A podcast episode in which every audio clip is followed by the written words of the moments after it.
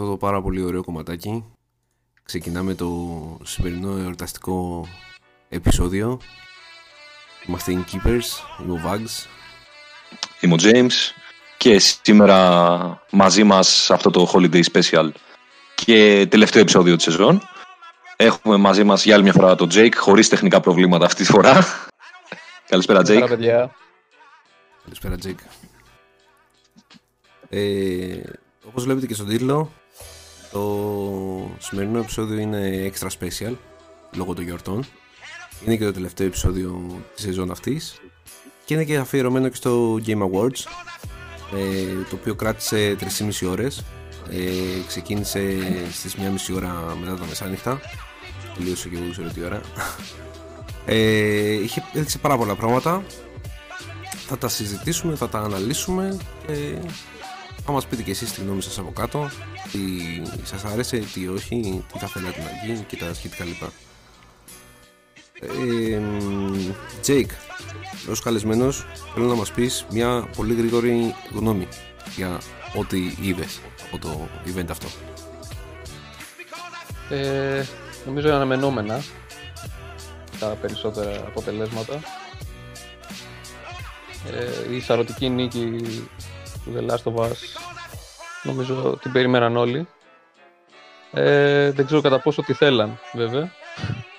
Αυτό είναι το, Και το σημαντικό. πο- πολλά άλλα παιχνίδια τα οποία σε διάφορες κατηγορίες διαπρέψανε. Νομίζω ήταν πολύ ωραίο. Πολύ ωραία χρονιά για τα games. Και ειδικά λόγω και των συνθήκων. Όλοι στραφήκαν λίγο παραπάνω στα παιχνίδια και νομίζω βραβεύτηκαν τα καλύτερα όντως. Ε, James, εσύ; Α, α, Κοίτα, εντάξει, εγώ το είχα πει και στο προηγούμενο podcast που κάναμε τα δικά μας awards ότι το περίμενα ότι θα τα σαρώσει όλα το Last of Us, αλλά είναι αυτό που είπε ο Jake, δεν ξέρω αν έπρεπε ή αν έγινε για άλλους λόγους πολιτικούς ή political correctness λόγους, ας πούμε. Ε, κατά τα άλλα, εντάξει, είναι ένα άξιο παιχνιδάκι. Θα τα πούμε κιόλας, θα πούμε και τη γνώμη μας. Δεν ξέρω αν ήταν το καλύτερο καλύτερο, αλλά σίγουρα του άξιζε βραβείο. Οκ. Ε, επειδή έχουμε πάρα πολλά να καλύψουμε, θα ξεκινήσουμε με- με αυτά που έδειξε, ρε παιδί μου, να λέμε. Έχει κάνει ένα pre-show, ε, νομίζω της μισής ώρας, αν θυμάμαι σωστά, το οποίο κάλυψε μία... Α, την πω δημοσιογράφος τώρα γιατί έχω σκαλώσει το κεφάλι μου και δεν μπορώ να ακριβώς ούτε το, το όνομα της να θυμηθώ. Από το IGN τέλος πάντων. Ε, αυτή είναι που λέει και τα Daily News, ξέρω εγώ, το Fix ε, στο IGN. Ε, και Η ξεκίνησε. Σιόκ. Ε, Η Σιόκ. η- όχι, κάπως έτσι το λέγεται. Οκ. όχι.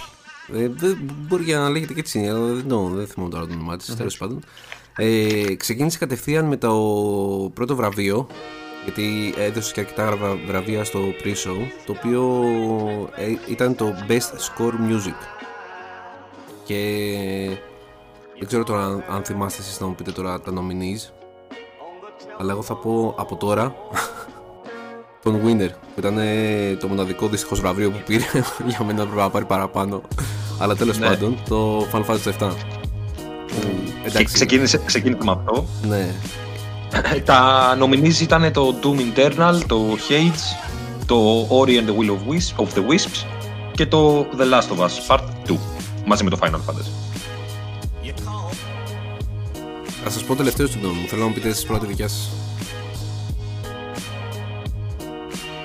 Ε, εγώ θα πήγαινα σε μουσική στο Doom Eternal από αυτά. Ναι, Γιατί, γιατί εντάξει, έχει hardcore, έτσι, rock, ε, δυνατή μουσική που σου σε κάνει pumped up, ας πούμε, για το παιχνίδι. Είναι πολύ δεμένο με τη μουσική το Doom, δηλαδή είναι κομμάτι του gameplay σχεδόν η μουσική. Αυτό, αυτό. Ε, τώρα για το Final Fantasy δεν έχω άποψη, το είχα, το είχα συζητήσει και τις άλλες φορές. Α, ε, θα εμπιστευτώ τη δικιά σου τη γνώμη, Vax. Δεν είναι μόνο εδώ ότι με κολλημένος εγώ με το συγκεκριμένο franchise. Ρε φίλε, έχει υπέροχη μουσική. Δηλαδή, εγώ πιστεύω ότι το άξιζε full το, το βραβείο αυτό. Δηλαδή, α, το έκλεψε, αν θες να το θέσω έτσι, από το The Last of Us. Γιατί κοιτάξτε και το The Last of Us έχει ωραία μουσική, αλλά μόνο σε ένα κομμάτι δάκρυσα ρε φίλε. Δηλαδή βασικά όχι δάκρυσα, έκλαιγα ρε, χήμα. Γιατί το, το κάνανε έτσι, πούστιδες, ώστε να σε κάνουν να δεθείς παραπάνω, ας το πούμε έτσι. Και μετά σου πετάνε, τους πετάνε, ξέρω, στα μούτρα. Ωραία. Αλλά τέλος πάντων, Ήταν κομμάτι του Νάρα. Σταμάτα να μου κάνεις spoil. θα το δεις eventually ρε. Τέλος πάντων, σε προετοιμάζω Απλά ψυχολογικά. το Final Fantasy νομίζω είναι το κατεξοχήν παιχνίδι που έχει συνειφασμένο και με τη μουσική του. Κάθε Final Fantasy, ναι, προφανώς έχει μουσική. Ναι, αρέσει. αυτό, αυτό δηλαδή είναι σαν να λέμε ο μπαμπά του παιχνιδιού από το κομμάτι. Μπράβο, μπράβο, το έθεσες πολύ ωραία. Δηλαδή, εντάξει, με το Sephiroth, ρε φίλε, και την επική μουσική που παίζει. εντάξει, ήταν φοβερό. Δηλαδή, αν δεν του το δίνανε, αλήθεια ρε, θα τραβούσε τα βυζιά μου, ξέρω. Ε, έλεος. Κοιτάξτε, ο ανταγωνισμός λέω εντάξει, το Doom, ok, για μένα θα έπρεπε να είναι, αν όχι το καλύτερο, αλλά σίγουρα ήταν ένα από τα υποψήφια που όντως θα έπρεπε να ήταν γερός αντίπαλος Final Fantasy. ναι, το δέχομαι. Τώρα το The Last of Us ε, νομίζω ήταν απλά κομμάτι του narrative, η μουσική του. Ναι. Και όχι, εντάξει, σε αυτή την κατηγορία δεν νομίζω ότι του άξιζε. Ναι. Υπάρχει και το Ori and the Will of the Wisps, ένα πολύ Κομματάρις α- έχει α- αυτό. ατμοσ- ατμοσφαιρικό παιχνίδι και σε αυτό η μουσική παίζει μεγάλο ρόλο. Ναι, είναι πολύ, πολύ ωραία μουσική. Ε, δεν νομίζω ότι έχουμε κάτι άλλο να πούμε για την κατηγορία αυτή. Το Best Music Score. Τα υπόλοιπα. Ε, προχωρώντας, ε, μας έδειχνε διάφορα World Premiers ε, trailers. Μας έδειξε το Loop Hero, το οποίο είναι ένα roguelike ε, pixelized ε, παιχνιδάκι, το οποίο μου ψιλοάρεσε εμένα. Δεν ξέρω αν εσείς παίζετε τέτοια παιχνίδια. Ναι, είναι ένα κάπως 2D RPG θα μπορούσα να το πω. Ε, like. Ε, εντάξει, δεν, α, δεν τρελάθηκα. Κοίτα, Ευχάριστο φάνηκε, ναι, αλλά ναι. δεν είναι κάτι το οποίο θα το διάλεγα. Εγώ γενικά είμαι λάτρης των card games. Αλλά νομίζω ότι με ξένησε λίγο το, το design του παιχνιδιού. Όλο αυτό το λίγο το παλιακό στυλ. Το retro. Retro Ναι, στο- ε, ενώ γενικά μου αρέσει αυτό το στυλ και ή ξανά να επιστρέφουμε πάλι πίσω στις ρίζες όπως τα παιχνίδια φαινόσαν πριν 30 χρόνια. Δεν ξέρω, δεν, ε, από το τρέλερ τουλάχιστον δεν με ενθουσίασε. Οκ. Όπως, ε, ό- όπως ας πούμε το... Ποιο ήταν ε, ένα τέτοιο στυλ παιχνιδιού. Το Minecraft, ξέρεις. όχι, όχι. Ναι. ε, έχει κολλήσει το κεφάλι τώρα, δεν είναι το Underworld, πώς λέγεται. Ε, Θα το Θες να θυμηθείς. προχωράμε; Τέλος πάντων, θα, το- ναι, θα το εντάξει, θυμηθώ, ναι, ναι, ναι, κάτι. μην το... Ε, Θα το- ναι, πες το. James; Το χάσαμε το James. Ε, όχι, αυτό ε, έχω παρατηρήσει. Όχι. Ε, ε, ελπίζω όχι, γιατί έχουμε, θα έχω εγώ τεχνικά προβλήματα αυτή τη φορά. Ε, το, έχω παρατηρήσει γενικότερα ότι βγάζουν πάρα πολλά και indie games ε, τα οποία έχουν τέτοιο στυλ. Δηλαδή υπάρχει πληθώρα παιχνιδιών στην αγορά που να είναι έτσι λίγο πιο retro-like φάση. Ναι, ναι, εμένα μου άρεσε πάρα πολύ αυτό. Κοίτα, το στυλ retro και εμένα μου αρέσει. Undertale λέγεται το παιχνίδι, το θυμήθηκα. Α, OK, OK. Ε, απλά ο, για μένα θα έπρεπε να είναι τουλάχιστον λίγο πιο φωτεινό. Δεν ξέρω, ήταν πολύ gloomy το, το πώς φαινόταν σαν παιχνίδι. Δηλαδή, σαν να μην χρησιμοποίησαν και πάρα πολλά χρώματα για να φτιάξουν τους χαρακτήρες και τις κάρτες και τα λοιπά. Και ένα παιχνίδι που έχει να κάνει πιο πολύ με κάρτες.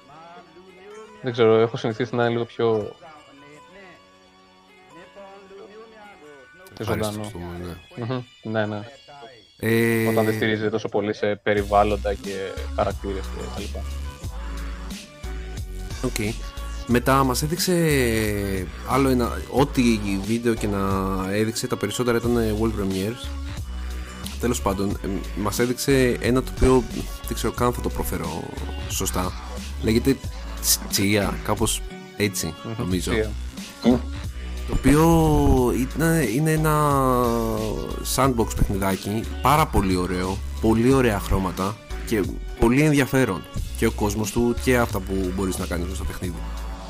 Με- Μένα μου άρεσε πάρα πολύ. Δηλαδή θα το, αν δεν μπει σε, στο Game Pass παίζεις να το τσιμπήσω. Φάνηκε πάρα πολύ ωραίο. Αυτό που δεν μπορούσα να καταλάβω βέβαια ακριβώς ήταν η γλώσσα στην οποία μιλάγανε. Αλλά με λίγο research ε, το βρίσκουμε. Δεν ξέρω, μου μου φάνηκε ότι μιλάγανε Ιαπωνικά, αλλά, Ε, Όχι. ε, αλλά δεν ήταν Ιαπωνικά. Ναι. Όχι, σίγουρα δεν είναι ιαπωνικά θα το ε, καταλάβαινα. Πες το James. Ήτανε, ή- ήτανε, το συζητούσαμε και με τον Jake ε, πριν ε, ξεκινήσουμε. Ε, μου θύμισε τη Μωάνα της Disney, ξέρω, της Pixar ποιο είναι. ναι, ναι, ναι. Πάρα πολύ, ρε. Της Disney. Το παιδικό, τη Μωάνα, και Σαν σε να συνδυασμό με παντρεύτηκε- το Zelda, ξέρω εγώ. ναι. Παντρεύτηκε μου Άννα με Zelda και. Ναι, κάνα- σαν να παντρεύτηκε. Πολύ ωραίο, πολύ ωραίο φάνηκε. Ναι, είναι, είναι, είναι πάρα πολύ ωραίο παιχνιδάκι. Μετά μας έβαλε στην κατηγορία Best ε, Action Adventure κατευθείαν δηλαδή στο pre-show έδινε εκεί πέρα βραβεία και ε, επειδή δεν έχω στα χέρια μου τα nominees κάποιος από τους θα με βοηθάει εγώ απλά θέλω τον, τον νικητή Ε, θα το πάρω λίγο πάνω μου. Λοιπόν, ήταν Assassin's Creed Valhalla, Μμμ. Ghost of Tsushima, το καινούριο Spider-Man, Miles Morales, Ori and the Will of the Wisps, Star Wars Jedi Fallen Order και φυσικά The Last of Us Part 2, όπου ήταν και ο νικητής, που και νίκησε. στην κατηγορία Action ε, Adventure. Δεν ξέρω. Να πω την αλήθεια. ε, Και πάλι. Ε, Είναι πάρα πολύ ωραίο παιχνίδι για action adventure. Όντως. Δηλαδή. ε, μου φέρνει και λίγο από Uncharted. Μου κάνει λίγο έτσι φάση περίεργη. Ε, Δεν, δεν θα πω ότι δεν τον άξιζε τον, ε, το βραβείο αυτό, αλλά ίσως και να μπορούσε να το πάρει κάποιο άλλο παιχνίδι. Δηλαδή, Ποιο θα ξέρω εγώ. έλεγες εσύ; Ε, μου είπες Spider-Man, γιατί δεν τα θυμάμαι. Ε, Το- Assassin's Creed Valhalla, Ναι. Ghost of Tsushima, ε, Ori and the Will of the Wisp και το Star Wars Jedi Fallen Order. Το, το Star Wars το έπαιξα λίγο. Το προχώρησα μέχρι ένα σημείο. Ωραίο μου φάνηκε, αλλά δεν ξέρω αν θα του δίνω βραβείο. Μου θύμισε έτσι λίγο το Dark Souls φάση τέτοια. Το Spider-Man εντάξει είναι παιχνιδάρα, όπως και να το κάνεις. Αν και Δεν το έχω αυτό παίξει ακόμα. δεν ξέρω. Το, το Miles Morales στο Spider-Man είναι το... Όχι. Το Miles Morales, ναι, ναι, ναι. Α, το Miles Morales δεν το έχω παίξει, όχι. Ναι. Νόμιζα το άλλο και λέω, το άλλο ήταν και παλιό. Ναι, ε, δεν ξέρω και το length του, του Miles Morales πόσο είναι, αν είναι το ίδιο στο, Μμμ. με το προηγούμενο, μπορεί να είναι και λίγο πιο μικρό, δεν το ξέρω, αλλά anyway, άσχετο. Ε, μ, ίσως να το έδινα στο Εγώ Spider-Man γεν- βασικά. Γενικά, λόγω του ότι δεν το έχω και πολύ με τα genres, ε, νομίζω ότι το Last of Us είναι το παιχνίδι που λέγεται Action Adventure. Και μαζί του νομίζω και είναι και το Assassin's Creed Valhalla, αλλά γενικά επειδή δεν είμαι τόσο fan των παιχνιδιών Assassin's Creed, δεν θα μου περνούσε ποτέ από το μυαλό ότι θα, θα, θα νικούσε κάποια κατηγορία. Νομίζω πήγε δικαιωματικά στο The Last of Us. Αν εγώ ήθελα να διαλέξω κάτι, ναι, θα ήταν και εγώ το Mark, το Spider-Man. Αλλά δεν James? ξέρω κατά. Ναι, ουσιαστικά action adventure θεωρείται και αυτό. Ναι, είναι. Ε, εγώ, παιδιά, θα πήγαινα με το Ghost of Tsushima εδώ πέρα. Ωραίος. Είναι επικό. Είναι ακριβώς αυτό που περιγράφει, action adventure. Προφανώς και, και το Spider-Man και το Last of Us και το Valhalla είναι παιχνιδάρες. Το, το Ori και το Star Wars, εντάξει, οκ. Ωραία παιχνιδάκια δεν θα τα βάζα για να κερδίσουν το βραβείο. Αλλά ναι, θα πήγαινα με αυτό. Νομίζω ότι πρέπει να δώσουμε μια ευκαιρία στο Ori, Ξεκάθαρα. James. Γενικότερα, σαν παιχνίδι. Ναι, ναι, ναι, δεν δεν λέω όχι, εννοείται. εννοείται. Του... Θα του δώσω μια ευκαιρία και θα το αποκλείσω, ξέρω, κατευθείαν. Γενικότερα πιστεύω ότι το αξίζουν βραβεία του παιχνιδιού. Είναι πάρα πολύ ωραίο. Και το concept, και το story και το gameplay είναι πάρα πολύ ωραίο. και, και το εικαστικό βέβαια του, του παιχνιδιού. Anyway, ε, κλείνοντας και με αυτή την κατηγορία, ε, νομίζω ότι εντάξει, okay, συμφωνούμε ότι όλοι δικαιωματικά το πήρε το The Last of Us, το βραβείο αυτό, Ναι, ναι. άξιζε, εντάξει. Ε, μας έδειξε ένα world premiere το οποίο ήταν για το Sea of Solitude ένα παιχνίδι το οποίο έχει κυκλοφορήσει ήδη και εδώ και αρκετό καιρό απλά κάνει port exclusive στο Switch στις 4 Μαρτίου ε, όχι Director's Cut κάπως αλλιώς ε, το, το είπε αλλά Ναι, ναι, όχι, έτσι λέγεται. Δεν τα ρίχνω σκάτω. Α, ωραία. Ε, εγώ το έχω παίξει στο Game Pass το παιχνιδάκι αυτό και είναι πραγματικά εκπληκτικό. Είναι, είναι υπέροχο. Ο χειρισμός του είναι πολύ απλός, ε, είναι story driven, παλεύει με τους δαιμονές της στο κοριτσάκι, είναι, είναι, είναι φανταστικό. Είναι πάρα πολύ ωραία εμπειρία για να το παίξουν στο Switch ε, όσοι έχουν Switch.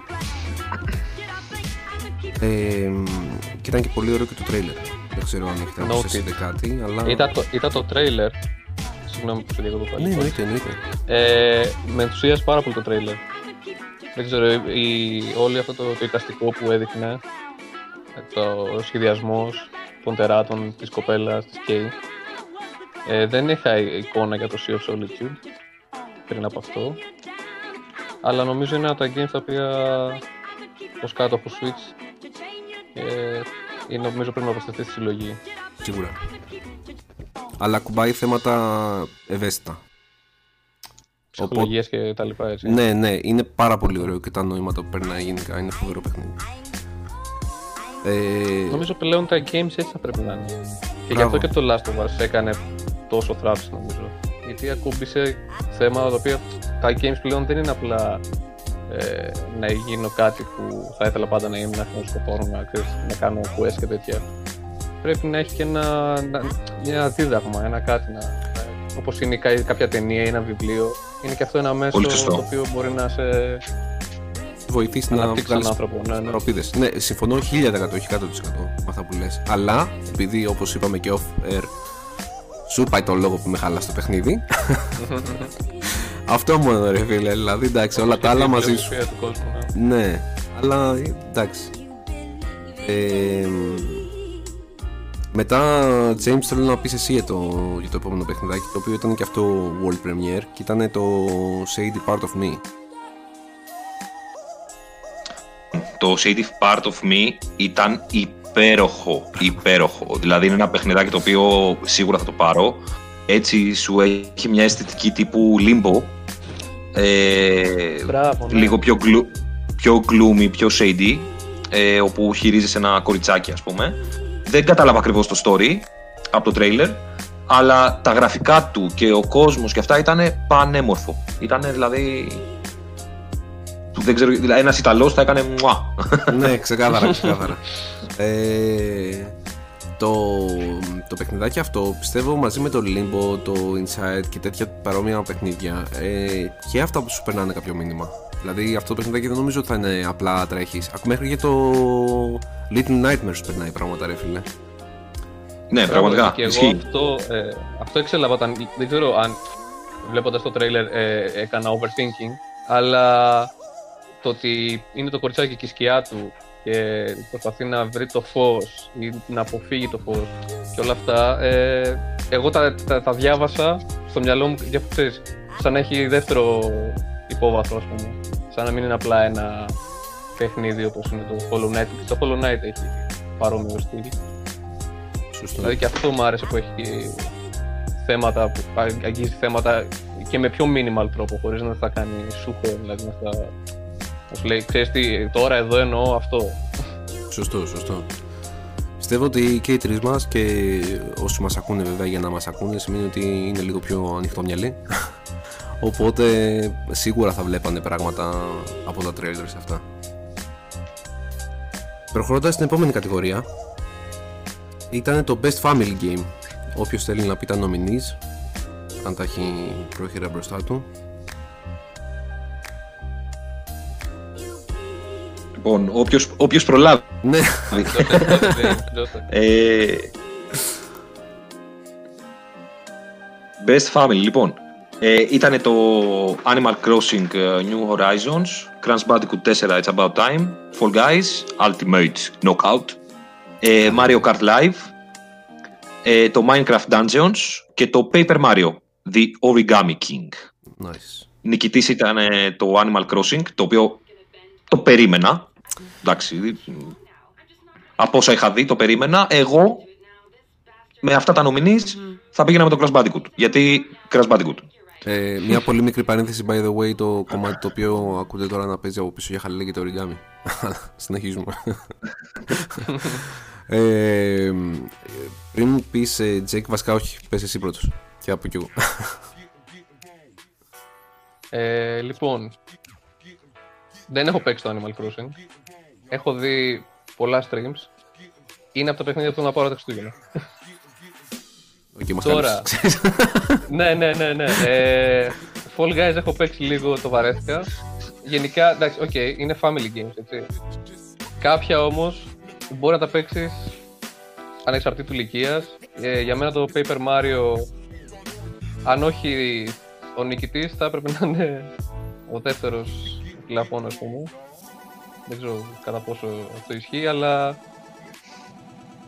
Μ' αρέσει πάρα πολύ το, το στυλ ε, Paper Mario σαν games. Το Origami King δεν το έχω παίξει, αλλά νομίζω ότι αυτό μαζί με το Animal Crossing που ήταν και ο νικητής για μένα είναι τα, τα top σε αυτή την κατηγορία.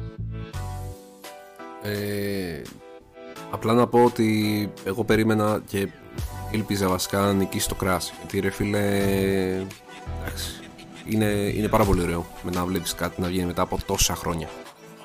Όπως θα πούμε και παρακάτω στο επεισόδιο αυτό, μας έδειξαν Perfect Dark. Που λες ρε φίλε, δεν, δεν περίμενε κανείς ότι... Δεν περίμενε, το περιμέναμε όσοι ξέραμε. Αλλά τέλος πάντων θέλω να πω ότι είναι ένας στήλος που είναι πολύ παλιός και δεν τον έχει ακουμπήσει ας πούμε η Rare να ασχοληθεί πάλι να βγάλει κάτι ξέρω εγώ και ασχολήθηκε η την Initiative για να το κάνει πραγματικότητα. Αλλά Ναι. είναι πολύ ωραίο να βλέπεις να ξαναγεννιέται κάτι πάλι ξέρω εγώ. Οπότε δεν λέω ότι και τα άλλα δεν ήταν ωραία παιχνίδια ήτανε αν εξαιρέσεις το Fall Guys το οποίο εντάξει δεν το έχω παίξει καν αλλά το θεωρώ σαν το Among Us ανούσιο παιχνίδι. Ε, αν και πιστεύω ότι έχει περισσότερο νόημα το Fall Guys από το Among Us, αλλά τέλος πάντων. Πάντως Ό, όχι, εδώ, δια- εδώ διαφωνώ. Όντως. ναι, Έχει ναι, διαφορετικό το... στυλ, ε, τελείως. Σίγουρα το ένα είναι κάστρο το και το άλλο είναι μια νύχτα στο Παλέρμο. Εντάξει. Αλλά... Μπράβο! Ναι, είναι ναι. αυτό. Παίρνουμε basic concepts και τους δίνουμε ζωή μέσα από παιχνίδια, ας πούμε. Ναι, Μέσα από εντάξει. γραφικά. Αλλά τώρα το, το ότι κάποιος θυμήθηκε, ρε φίλε, ότι α, από το 2018 υπάρχει ένα παιχνίδι που λέγεται Among Us, κάτσε να το κάνουμε viral γιατί έχουμε καραντίνα και καθόμαστε όλοι μέσα και είναι και βραβείο του 2020. Ε, όχι, ρε φίλε. Ξέρω εγώ, ε, τέλος πάντων. Θα το συζητήσουμε και πιο μετά στα βραβεία που πήρε. Είναι σημεία των καιρών, νομίζω. Ξέρω εγώ. Γιατί και πώς δουν ανάμεσά μας. είναι ανάδρομος Ερμής. Αλλά ισχύει τώρα Crash Bandicoot τιμή Σένεκεν. Ξέρεις, η μεγάλη επιστροφή. Ναι, ρε φίλε. Ένα τέτοιο, τέτοιος τίτλος ε, ήταν λόγος που αγοράζαμε PlayStation μικρή. Το Ξεκάθαρα. Crash Bandicoot. αυτό, αυτό, αυτό.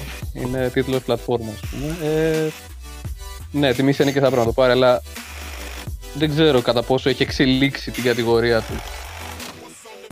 Δεν ξέρω δηλαδή ποιοι είναι, ποιοι είναι, τα- ποια είναι τα κριτήρια. Το έπαιξες. συνήθως. Το- Ε, ε, όχι, δεν έχω προλάβει να το παίξω. Έχω δει διάφορα βίντεο από το gameplay. Ε, ε, Βάζει καινούργια πράγματα, αλλά είναι αυτό ότι απλά είναι ο Crash Bandicoot στη νέα εποχή. Ξανά. Δεν ξέρω, εγώ που το έπαιξα γούσταρα πάρα πολύ.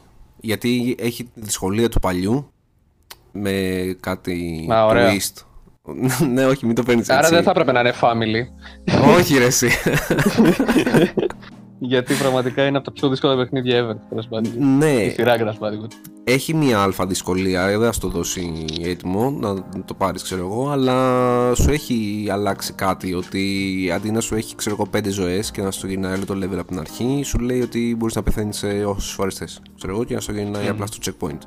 Στο κάνει και μεν εύκολο, αλλά έχει και τη δυσκολία του. Είναι, είναι πάρα πολύ ωραίο Ναι, παιχνίδι. Δηλαδή, πραγματικά για. Όχι ούτε καν remake, για συνέχεια. ε, Όχι, ναι, ναι, η συνέχεια. Πιστεύω ότι θα άξιζε ένα, έναν τίτλο. Αν όχι αυτόν, κάποιον άλλον, αλλά έναν τίτλο θα τον άξιζε. Ε, James, δεν νομίζω ότι έχεις κάτι να προσθέσεις σε αυτό. Θες κάτι να πεις; Όχι, μα και εγώ όχι, συμφώνησα κατευθείαν από την αρχή ότι πρέπει να είναι το Crash Bandicoot για μένα. Mm. Ε, χωρίς βέβαια να είμαι κάτοχος του Switch, οπότε δεν έχω εικόνα για τα παιχνίδια που είναι στο Switch, σαν και εσάς. Ε, αλλά από αυτά που είχα δει, καταλαβαίνω γιατί κέρδισε αυτό που κέρδισε. Δηλαδή το είχαμε συζητήσει και στα προηγούμενα podcast, Ναι. οπότε το οκ, το δέχομαι.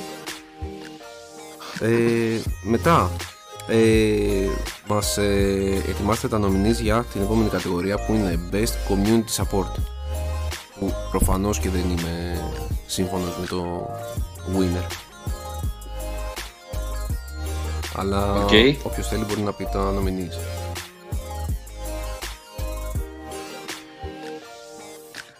Λοιπόν, Best Community Support. Πρόλαβα.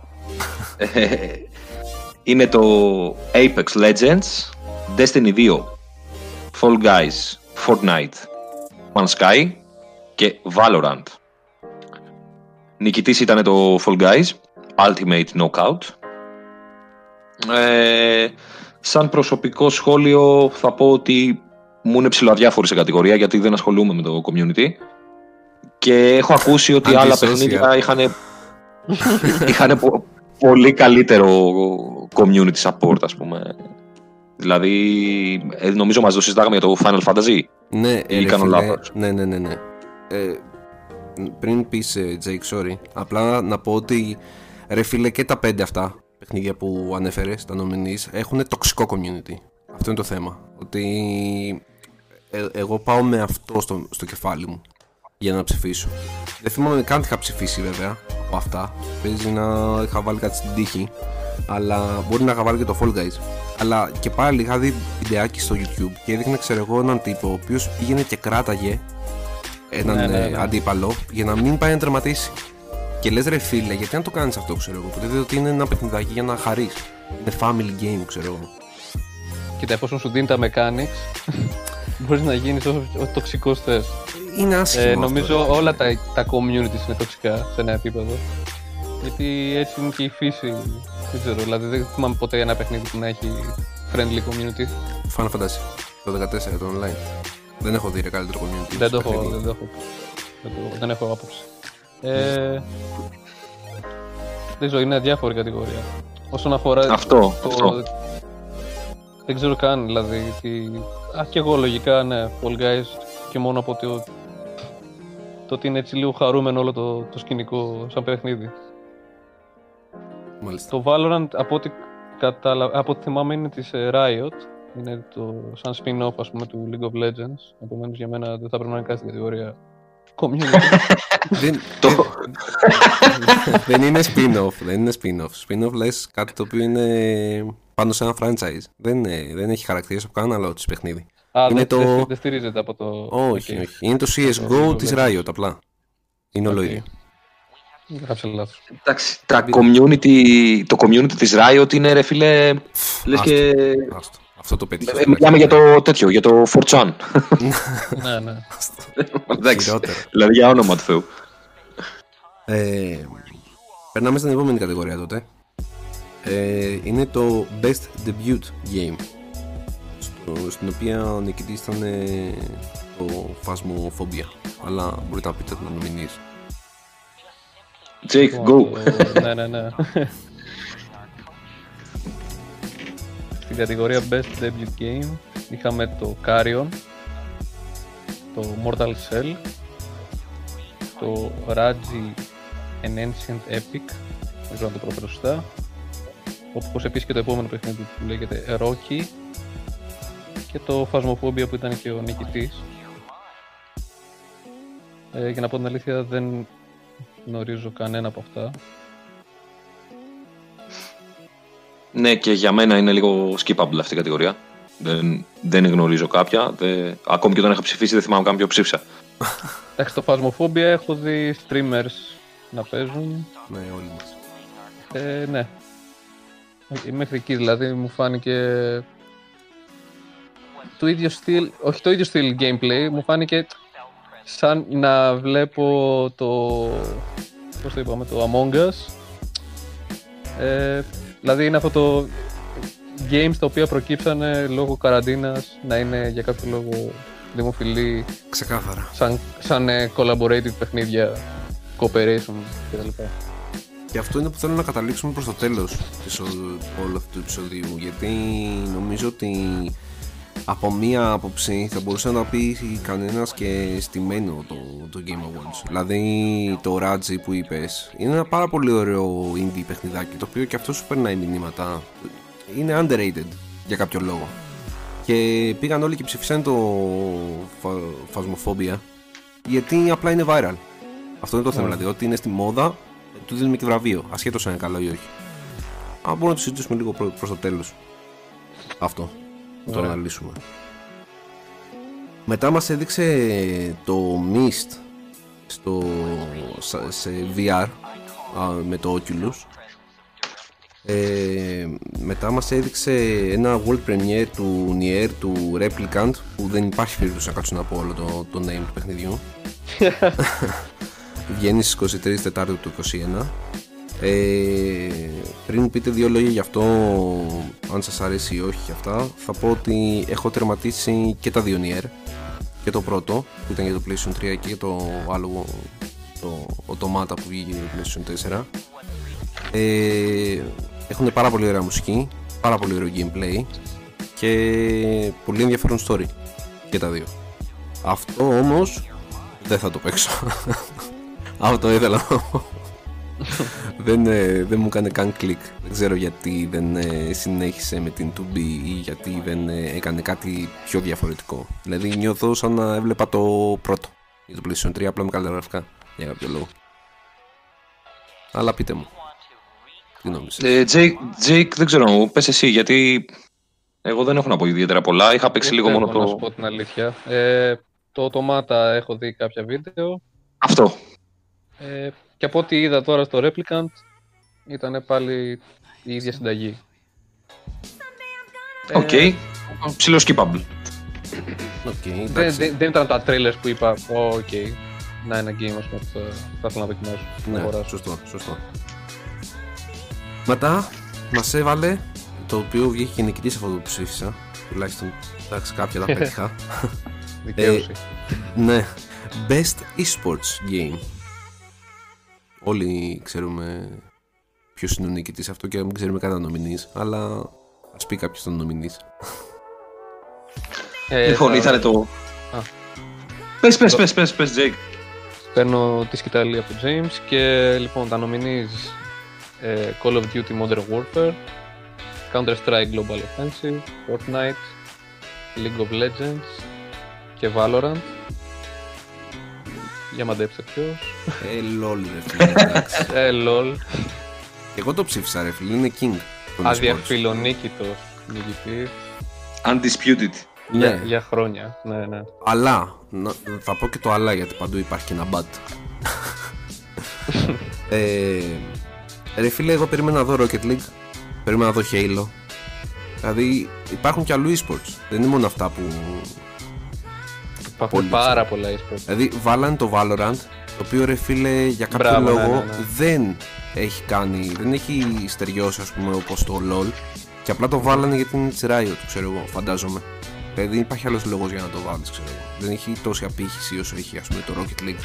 Έμπαινα σε stream απλό του Rocket League και έβλεπα 80 κάπα άτομα και μπήκα επίτηδες στο Valorant που στρίμαρε και αυτό και ήταν 2 κάπα. και λες ρε φίλε τώρα μας κοροϊδεύεις. Ναι, ναι, έχεις δίκιο Βάξ. Νομίζω απλά έχει πάρει τη, τη φήμη του ότι είναι της Riot. Αυτό. Φαντάζομαι εγώ νόμιζα ότι ήταν spin-off, δηλαδή δεν ήξερα καν ότι είναι απλά άλλο ένα εγχείρημα της Riot. Ναι. Και ό,τι έχει απομυζήσει από αυτό είναι αυτό, η, η φήμη της Riot. Μας έδειξε να... Υπάρχουν πάρα πολλά e-sports. Ισχύει ότι στην κατηγορία αυτή θα μπορούσαν να μπουν πάρα πολλά παιχνίδια. Και φιλτραρίστηκαν δηλαδή να, να, να βλέπουμε πάλι Counter-Strike και Call of Duty. Δεν ξέρω γιατί δεν ήξερα το Fortnite. Όχι ότι θα το ψήφιζα. ε, έπαιζα LOL. Θα σταματήσει να παίζω πλέον, αλλά αν, αν ψήφιζα θα ψήφιζα και εγώ το LOL. Ε, ναι. Αλλά νομίζω το Fortnite θα ήταν ένας ε, ισχυρός αντίπαλος. Για e-sports. Για e-sports όχι, αλλά ναι, καταλαβαίνω πώς το λες, πώς το ρωτάς. Δεν έχει αποκτήσει ακόμα, ναι, δεν έχει το... Και δεν ξέρω αν θα το αποκτήσει και ποτέ. Εύχομαι όχι. αλλά απέκτησε το Master Chief. Εντάξει, τέλος πάντων. Θα το αναλύσουμε και αυτό μετά. Spoiler alert, ναι, ναι. Ε, James, Κοίτα, εγώ σ- το έχω πει πολλές φορές ότι το League of- League of Legends πέρασε και δεν ακούμπησε από μένα όταν είναι εκεί 2011 φάση, 12. Δηλαδή το είχα εγκαταστήσει, είχα παίξει λίγο, δεν μου άρεσε τόσο πολύ, δεν κόλλησα, το ξεπέρασα. Ε, Παρ' όλα αυτά καταλαβαίνω όλο αυτό που λέτε. Λογικό να βγει αυτός νικητής. Εγώ η προσωπική μου επιλογή, επειδή αυτό είναι το- από αυτά που έχω παίξει πιο πολύ, δηλαδή έχω δει και το Counter-Strike και το Fortnite, το Valorant δεν το έχω δει, ε, θα έδινα τη νίκη στο Modern Warfare επειδή είναι καινούριο, ας πούμε, σε φάση σαν e-sport. Αλλά και αυτό είναι λίγο toxic, είναι λίγο, εντάξει, ανούσια βία. Δεν, οκ. γι' Δεν αυτό με ενθουσιάζει. θα ήθελες να δεις ένα nominee να ήταν το Rocket League να το ψήφιζες εύκολα. Ναι, θα το ψήφιζα με τα μπούνια, ρε. Εννοείται. Ε, Τι λες τώρα. Τέτοιο λιώσιμο που έχουμε ρίξει. Ισχύει. Και είναι και το πιο κοντινό σε sport, έτσι. Ναι, ρε. Ε, φίλε. πραγματικά. Θα πω και λίγο το, την boomer, την boomer άποψη. Σ- Σωστό, ούτε Τα FIFA e-sports δεν δεν είναι βάλανε. sports. Ναι, ναι, ναι. Είναι ότι πιο κοντά Είναι- σε sport υπάρχει. Πολύ σωστή παρατήρηση. Πολύ, πολύ true. Αλλά ναι, έχει- όταν έχεις να κάνεις με LOL. Μετά θα σκυπάρω λίγο full ε, τις επόμενες κατηγορίες που είπες στο pre-show γιατί είναι γύρω από το e-sports και είναι λίγο νούσιες.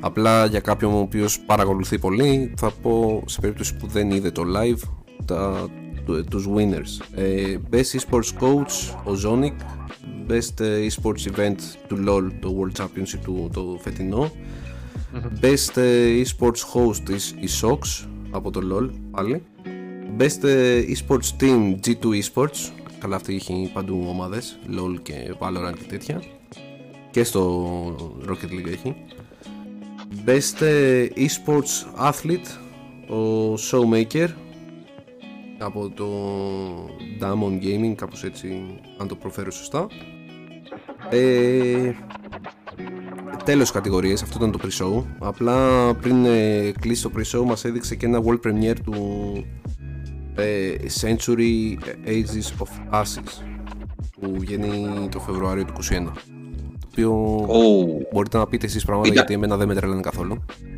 Ε, ήταν πολύ θεαματικό. Μου θύμιζε ένα άλλο παιχνιδάκι το οποίο δεν ξέρω, δεν θυμάμαι καθόλου το όνομά του ρε γάμο, για το PlayStation 3. Όπου μπορούσες να κάνεις το Lair χαπών πάνω. Μπράβο, σε ένα δράκο. Το και λέω. αυτό Ε, κόπια ήταν από ένα Panzer Dragoon Αλλά τέλος πάντων. Ε, ουσιαστικά το παιχνιδάκι είναι, έχει βγει για PC, είναι multiplayer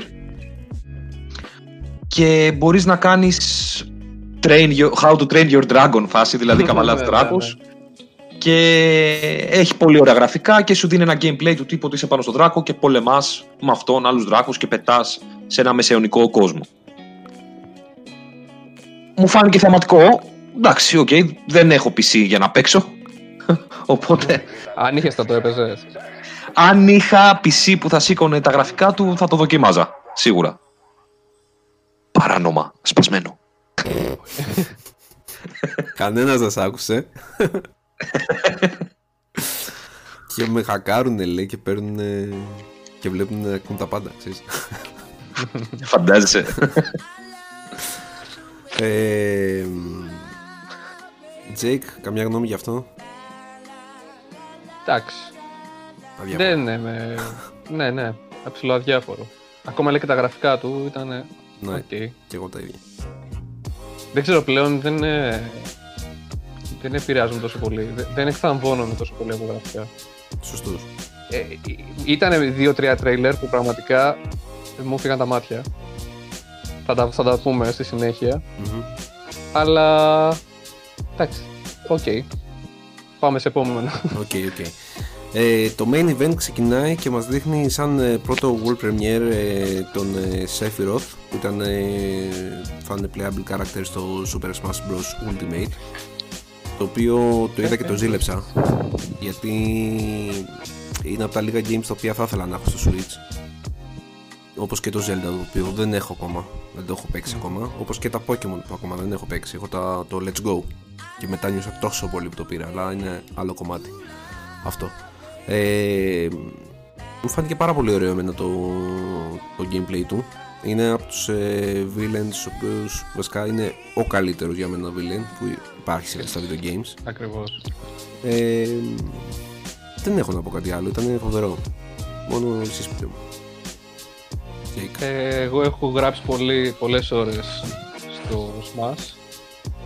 Ε, νομίζω ότι ναι, είναι από τους χαρακτήρες που είναι από ε, τους χαρακτήρες που παίζεις, ε, τους, τους κάνεις main, που λέμε. Εύκολα. Δηλαδή υπήρχαν και, άλλα, και άλλοι χαρακτήρες που είχαν μπει στο παιχνίδι όπως είναι Καζού, ε, Καζού, Banjo Kazooie, Ναι. ε, ήταν νομίζω τα πιο πρόσφατα. Αλλά νομίζω ο Sephiroth και μόνο που ξανά άκουσα πάλι τη μουσική Μμ. ε, μου έχει κολλήσει φαντάζομαι από τότε το Sephiroth. Η οποία πήρε και τα Ε, δύο. ή- είναι, ναι, ναι, ναι. Είναι χαρακτήρας για Smash. Δηλαδή έχει όλα τα, τα στοιχεία για το Smash Bros. Δεν ξέρω αν είδατε και στο τρέλερ. Ε, γενικά μου άρεσε πάρα πολύ η παρουσίαση του. Πώς ε, έκοψε τα δύο τον, ε, τον κακό του κόσμου. Δεν θυμάμαι τώρα πολύ. γιατί. Ή εκεί πέρα που ήταν λες και είχε καρφώσει τον Μάριο. και Το νόμιζες ότι, Μάριο, α, ναι, ναι, ναι. αλλά τελικά Ήταν δεν- πολύ ωραία φτιαγμένο τρέλερ. ωραίο, ήταν Και τελικά ωραίο. του είχαν πιάσει στην τυράντα, ξέρω. εγώ. Ναι, Το, κρα- το κρατάμε όσο πιο family friendly γίνεται. ισχύει, ισχύει. και να με αξιβάζει το Σέφυρο σε ένα τέτοιο. Αν μπορείς να το πεις family friend γιατί πέφτει ξύλα, αλλά τέλος ναι, πάντων. ναι, ναι, ναι, ναι. Δηλαδή που είναι ο χειρότερος, ξέρω εγώ, που θέλει να σκοτώσει όλους τους ανθρώπους, ξέρω εγώ, όλο τον πλανήτη. Τώρα όσον αφορά τα mechanics, ε, δεν ξέρω αν θα ακολουθήσει τα ίδια, το ίδιο στυλ όπως ο Cloud. Γενικά τα mechanics στο Smash είναι πολύ περίεργα και ο κάθε χαρακτήρας έχει τα δικά του σχεδόν. Γι' αυτό και μου αρέσει πάρα πολύ σαν ε, fighting game. Αν ε, πριν πεις James, sorry, να απλά να πω ότι όταν θα, όχι όταν θα το αγοράσω, γιατί δεν ξέρω αν θα το αγοράσω, αν θα καταφέρω να το αγοράσω. Πάντως, εάν το είχα το παιχνίδι, θα παίζα σίγουρα Σάμου. Σίγουρα. Θα παίζα. Εντάξει, τώρα το Sephiroth που το είπαμε κιόλας. Ε, μ, τι άλλο θα παίζα που είχα δει και είχα απορροφηθεί πάρα πολύ. Τον Snake μπορεί να έπαιζα. Snake φίλε θέλει 130 IQ για να παίξεις. Αλήθεια, τόσο δύσκολο. ναι, ναι, ναι, ναι, ναι. Α, και την παγιονέτα. Ξεκάθαρα. Underpowered as shit. Αλλά ναι, έχει πολύ, ωραίο, πολύ ωραίες κινήσεις, αλλά είναι γενικά underpowered στο παιχνίδι. Έχει φάει nerf, ε. Ε, από τη στιγμή που βγήκε ήταν ε, σαν νερφάρισμα. Τώρα δεν ξέρω αν έχει. Τώρα σου λέω για το competitive κομμάτι που έχει μεγάλο competitive Ναι, ισχύει. community το, το Smash. James, πες μας τη δικιά σου άποψη για το τρέιλεράκι αυτό. Για το τρέιλεράκι θα μιλήσω. Είχε πολύ πλακά, ήταν ενδιαφέρον. Εγώ δεν, δεν έχω παίξει ποτέ Smash Bros. Το οποίο σαν όνομα και μόνο μου θυμίζει ε, porn series του 2000, ξέρω εγώ. Ισχύει ρε φίλε, τώρα μου Thank you. κατέστρεψες τα... Thank you for ruining it. ναι, ξεκάθαρα, γιατί το κάνεις αυτό. δεν μπορείς να το ξεακούσεις. Cannot be unheard, ναι, κανονικά. Το τρελό. Οκ. Αλλά εντάξει, είχε, είχε πολύ πλάκα, είχε ενδιαφέρον. Ε, πάλι καταλαβαίνω γιατί μιλάτε, αλλά δεν το έχω. Ξέρεις, δεν μπορώ να το νιώσω. Να έχω. Να καταλάβω, αλλά. ε, να καταλάβω το συναίσθημα εννοώ. Καταλαβαίνω γιατί είσαστε έτσι ενθουσιασμένοι. Ε, οκ. Ενδιαφέρον σαν προσθήκη. Εννοείται. Έχεις παίξει όμως το PlayStation All Stars, δεν το έχεις παίξει μαζί, δεν το είχαμε παίξει εδώ, σε μένα. Ναι, το είχαμε παίξει μαζί και δεν τρελάθηκα. Ε, εντάξει. οπότε έχεις μια ιδέα, Είχε παιδί μου. μια πώς πλάκα είναι να. το- ναι, ναι, ναι. Εντάξει, είναι μια πολύ φθηνή κόπια το, το Δεν PlayStation στο All Stars. PlayStation.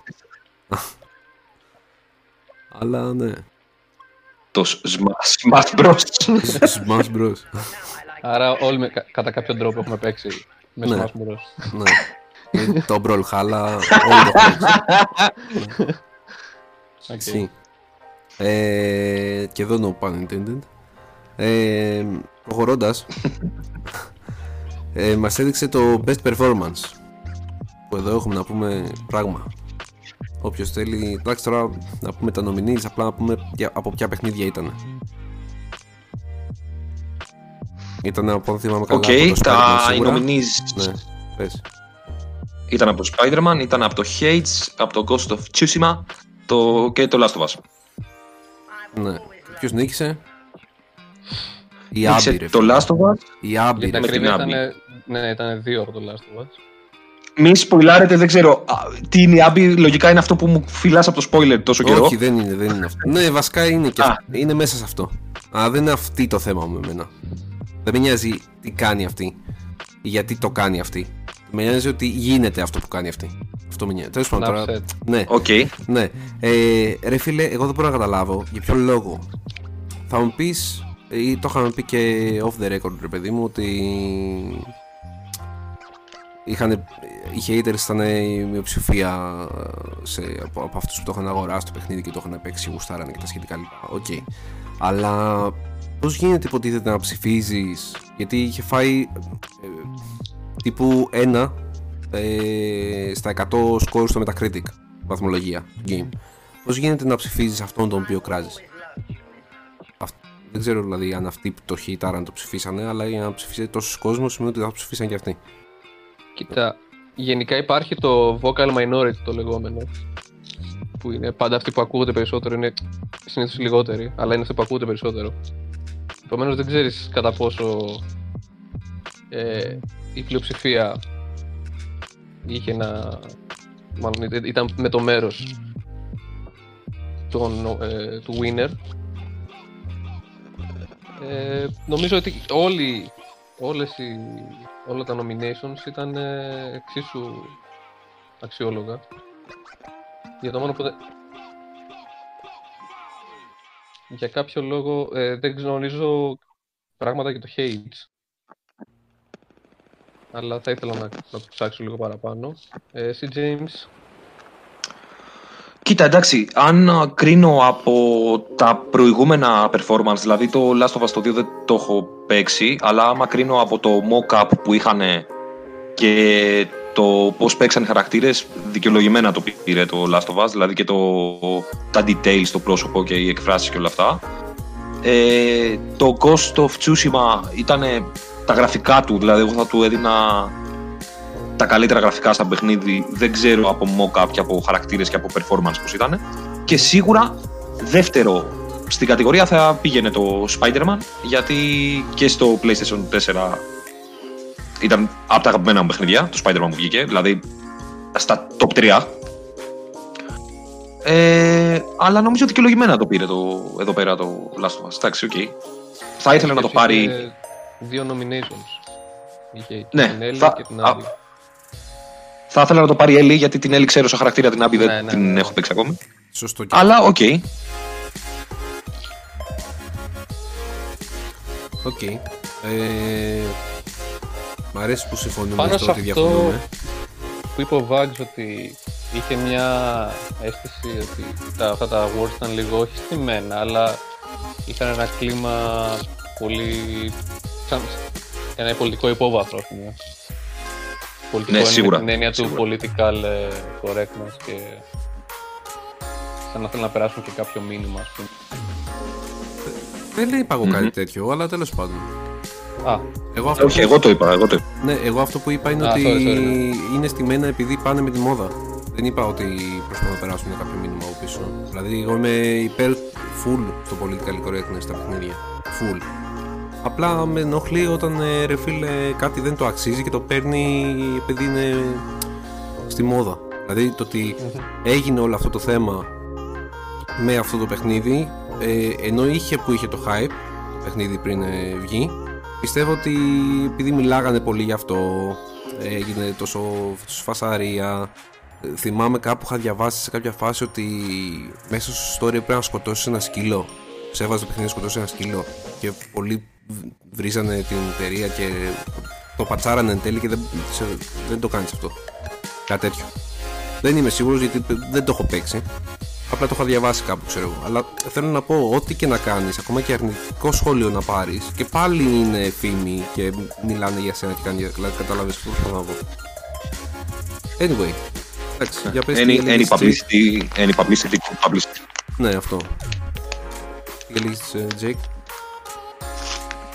Ε, δεν θυμάμαι τώρα. Νομίζω ότι έλεγα πιο πολύ πάνω σε αυτό που είπε ο James. Ότι αυτά τα awards είχαν ένα υπόβαθρο political ε, Πρέπει να δεις τα, τους winners όλους και να δεις αν από αυτούς βγαίνει κάτι τέτοιο για να βγάλεις το συμπέρασμα, αλλά τέλος πάντων. Εντάξει, το αναλύσουμε και πιο μετά, στο, αφού καλύψουμε πρώτα το event. Αλλά προχωρώντας, μας έδειξε το world premiere του Perfect Dark από την Initiative, την εταιρεία το οποίο στην αρχή εγώ σκάλωσα, δηλαδή είδα το Initiative και φαντάστηκα ξέρω εγώ ότι θα είναι αυτό, αλλά επειδή κάπου είχα διαβάσει ότι θα δείξει και κάποιο άλλο, ότι εργάζεται πάνω και σε κάποιο άλλο παιχνίδι, νόμιζα ότι μπορεί να δείξει κάτι άλλο, αλλά ήταν ε, πολύ ωραίο το, το trailer. Εγώ τα είχα παίξει τα άλλα δύο, ε, ήταν σάπια, με την έννοια πια ότι gameplay wise Εντάξει τώρα, σαν ε, ιδέα για αυτά είναι σαν να παίζεις ε, μια θηλυκιά James Bond, το πούμε έτσι. Mm-hmm. Mission Impossible θηλυκιά. Κάτι τέτοιο ρε παιδί μου, περίεργο. Εντάξει. Φάση είχανε, αλλά gameplay wise ήταν unplayable. Αλλά αυτό μου άρεσε πολύ. Δηλαδή, αν το φτιάξουν σωστά έτσι όπως πρέπει να το φτιάξουν, θα είναι πάρα πολύ ωραίο. Μπορεί να είναι και both first και third person. Οπότε μπορεί να είναι πάρα πολύ ωραίο. Ε, δεν ξέρω. Ε, James, τη γνώμη σου πάνω σε αυτό; Κοίτα, ήταν πολύ θεματικό το τρέιλερ. Πραγματικά. Εντάξει, δεν έδειξε gameplay αν θυμάμαι καλά. Αλλά αυτό που είδα μου άρεσε. Δεν έχω επαφή με τα προηγούμενα, δεν ξέρω. Γιατί είναι και του Xbox. Ε, οπότε εντάξει, από αυτό που είδα ήταν αρκετά θεματικό παιχνιδάκι. Αν είχα Xbox θα το δοκιμάτα. Ε, σίγουρα. Nice, Jake. Ε, και εγώ στο ίδιο κύμα με τον James. Ε, το τρέιλερ ήταν ένα one shot. Ε, ξεκιν... Ουσιαστικά να δείχνει το, τον κόσμο στον οποίο μάλλον διαδραματίζεται. Ναι. Δεν ε, κατάφερα να καταλάβω πολλά. Και πιο πολύ μάλλον στα το ότι δεν έχω και γνώση από συγκεκριμένο franchise. Αν πρόκειται για franchise. Ναι, franchise. Ε, το το ωραίο της υπόθεσης είναι ότι αποτελείται το initiative, σαν ε, το project initiative, είναι μια ομάδα από βετεράνους της βιομηχανίας των games και έχει στηριχθεί πάρα πολύ Microsoft πάνω σε αυτό το σκέφτο. Πολύ καλή παρατήρηση. Γιατί έχει ναι. μέλη και από άλλες ε, εταιρείες μεγάλες. Ναι, ναι, ναι, ναι. Οπότε προφανώς και θα βγάλουν κάτι καλό. Μπορεί να είναι ελπιδοφόρο. Ναι. Οκ, okay, το επόμενο τρέιλερ που μας έδειξε είναι το Back 4 Blood, το World Premiere. Ah. ναι, βγαίνει 22 Ιουνίου του 2021. Ε, πιστεύω ότι όλοι μας το αγοράσουμε αυτό το παιχνίδι που παίξουμε. Ε, ναι. ναι. ναι. Νομίζω ναι, εντάξει, συμφωνούμε όλοι σε αυτό. Είναι το reboot, για όσους δεν το είδανε και δεν το ξέρουν, του Left 4 Dead. Είναι πάρα πολύ ωραίο. Ε, έχει καινούριους χαρακτήρες, καινούρια ζόμπια, δεν θα εξηγήσω τι είναι το Left 4 Dead, δηλαδή προφανώς όλοι ξέρουν. Αλλά είναι, είναι, ήταν πάρα πολύ ωραίο το τρέιλερ που, που μας έδειξε. Θέλετε να πείτε δύο λόγια; Ε, νομίζω ότι ε... δικαιωματικά πρέπει να μιλήσει. Εντάξει, το Left 4 Dead ήταν από τα αγαπημένα μου παιχνίδια, ειδικά το, το 2. Ε, νομίζω είχαμε παίξει και μαζί κάποια στιγμή Vax παλιότερα. Έχω αυτή την αίσθηση. Πρέπει να είχαμε παίξει. Σε Ιντερ καφέ νομίζω. Ε, ε, ναι. Ναι, ναι. Ε, αυτό που είδα ήταν τόσο ευχάριστο, τόσο, αν και first person, που τα μισώ γενικότερα, αλλά το συγκεκριμένο εννοείται ότι θα το έπαιζα. Ε, πολύ ευχάριστο, αναβαθμισμένο, πολύ ωραία γραφικά. Φαντάζομαι ότι θα έχει και ωραία actions να κάνει σαν multiplayer φάση, να είσαι με τους φίλους σου και να παίζεις. Ε, thumbs up απλά. Ναι. Υπέροχο. Τζικ. Ε, αυτό, ότι θα, λογικά θα είναι το upgrade του Left 4 Dead για μένα. Δηλαδή, ok, μεγαλώσαμε με αυτόν τον τίτλο. Πάμε τώρα στο επόμενο. Ε, στο Next Best Thing. Ξεκάθαρα. Okay. Πολύ ωραία γραφικά, πολύ ωραίο τουλάχιστον από αυτό που προλάβαμε να δούμε από το trailer ε, χειρισμός λογικά. Παίζει ρόλο πάρα πολύ το, η κάμερα, το, το feel γενικά σε τέτοια παιχνίδια first person γενικά. Ε, και στηρίζεται πάνω στην επιτυχία του. Δηλαδή υπάρχει το Left 4 Dead, δεν, δεν μπορείς να τη χαλάσεις αυτή τη συνταγή, απλά την κάνεις καλύτερη. Είναι όπως το χειριστήριο του Xbox που δεν χρειάστηκε να προσθέσαμε μόνο κουμπί. Ναι, ναι, Σου λέει ναι. εντάξει, φωνή μπόμπα. Και πειράξουμε. Ε, δείξαν και gameplay. Μένω μου άρεσε και το gameplay Μμ. που, που έδειξε. Βέβαια δεν είχε το HUD για να δούμε πού είναι οι σφαίρες, πού είναι Σωστά, το map, πού είναι και αυτά. Αλλά εντάξει, μου φάνηκε ωραίο. Πολύ ωραίο στο gameplay. Μετά μας έδειξε το Scavengers, την Open Beta. Ε, θα πω και δύο-τρία άλλα ακόμα γιατί θα τα σκυπάρουμε λίγο. Ε, μας έδειξε το ε, Forza Horizon 4 X Cyberpunk, το Quadra Turbo R VTEC, το οποίο δίνει free. Ε, Αυτό ήταν τίτλος. Τίτλος, όλο αυτό που είπες. Ό- Όχι, δεν ήταν Για το τίτλος. Forza, Για το Forza Horizon το Α! 4 το παιχνίδι. έχει να βγάλει κάποιο αμάξι. Αν ήταν έτσι. Τι ο φάση. τίτλος- Αν ήταν έτσι. Ο Απλά- τίτλος, όλο. Ή- Ήτανε, ήταν οι, οι developers ξέρω εγώ, που δίναν τον τίτλο και είχαν φτιάξει ένα dark, dartboard και πετάγανε βελάκια ρε. για να διαλέξουν τις λέξεις. Η διαβάση Street Fighter Super Ultimate ε, Upgraded Edition Turbo 5. Ξεκάθαρα. Ε, και μετά μας έδειξε το Hood Outlaws and Legends το οποίο βγαίνει στις 7 Μαΐου η Early Access του 21 νομίζω ναι, ναι. Ε, Anyway είναι ένα παιχνιδάκι Ε, το οποίο ήταν. Πες Ε, όχι, ε, ε, εγώ δεν θα ήθελα να τα κάνω τόσο πολύ skip out το συγκεκριμένο. Ε, είναι. Ε, μ' άρεσε πάρα πολύ. Δηλαδή θα ήθελα να πούμε δύο λογάκια έτσι να το σχολιάσουμε. Ήταν το setup πάρα πολύ ωραίο έτσι μεσαιωνικό. Ε, ουσιαστικά κάνεις team up μαζί με άλλους που προσπαθείς να κάνεις την τέλεια ληστεία σε έναν κόσμο μεσαιωνικό μαζί με φίλους σου. Θύμισε πάρα πολύ Assassin's Creed αυτό το, το multiplayer του Assassin's Creed, ας πούμε. Ε, αλλά μ' άρεσε πάρα πολύ, δηλαδή θα του έδινα ένα try, σίγουρα. Εντάξει, εγώ έχω παίξει multiplayer στο, σε Assassin's Creed παιχνίδι. Στο 4 νομίζω κιόλας, αν θυμάμαι καλά. Ωραίο ήτανε. Ε, προφανώς και σε αυτό το παιχνίδι στο HUD θα έχεις πολλά περισσότερα πράγματα να κάνεις από το απλά να κάνεις assassinate κάποιον ο οποίος είναι, πώς το λένε, in disguise.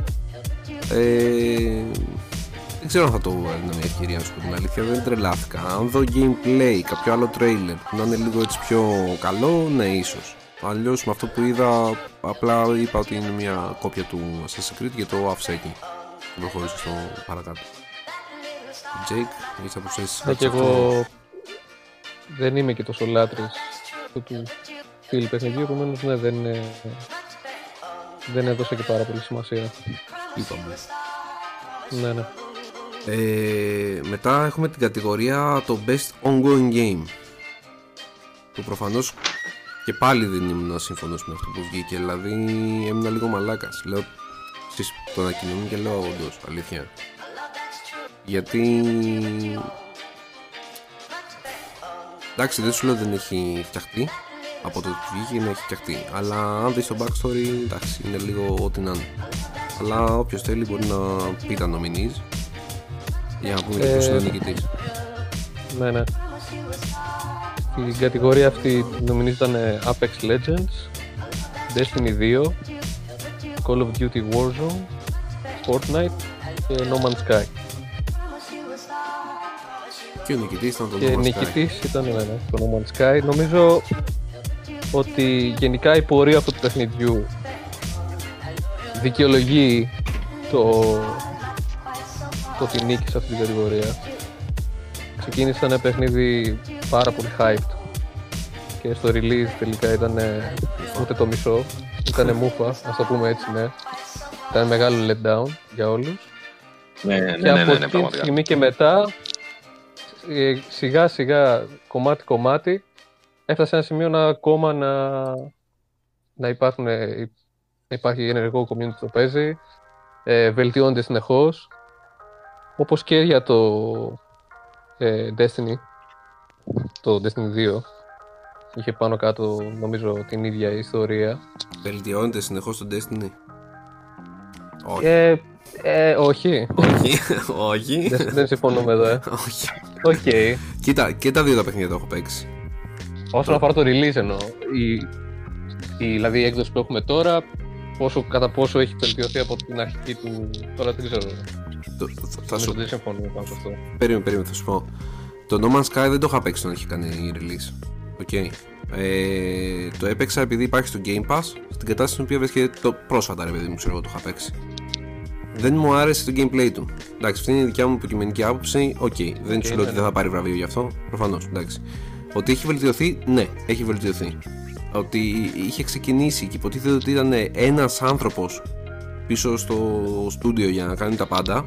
Γιατί αν θυμάμαι καλά έτσι είχε ξεκινήσει. Όταν One Man Studio το παιχνίδι. Και τώρα έβγαινε και λέγε, ξέρω εγώ, ότι α, και ερχόμαστε στη δουλειά και είναι πιο πολύ δύσκολο και αυτό και αυτό. Εν τω μεταξύ, α, το συγκεκριμένο τύπο κάθε φορά που. Όχι νικάει βραβείο, ή τέλος πάντων γενικότερα κάτι γίνεται γύρω από αυτό και του παίρνει στην έντευξη οτιδήποτε, είναι με ένα χαμόγελο. και πάντα λέει τις ίδιες αδάκε. Ναι, είναι δύσκολο, ερχόμαστε στο γραφείο, ξέρω εγώ. Τα και τα ίδια. Λες και τα έχει μαγνητοσκοπήσει, ξέρω για να τα δείχνει. Anyway, ε, το Destiny που το είχα παίξει από την αρχή που είχε βγει, επειδή είχα, είχα τερματίσει και το 1. Ε, με το που είδα τρέιλερ του 2, έλεγα: OK, θα, θα είναι κάτι διαφορετικό. Θα έχει upgrades, θα είναι έτσι, θα είναι αλλιώς, θα είναι ξέρεις, κάτι διαφορετικό. Ε, επειδή έπαιξα από την αρχή, όταν είχε βγει το Destiny το 2, ήταν σαν να παίζεις το 1, απλά να βάζεις ένα 2 δίπλα. Ε, Όλο ίδιο, ρε. Δεν, δεν είχε Ναι, αλλάξει κατάλαβα κάτι τι λες, κατάλαβα τι λες. τουλάχιστον το, το, το lore του 1 δεν το κουμπάει το 2 για μένα. Ε, δεν σου λέω ότι δεν έχει και το 2 lore, έχει. Αλλά το 1 μου άρεσε πολύ περισσότερο από το 2. Οκ, δεκτό. Αλλά για ό- όσο αφορά το, το βραβείο που πήρε το παιχνίδι, από τη μία σε σχέση με τα υπόλοιπα ναι, μαζί του, αλλά από την άλλη δεν ε, πιστεύω ότι για, δηλαδή, για μένα θα το πρέπει να βάλουν άλλα nominees, ξεκάθαρα. Αυτό ήθελα να, να πω ότι μήπως θα πρέπει να μπουν κάποια άλλα nominees. Α- Άρα καταλήγουμε στο ότι στο τέλος της όλης κουβέντας αυτής θα αναλύσουμε γιατί υπήρχαν αυτά τα νομινείς. Ωραία, ναι, ναι. Ε, θέλετε να πείτε τώρα κάτι πάνω στο, στο No Man's Sky; Νο- Νομίζω όχι. Εντάξει, εγώ το θυμάμαι αυτό που θα πω σαν σχολείο προσωπικό είναι ότι ή- ήμουνα πολύ hyped τότε και μάλιστα ήταν οι εποχές που ήμουν ακόμη προς τα τέλη που μου φοιτητής, νομίζω πότε είχε βγει, δε- 13 το παιχνίδι. Αν θυμάμαι καλά. Μπορεί και λίγο πιο Σιγά. μετά, δεν ξέρω. Γενικά το hype Πάντως είχε θυμά... δημιουργηθεί καιρό. θυμάμαι πάντως ήταν οι εποχές που ακόμη σκρόλαρα ατελείωτα στο 9gag και είχε, είχε φάει χοντρό κράτημα ας πούμε τότε και όντως μετά που πήγα και είδα και εγώ λίγο gameplay και αυτά δεν το έπαιξα το παιχνίδι αλλά ναι ήταν λίγο μουφα, έκανε ε, flop. Αυτό. Τώρα σαν, την κατηγορία, ναι, σαν νικητή δεν θα το θεωρούσα. Στην κατηγορία σίγουρα θα ήθελα και εγώ άλλα νομινείς. Μένα μου θύμισε σαν να παίζω Minecraft στο διάστημα ρε φίλε. Ήταν κάτι πολύ περίεργο ξέρω εγώ για μένα. Δεν, δεν, δεν με τρελάνε καθόλου. Δηλαδή το εγκατέστησα, έπαιξα μία-δύο ώρες και το έσβησα.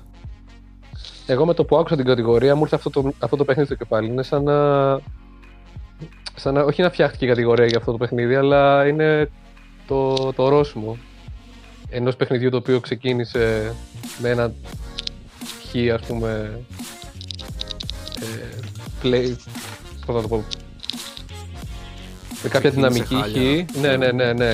Και στην πορεία βελτιώθηκε μέσα από τριβή, μέσα από το community, μέσα από όλο αυτό το, Το feedback που έπαιρνε. Ναι. το feedback, ναι, ναι.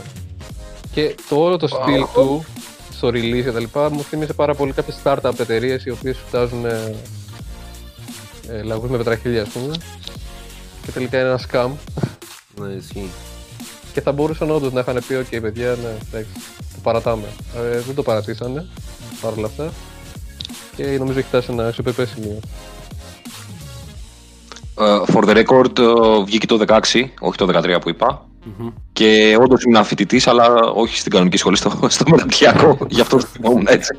Απλά φλεξάρεις. Φλεξάρω, Ναι, ναι, ναι. ναι, φλεξάρω τη γνώση. Θα σου κάνω μια άλλη ερώτηση τώρα, ρε φίλε. Σκρόλαρες στο 9gag το, στο μεταπτυχιακό σου, ρε, δεν τρέψει.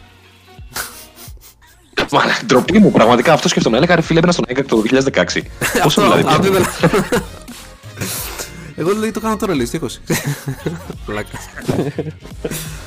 Οκ, ε, περνάω σε δύο πάλι World Premiere trailers τα οποία μας έδειξε ήταν για το δεκαλίστο Protocol που θα βγει το 2022 το οποίο μου φάνηκε έτσι ψηλό ενδιαφέρον αλλά ακόμα εντάξει, δεν ξέρουμε πάρα πολλά πράγματα για το Warhammer ε, Ε, όχι απλά ενδιαφέρον.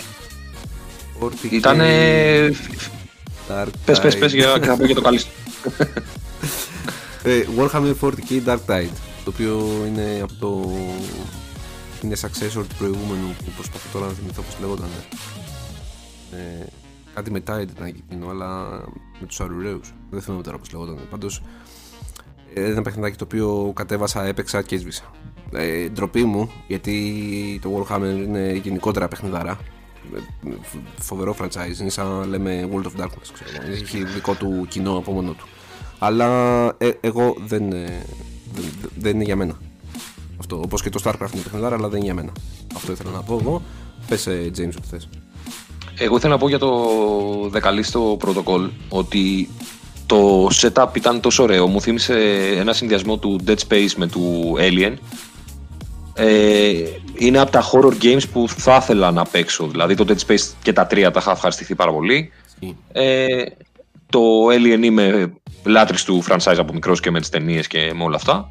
Οπότε ήταν ε, μια μίξη αυτών των δύο έτσι όπως το είδα και μου άρεσε πάρα πολύ. Δεν ξέρω, το Warhammer εντάξει είναι skippable και για μένα, ντροπή μου, αλλά είναι skippable. Δεν ξέρω, Jake, Θα συμφωνήσω άλλη μια φορά μαζί του James. Ε, σταμάτα, από όλα κοκκινίζω. τα τρέιλερ, από όλα τα τρέιλερ, ένα από τα, τα καλύτερα για μένα το καλή στο Protocol. Ε, είμαι και εγώ πάρα πολύ μεγάλος φαν γενικά του horror genre και ειδικά του space horror. Ε, παιδί και εγώ της, ε, του franchise του Alien. Μ' άρεσε πάρα πολύ ότι θα βγει ένα παιχνίδι αυτής της κατηγορίας ε, δεν ξέρω, ήταν πάρα πολύ ωραία τα γραφικά του στο τρέιλερ.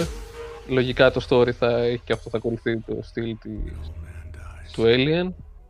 Και όσον αφορά τώρα το Warhammer 40k, δεν είναι τίτλος για μένα. Ξέρω ότι υπάρχει μεγάλο community από πίσω που ασχολείται μόνο με αυτό το πράγμα. Και το successor του ήταν το Warhammer Vermintide, το οποίο το είδα τώρα μέσα από το από ένα άρθρο που έχω ανοίξει. Σωστός, σωστός Απλά για να, For the record για να συμπληρώσω με το VAG. Δεν είναι ότι.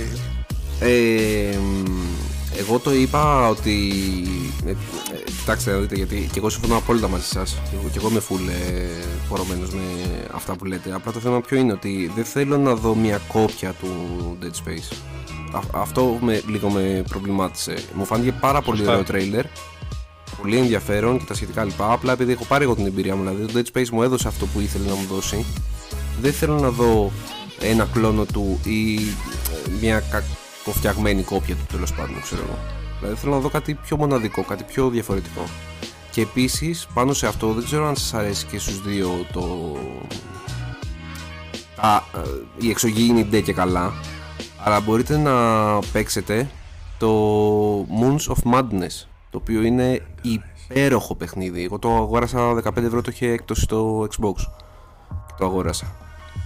Ε, είναι space, horror, είναι Lovecraftian, είναι καταπληκτικό παιχνίδι. Αυτό ήθελα να πω Το ότι τσεκάρω ήδη. Ναι, και εγώ αυτό κάνω. πρέ- Ε, πρέπει, γενικά εμπιστεύομαι VAGs. πρέ- στα πρέ- μάτια. πρέπει να τα αγοράσετε αυτό. Ε, το θέμα ποιο είναι ότι δεν δίνει αυτό που έδινε το Dead Space, το action. Δίνει το πιο horror του. Δηλαδή ακόμα και το, Nice. το, το τελευταίο, το πώς λέγεται, το που ήταν με τα Alien, ρε, James; Το isolation. Μπράβο, ναι. Είναι, ας το πούμε πάνω κάτω το ίδιο, αλλά ε, τουλάχιστον στο Moons of Madness δεν σε κυνηγάει κάποιο κάτι όλη την ώρα. Καταλαβαίνεις. Δηλαδή ε, έχει τα δικά του jump scares, θα το πω έτσι, τα, τα δικά του horror elements τέλος πάντων. Είναι φο- φοβερό. Να περάσουμε στην επόμενη κατηγορία, θέλετε να προσθέσετε κάτι; Όχι, πάμε. Ε, Οκ. πες, προχωράμε. Λοιπόν, Πάμε γιατί έχουμε δρόμο. ναι, ναι, ναι, έχουμε ε, πολλά ακόμα. Ε, best Art Direction είναι το επόμενο. Και the nominees are Drum roll. Final Fantasy VII Remake, ε, Ghost of Tsushima, Hades, Ori and the Will of the Wisps και The Last of Us Part 2. Και νομίζω νικητής σε αυτή την κατηγορία σπάει τα, την όρμα και είναι το Ghost of Tsushima. Δικαιωματικά. Δικαιωματικά. Ναι, όχι, όχι, ναι, ναι, ναι. Απλά Σπάει την όρμα του Last of Us. έσπασε, ναι, ναι, Ναι. έσπασε το σερί του Last of Us. Δεν έχουμε, δεν έχουμε σταματήσει να μιλάμε για Last of Us. Έκλεψε και αυτό ένα Ναι, ναι, ναι. τρόφι. είναι το παιχνίδι που χαρακτηρίζει την κατηγορία, ρε παιδιά, για μένα φέτος. ναι, ναι, ναι, ναι. ναι. Το Art Direction, δηλαδή, αυτό είναι το παιχνίδι. Πάρτο. Πάρτο και κάτω Ναι, ναι, κορνίζα, ναι, ξέρω ναι, εγώ αυτό το ναι, πράγμα. ναι, ναι. Να ρωτήσω τώρα κάτι. Έχουμε κάποια κατηγορία, γιατί και εγώ δεν τα θυμάμαι τώρα όλα απ' έξω, που να λέει Best Narrative. Η Ναι. story. Ναι, ναι, ναι. εννοείται. Την οποία και δεν Το είπαμε Best έτσι. Δεν το είπαμε, μπορούμε να το πούμε τώρα. Όχι, όχι, όχι, όχι, όχι. Στην ώρα του. Απλά προσπαθώ τώρα να βρω σημειώσεις μου και δεν μπορώ να το βρω. Τέλος πάντων, εντάξει, προχωρώντας θα, το, θα το βρούμε στην πορεία. Ε, μετά είναι το Best Action Game η κατηγορία. Γιατί για τον Ghost of Tsushima νομίζω δεν έχουμε να συμπληρώσουμε κάτι άλλο. Είναι πάρα πολύ ωραίο παιχνίδι. Είχαμε πει και ένα tip στο προηγούμενο επεισόδιο για το παιχνιδάκι. Ε, και ας μην το έχω παίξει. Ε, αυτό και το Sekiro είναι από τα δύο παιχνίδια τα οποία θα ήθελα κάποια στιγμή να πάρω στο PlayStation 4 έτσι για τη συλλογή μου να τα έχω. Ε, ποιος θα πει, James θες να πεις για το Best Action Game; Ναι, ναι, ναι. Ε, το Best Action Game ουσιαστικά είναι πρόκειται για παιχνίδια τα οποία εστιάζουν πιο πολύ στο combat, ας πούμε, στη μάχη. Ε, οι nominees ήταν το Doom Eternal, το H- Hades, το Half-Life, το Alex, αν το λέω σωστά, Ναι, ναι. ε, το Neo 2 και το Street of Rage το 4. Το αγαπημένο του Vags. Ο νικητής ήταν το Hades. Δεν ξέρω αν συμφωνώ. Αλλά δηλαδή θα μπορούσα να το δώσω στο Street of Rage εγώ προσωπικά και με πολύ close ας πούμε με αυτό θα το έδινα στο Doom Eternal που γινόταν ο πανικός ο ίδιος. Δηλαδή σε πιάνε επιληψία από, Ακριβώς, ακριβώς. από τη μάχη ας πούμε ξέρω. Ναι. Αχ, Street of Rage. Δεν πειράζει, του δώσαμε εμεί ένα βραβείο στα In-Game Awards. Ρε φίλε, είναι παιχνιδάρα. Είναι... Πραγματικά πιστεύω ότι μας καταλαβαίνουν όσοι είναι στην ηλικία μας και πιο πάνω. Και πιο μεγάλοι. Ξέρω εγώ, που τα είχαν λιώσει, ξέρω εγώ, αυτά τα arcade. Δεν νομίζω ότι τα παιδάκια τώρα πιο καινούριες γενιές θα μας καταλάβουν. Δηλαδή θα το δουν το παιχνίδι αυτό και θα πούνε Α, τι είναι, 2D, δεν είναι ωραίο. Εντάξει, ξέρω εγώ. Τέλος πάντων. Ε, θέλετε να συμπληρώσετε κάτι άλλο πάνω σε αυτή την κατηγορία; Ε, όχι. Τα αναλύσαμε πιστεύω. Ναι, ναι, μπορούμε να πάμε στην επόμενη. Οκ, η επόμενη κατηγορία είναι Best VR slash AR Ωραία. Game. Λοιπόν, κάτσε να σου πω τους nominees. Α, λοιπόν, είναι το, το Dreams, Μμμ. το Half-Life Alyx, το Marvel's Iron Man VR, το Star Wars το Squadrons και το Walking Dead Saints and Sinners. Νικητής ήταν το Half-Life. Ε, δεν έχω παίξει πολύ με το VR γιατί έχω ένα θέμα με το motion sickness. Οπότε δεν έχω άποψη, αλλά είναι Half-Life, ρε φίλε. Ξέρω, του το δίνω. Είδες, αυτό, δηλαδή είναι Half-Life ρε φίλε, θα πάρει τίτλο. Αυτό, εκεί προσπαθώ να καταλήξω στο τέλος που θα συζητήσουμε όλα αυτά. Ότι ρε φίλε, παίρνει ένα τίτλο μόνο και μόνο γιατί πουλάει το όνομα. Γιατί οι νοσταλγοί λένε Α, τι Half-Life, εντάξει. Δηλαδή, κάποιοι που δεν το έχουν. Εγώ δεν έχω VR. Okay.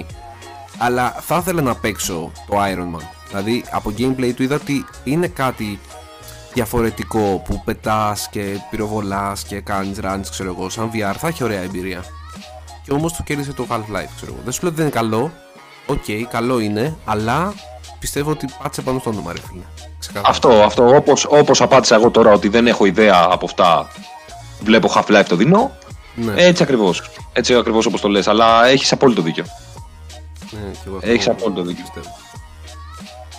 Οκ, νομίζω ότι ναι, και γι' αυτό δεν έχουμε κάτι και θα άλλο επιστρέψεις να- σε πάρα πολύ λίγο κοντά μας Ναι. Ε, πιστεύω ότι θα συμφωνούσε σε αυτά που είπαμε κι εμείς. I'm back. Α, Ωραίος. Για πες μας την γνώμη σου. Κατευθείαν έτσι. Για- λέμε, λέμε για το VR γενικότερα. Οι nominees ήταν το Dreams, το Half-Life, το Alex, Ναι, το ναι, ναι, Marvel's ναι. Iron Man, Star Wars, το Squadron και το... το είπαμε, νικητής ήταν το Half-Life. Ε, Αυτό αυτό θα που είπα εγώ σκέφτηκα ήταν, και εγώ. κάνω μια πάρα πολύ μικρή επανάληψη, ότι δεν ξέρω κανένα. Ναι, δεν ξέρω κανένα, το ψηφίζω επειδή είναι το Half-Life. Και μου είπε ο Vax ότι δεν έπρεπε να είναι έτσι η φάση. Δηλαδή, πήρε μόνο και μόνο λόγω ονόματος. Χωρίς να λέμε ότι δεν είναι παιχνιδάρα. Αλλά το βλέπουμε και το ψηφίζουμε επειδή δεν έχουμε παίξει και τα άλλα, ας πούμε, επειδή ξέρουμε το όνομα. Δεν ξέρω, ε, μακάρι να είχα τα λεφτά να έχω VR και να έχω άποψη. Νομίζω και εγώ θα ψήφιζα το Half-Life Alex μόνο και μόνο από βιντεάκια που έχω δει και επειδή δεν έχω κάτσει να ασχοληθώ με τα υπόλοιπα παιχνίδια της κατηγορίας, να, να έχω δει δηλαδή τουλάχιστον βίντεος. Ε, ναι, είναι μια κατηγορία που ακόμα για μένα έχει πολύ ψωμί. Προχωρώντας είναι Best Sports Slash Racing Game. Το οποίο βγήκε αυτό το οποίο ήθελα, επιτέλους. δικαιωματικά, ξεκάθαρα δικαιωματικά πιστεύω ότι κέρδισε. Τα nominees είναι. Όποιος θέλει τα λέει. Είναι το Dirt, το Formula 1 2020, FIFA 2020, NBA 2K, δι- όχι, FIFA 2021, συγγνώμη. Ναι, NBA έτοιμο. 2K ε, 21 και το Tony Hawk's Pro, Pro Skaters 1 και 2. Tony Hawk's Pro Skaters 1 και 2 το ξαναλέω. ε, και κέρδισε το, και κέρδισε το Tony Hawk's. Ε, εντάξει, εγώ δεν μπορεί να το έδινα και είμαι λίγο biased και μπορεί να το έδινα στο NBA. Αλλά εντάξει, το άξιζε full το Tony Hawk, ήταν πολύ καλό. Ε, το remake που είχε είναι, είναι καταπληκτικό. Πες μου, ε, ωραία, στο, στα τόσα NBA που έχεις παίξει, γιατί έχεις παίξει πάρα πολλά. Οκ, τα 2K. Ε, είδες κάποιες βελτιώσεις, οκ.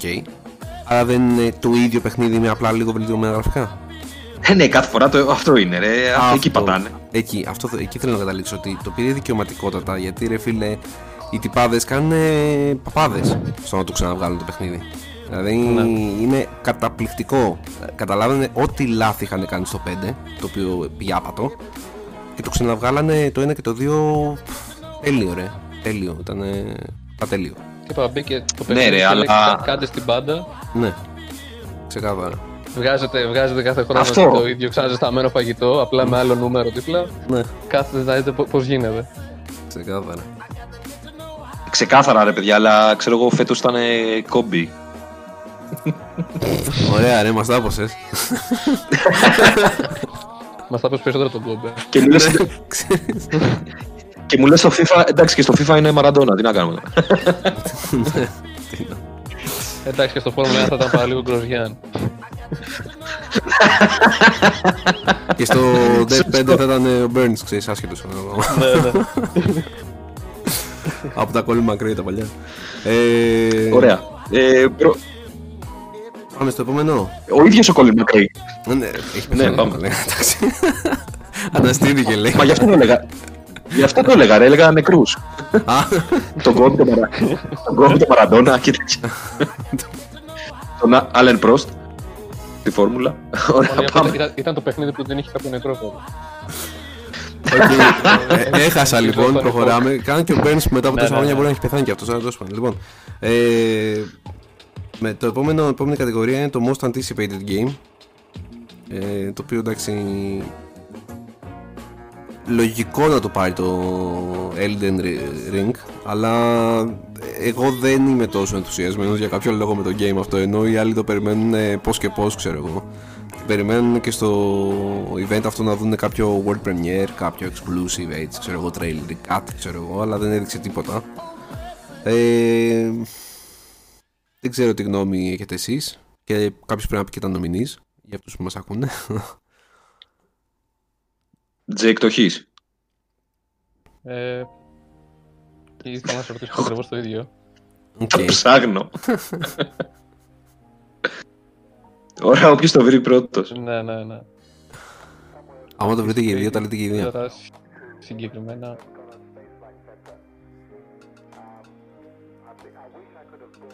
Τι έγινε ρε παιδιά; Τέλος πάντων, προχωράμε, δεν πειράζει. Δεν μην αγχώνεστε. Ούτως ή άλλως, όντως ε, δικαιωματικά το, το, το, τον πήρε τον τίτλο από το hype που έχει δημιουργήσει το συγκεκριμένο παιχνίδι. Ε, Okay. άμα τα βρείτε, τα λέτε, εγώ προχωράω. Μετά μας έδειξε ένα world premiere του. Ωραία. Ε, Τα βρήκες; όχι, έχω σκανάρει δύο φορές τη λίστα, παιδιά, δεν το βρίσκω στο Οκ. Πειράζει. το site, εκτός αν μου ξεφεύγει. Δεν είναι. Το most anticipated game ήταν. Είναι ωραία. Ωραία, οπότε πάμε στο Skip. επόμενο και Skip. πάμε να το βρούμε, το λέμε. Ναι. Ε, μας έδειξε λοιπόν ένα world premiere του Open Roads. Εντάξει, τέλος πάντων ήταν ψηλό... Skippable τίτλος. Έλα ρε, γιατί ρε εσύ, εμένα μου θύμισε ε, έτσι με cel shaded γραφικά το Broken Sword ας πούμε και ανοιχτός Κάτσε ρε εσύ, κόσμος γιατί θα μήπως μπορούσε να εγώ πάει. δεν τα θυμάμαι καλά. Ναι, για, για πες. για, για, και εγώ μπορεί γιατί δεν έχω σημειώσει ακριβώς τι είναι το καθένα και μπορεί να λέω κάτι το οποίο δεν ισχύει για κάποιο καλό παιχνίδι. Στο, στο trailer αυτό που είδαμε ήταν έτσι ένα παιχνίδι με cel shaded γραφικά τα οποίο, το οποίο θύμιζε, βασικά ήταν πιο πολύ σαν cartoon Πο- σχεδόν σαν cartoon σαν το Broken Sword το παλιό που είναι μια κοπέλα με τη μητέρα της και ταξιδεύει σε επαρχιακούς δρόμους ας πούμε για να βρει ε, κάποια, να πάνε σε κάποιες περιπέτειες, σε κάποια σπίτια, σε κάτι τέτοια Ε, και από ό,τι κατάλαβα θα είναι λίγο point and click μπορεί να κάνω και λάθος γιατί δεν έδειξε gameplay αλλά μου φάνηκε αρκετά ενδιαφέρον Ναι, ναι, έκανα, είπα βλακεία. Είναι και από την εταιρεία την Αναπούρνα ε, που έχει βγάλει ούτως ή άλλως πολύ ωραίους στυλούς. Ε, ισχύει, είναι πάρα πολύ ωραίο παιχνιδάκι. Ε, narrative και αυτό.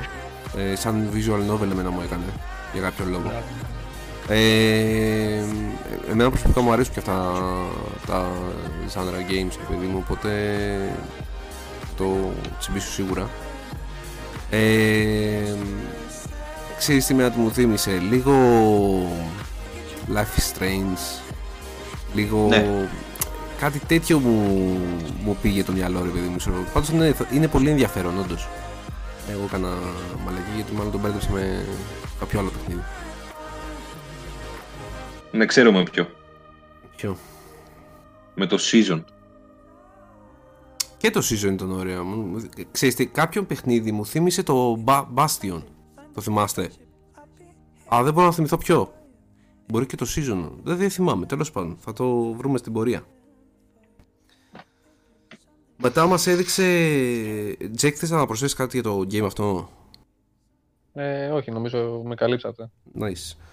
Ε, μας έδειξε το Disco Elysium The Final Cut που είναι στην ουσία η free, το free upgrade από το PS4 στο PS5 για αυτούς που το έχουν. Το Disco Elysium είναι ένα παιχνίδι το οποίο κάποια στιγμή θέλω να πάρω. Ε, εγώ.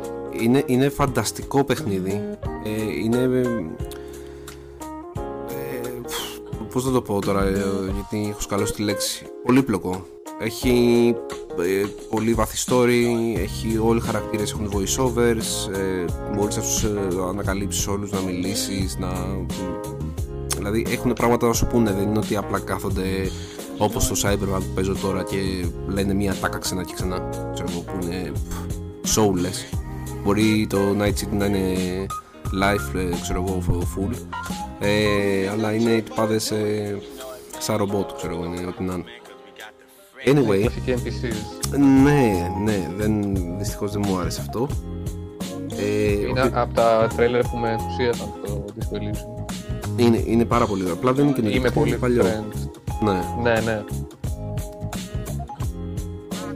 James, κάτι γι' αυτό; Ε, ήταν από, και αυτά από μένα που με ενθουσιάσανε βέβαια λίγο το gameplay του δεν ξέρω πώς θα είναι με την κάμερα από πάνω και αυτά γιατί λίγα παιχνίδια έχω παίξει που να μου έχουν τραβήξει το ενδιαφέρον που είναι έτσι, δηλαδή είναι το, το Diablo και το Divinity ας πούμε. Το Divinity, ναι. Ε, ε, τώρα ήταν αρκετά ενδιαφέρον.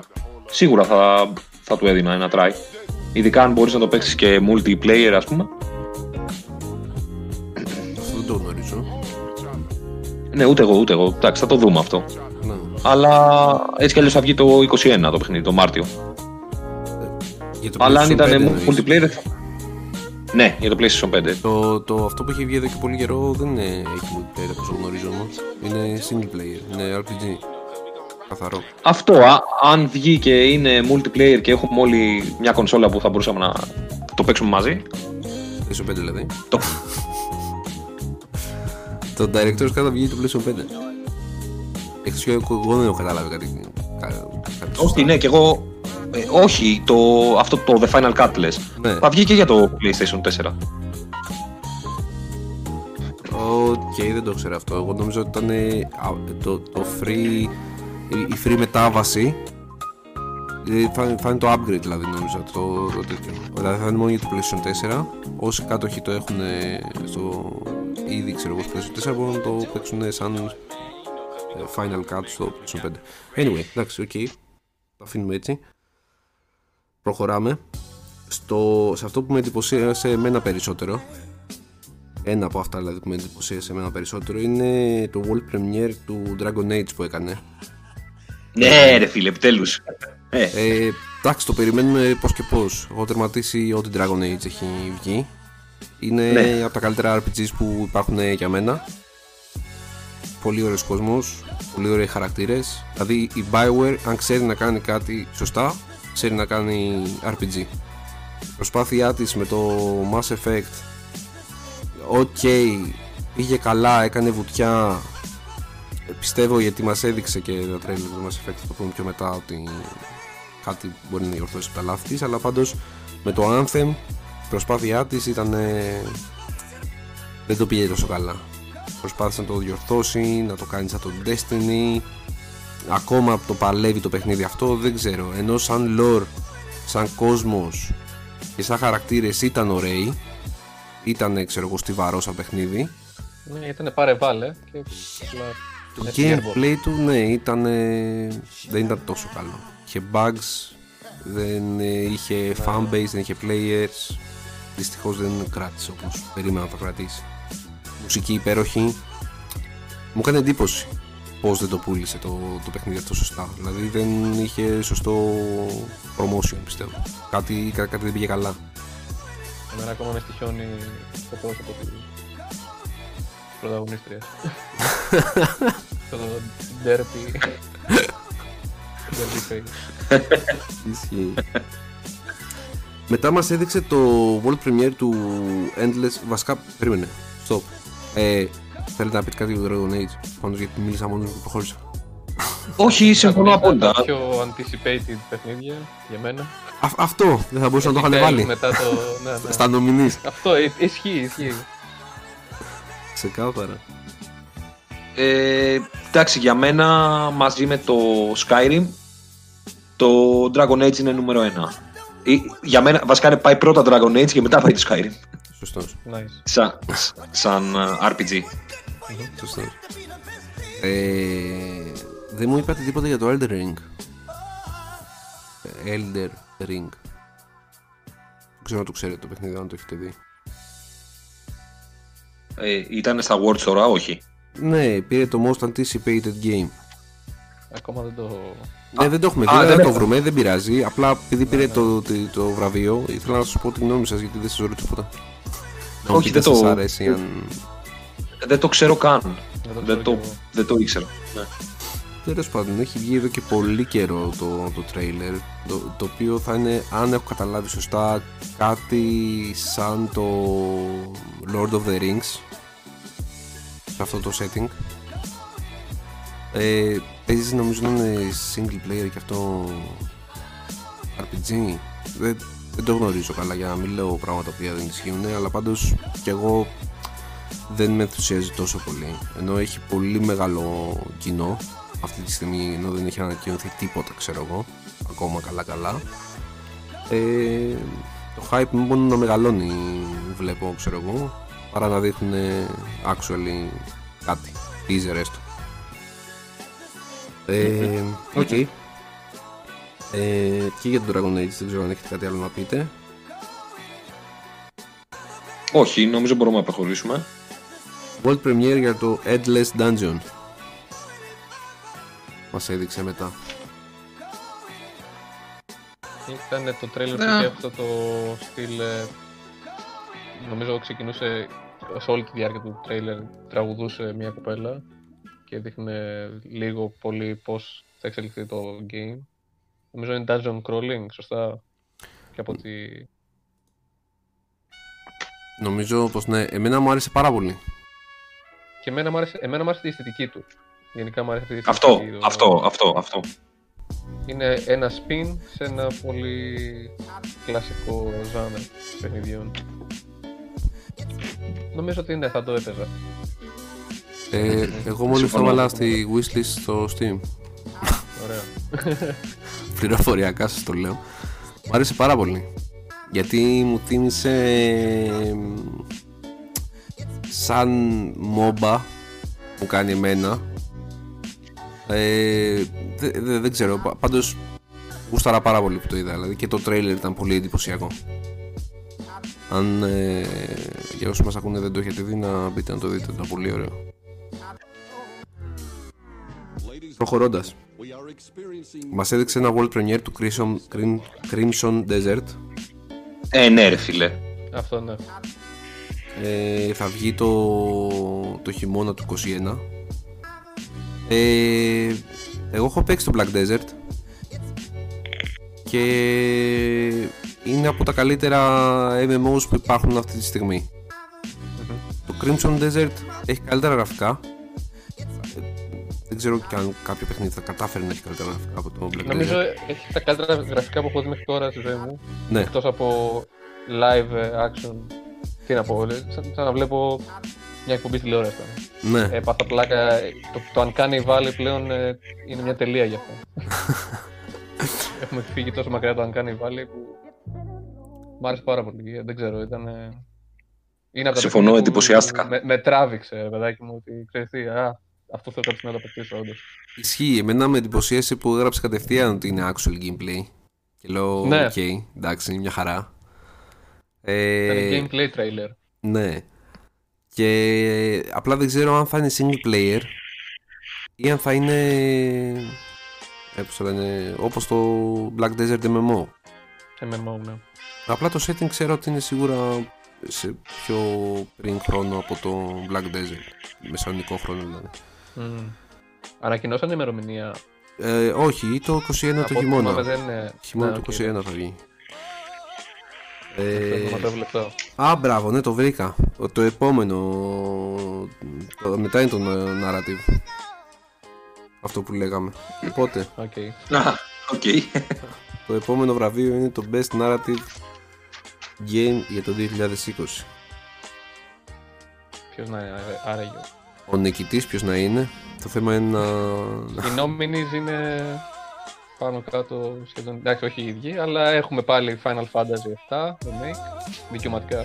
ναι, Ghost of Tsushima, Hades, Last of Us και ποιο ξεχνάω. Α, ναι, 13 Sentinels, Age's Dream. Εντάξει. skip το ε, Last of τελευταίο. Us.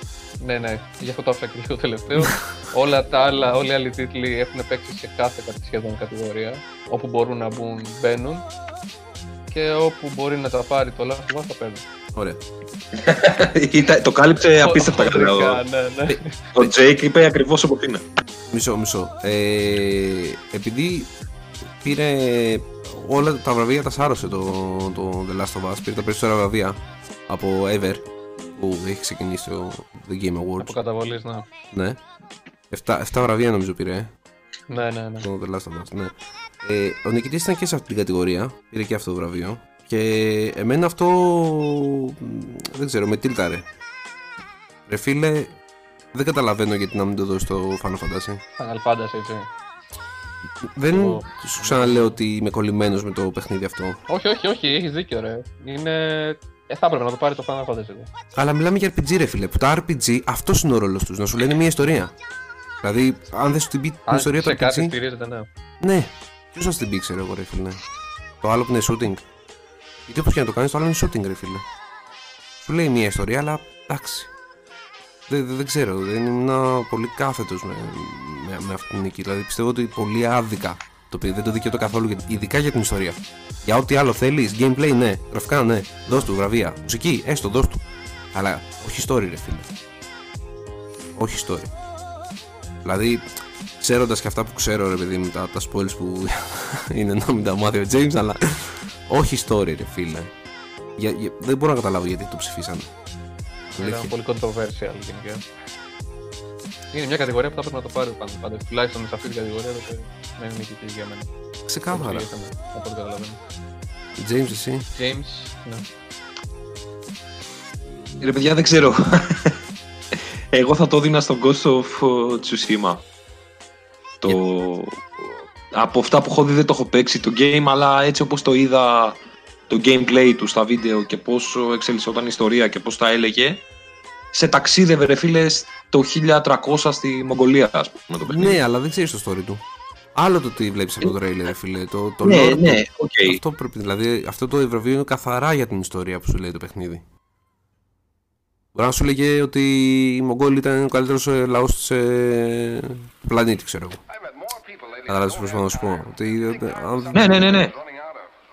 Οκ, εντυπωσιακό είναι παιχνίδι και ναι, πολύ ωραίο και σχετικά λοιπά, οκ, αλλά story, δεν το, ούτε και εγώ το ξέρω το story του, δεν, δεν- δεν το έχω διαβάσει. Για να πω ότι θα το έδινα σε αυτό, ξέρω εγώ. Εγώ για ένα ακόμα λόγο που θα το έδινα σίγουρα στο Final Fantasy όπως και το ψήφισα αλλά δεν βγήκε είναι ρε φίλε ότι είχε plot twist που και εκεί δεν θέλω να κάνω spoil αν κάποιος δεν το έχει παίξει την τροπή του αλλά σε σχέση με το πρωτότυπο είχε plot twist και πολύ ευχάριστο plot twist δηλαδή αν κάποιος έχει παίξει το παλιό έχει καταλάβει ήδη τι εννοώ αλλά θέλω να πω ότι αξίζει full αλλά sorry που σε διέκοψα ρε James πες Όχι, όχι, δεν ε, ήθελα να πω κάτι παραπάνω. Δεν έχω παίξει κανένα από τα παιχνίδια της κατηγορίας. Καταλαβαίνω τον λόγο που το πήρε το Last of Us. Θα συμφωνήσω μαζί σας. Ε, Εγώ θα το ψήφιζα από άποψη αισθητικής, οπότε δεν ξέρω αν είναι όντως καλύτερο narrative και storytelling το Ghost of Tsushima. Ε, θα συμφωνήσω μαζί σας γιατί πιστεύω με την άποψή σας στα games. Αλλά καταλαβαίνω τον λόγο που το πήρε το Last of Us και είναι ο λόγος που είπα στην αρχή ότι είναι για το political correctness. Ένα, ένα βραβείο που θα μπορούσε να μην το πάρει. Τέλος πάντων. Συνεχίζουμε. Το επόμενο τρέλερ το οποίο έδειξε το World Premiere ήταν του Season για το PlayStation 5.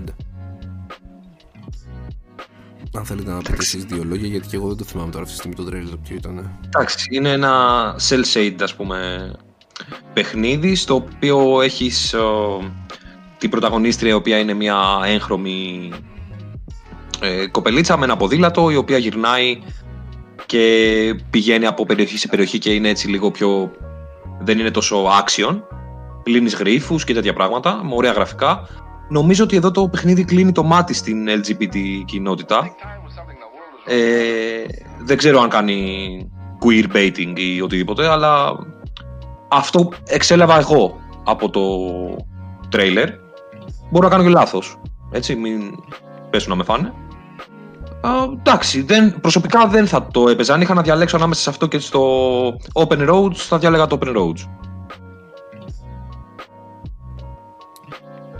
Jake, Ε, από τα λίγα που έδειξε το trailer, όσον αφορά λέει, το gameplay, γιατί τώρα από το υπόλοιπο δεν καταλαβαίνω και πάρα πολλά. Εδώ δεν κατάλαβα καν αν είναι αφορά κοπέλα ή αγόρι. Ή Αφού γυναίκα somewhere μιλάει, ρε in παιδιά. between. Ναι. τέλος πάντων, ναι. Όχι, εννοώ πριν ε, το τέτοιο. Ε, οκ. Δεν το θυμάμαι και πάρα πολύ καλά σαν trailer. Δεν έχω να προσθέσω πολλά πάνω σε αυτό. Ε, τέλος πάντων, εμένα μου άρεσε πάρα πολύ. Πάντως. και τα σκηνικά του μου αρέσανε. Ναι, ναι, ήταν πολύ όμορφο. Εννοείται. Δεν... Και το ότι μπορείς Αυτό. να ταξιδεύεις πέρα δόθε και να βγάζεις φωτογραφίες, φαντάζομαι, ή να κάνεις κάτι άλλο, ξέρω εγώ, όπως είπες, να λύσει γρήφου και τέτοια, μου φάνηκε πολύ ενδιαφέρον. Όπως και να έχει, θα. Ναι, πήγα να πω ότι θα το δοκιμάσω, αλλά θα είναι για PlayStation 5, οπότε όχι, δεν θα το δοκιμάσω. αλλά πάντως, αν είχα τη δυνατότητα, θα το παίζα σίγουρα. Θα τα αγοράσω μόνο και μόνο για να έρθεις να παίξεις. Έτσι, ρε φίλε, αυτό είναι. Αυτό είναι ο σωστός ο φίλος, ρε φίλε. Μπράβο. Ωραία, τέλεια, ρε. Και αυτό είναι η πρώτη σεζόν και σου βγάζει η σεζόν 2 μετά. Σου λέω πάρ' το και αυτό. Και φτάνει, φτάνει σαν το Supernatural να έχει 15, ξέρω εγώ. σε- σε season. Ε, Οκ. ε, μετά ε, περνάμε σε μια άλλη κατηγορία στο Games of Impact ε, Games for Impact η οποία είναι και αυτή μια κατηγορία η οποία νίκησε το παιχνιδάκι το οποίο ήθελα και είχα ψηφίσει να νικήσει και ήμουν πολύ χαρούμενος γι' αυτό γιατί πιστεύω ότι το νίκησε δικαιωματικά ξεκάθαρα ε, ο νικητής ήταν ο Tell Me Why και άμα θέλετε να πείτε το nominees ναι, ε, Jake το έχεις; Ναι, ναι, εννοείται. Ε, πρώτος nominee ήταν το If Found. Ε, μετά είχαμε το Kentucky Route Zero TV Edition. Το Spirit Farer. Το Tell Me Why που ήταν και ο νικητής και το Through the Darkest of Time. Δυστυχώς δεν έχω κάποια εικόνα από αυτά τα παιχνίδια. δεν έχει παίξει κανένα Όχι. Ε, γνωρίζω λίγο το Spirit Farer και το Tell Me Why που ήταν ο νικητής, αλλά πραγματικά δεν έχω παίξει κάποιο για να μπορώ να πω ότι είχε και κάποιο impact σε μένα. Τα πάντα πηγαίνουν και έρχονται σαν το, το επεισόδιο ε, James εσύ; Ε, εγώ είχα ψηφίσει το Tell Me Why. Ε, καθαρά και μόνο από τι μου έχει μεταφέρει εσύ, γιατί και εγώ δεν το έχω παίξει, το είχα δει. Ε, και νομίζω ότι είναι και το Xbox, οπότε δεν θα μπορούσα να το παίξω. Ε, αλλά από αυτά που μου έχεις μεταφέρει, που είδα το τρέιλερ, είδα, είδα τρέιλερ για όλα αυτά, γιατί όταν τα ψήφιζα κοιτούσα. Και το Spirit Farer ήταν αρκετά ενδιαφέρον. πολύ ωραία. Αλλά, α- αλλά ψήφισα το Tell Me Why και νομίζω ότι δικαιώθηκε η ψήφος μου. Ε, από αυτά το If Found θα ήθελα να το παίξω η αλήθεια είναι ότι όλα αυτά ακουμπάνε διάφορα ζητήματα ευαίσθητα θέματα. Αλλά το Tell Me Why που το τερμάτισα ήταν θα το βάλω από τα καλύτερα παιχνίδια που έχω παίξει ποτέ. Βασικά ό,τι παιχνίδι της Dortmund έχει βγει είναι για μένα από τα καλύτερα παιχνίδια που έχουν κυκλοφορήσει ever στην ιστορία των παιχνιδιών ε, θέλω να παίξω το Twin Mirrors κάποια στιγμή γιατί είναι το τελευταίο παιχνίδι της εταιρείας αυτής που δεν το έχω παίξει ε, ίσως να το, ίσως να, αν δεν υπήρχε το Tell Me Why στη, στα nominees ίσως να επέλεγα και το Spirit Fire το οποίο το έπαιξα στο Game Pass, το κατέβασα. Ήταν υπέροχο. Πολύ απλό στο χειρισμό του. Ε, και πάρα πολύ όμορφο εικαστικά. Είχε πολύ ωραίο κόσμο. Πήγαινες πέρα δόθε με τη βάρκα σου. Είναι πάρα πολύ ωραίο και έχει πολύ ωραίους χαρακτήρες. Αλλά και πάλι το Tell Me Why πιστεύω ότι από αυτά είναι το ότι καλύτερο. Προχωρώντας, έχουμε ένα World Premiere Trailer του Ark 2 με το Vin Diesel. ε, έμεινα μαλάκας ότι ήταν το Ark το 2. Το βλέπα και μετά είδα και τους δεινόσαυρους και δεν πήγε το μυαλό μου ότι είναι το Ark. Γιατί ε, το, το έχω δει το Ark, αλλά δεν το έχω κατεβάσει ποτέ να το παίξω. Και μετά βλέπω Ark 2 και λέω, τι λες ρε, όντως ξέρω εγώ, το κάνει τόσο μεγάλη επιτυχία το ένα και βγάλαν και δύο. Και βάλαν και το Vin Diesel κιόλας μέσα. Εν τω μεταξύ η μάχη που έδειξε στο τρέιλερ, ενώ τα γραφικά ήταν πολύ ωραία, θα μου πεις CGI. OK, αλλά ήταν πολύ ωραία. Ρε φίλε, ο, ο, το πώς κουνιόντουσαν οι χαρακτήρες μου φάνηκε λες και ήταν. Έβλεπα παιχνιδάκι για το PlayStation 3, ξέρω εγώ, CGI. Ήταν λίγο αστείο για μένα, δεν ξε- δεν ξέρω γιατί. Έγινε λέει rendered με, τη, με το in-game engine. όχι, όχι, ισχύει το, το διάβασα ότι όλο το trailer OK. Wow, όντως. Ναι, Οκ. ήταν render ναι, με την in-game engine. είχε πολύ, ωραία, πολύ ωραίες φάτσες. Ήταν, ήταν πολύ ωραία τα γραφικά. Αλλά ρε φίλε, τα, τα, τα σώματα και πώς κουνι- κουνιόντουσαν, ξέρω εγώ, ήταν λίγο περίεργα. Δεν ξέρω γιατί στη μάχη και αυτά. Εμένα για κάποιο λόγο μου φάνηκε αστείο ότι ήταν ο Vin Diesel. Δεν ξέρω γιατί. Ηθοποιάρα ρε, από τις καλύτερες ηθοποιάρες που έχουν που υπάρξει ποτέ. και τρελός gamer. Και γιατί γελάς, σοβαρά το είπα. Όχι, το ξέρω ρε. Γελάω. Εντάξει, δεν ξέρω αν α, διακρίνεται για την υποκριτική του, αλλά είναι, σίγουρα είναι αγαπημένος χαρακτήρας, ρε παιδί μου, έτσι, action hero. Και αυτό που είπε και ο Τζέικο, ότι είναι τρελός gamer και παίζει και D&D και τέτοια πράγματα. Ναι, ρε, είναι του μπάνος.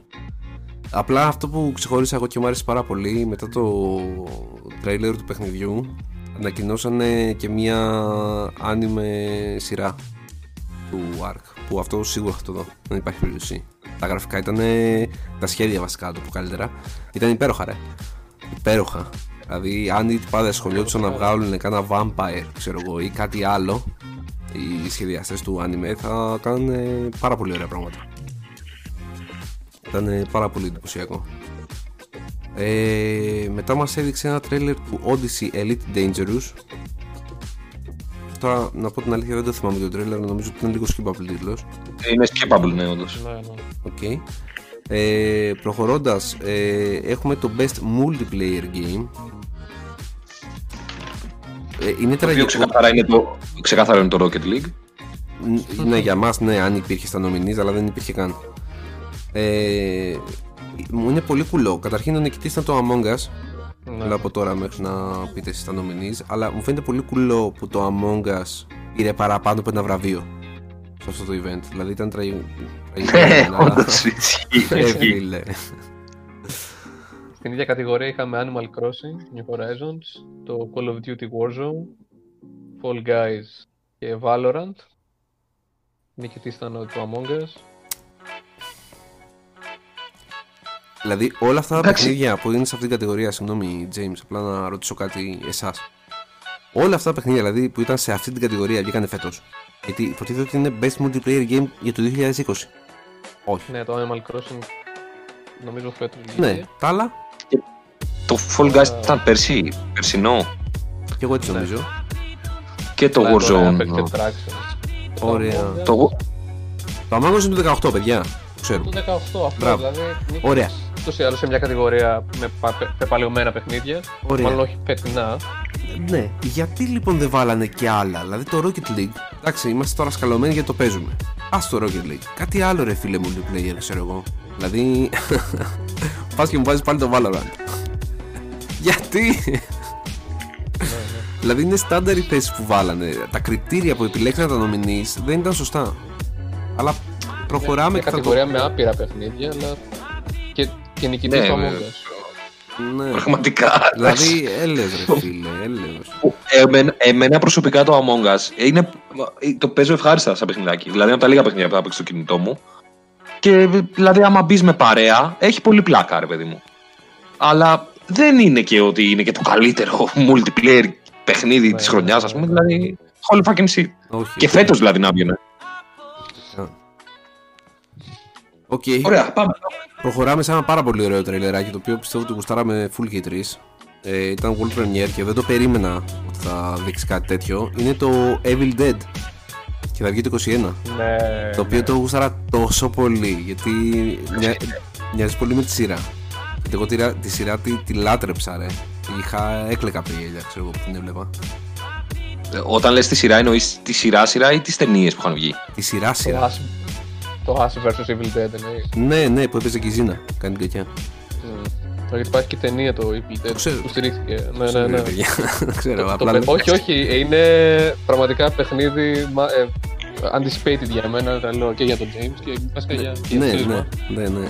παιχνιδάρα. Καταρχάς είχε πάρα πολύ ωραίο gameplay το οποίο μου θύμισε Resident Evil 4 με την κάμερα πάνω από τον νόμο και το shooting ας πούμε και αυτά. Ναι. Ε, ήταν τρομερό το gameplay του. Είναι τρομερός χαρακτήρας ο As. Δηλαδή όσοι όσοι είναι νεότεροι βασικά πρέπει να κάτσουν να δουν τα, τα παλιά τα Evil Dead γιατί είχε βγει και ε, remake νομίζω γύρω το 2013 Ναι. Ναι. μια ταινία που ήταν λίγο πιο horror ε, είναι cult movies ε, είναι είναι κλ- κλασικός action hero watch ρε φίλε δηλαδή με το ηλεκτρικό πριόνι στο χέρι και Τα το πετσοκόβια, Book of ναι. Shadows Ναι. Πώς λεγόταν, δεν θυμάμαι το βιβλίο.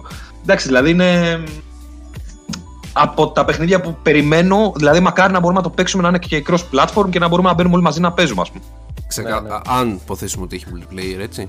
Γιατί σε, αν σε βλέπω υποθέσουμε. James και το έχεις μόνιμο σε Ε, όλα. Ε, απλά πάντα τα καινούργια παιχνίδια θα έχουν και ένα κομμάτι multiplayer. Ε, κάποια δεν έχουν. Με το Cyberpunk που είναι παιχνιδάρα υποτίθεται και το περιμένουμε Ναι, τόσα ναι. χρόνια δεν έχει. Ξέρω εγώ.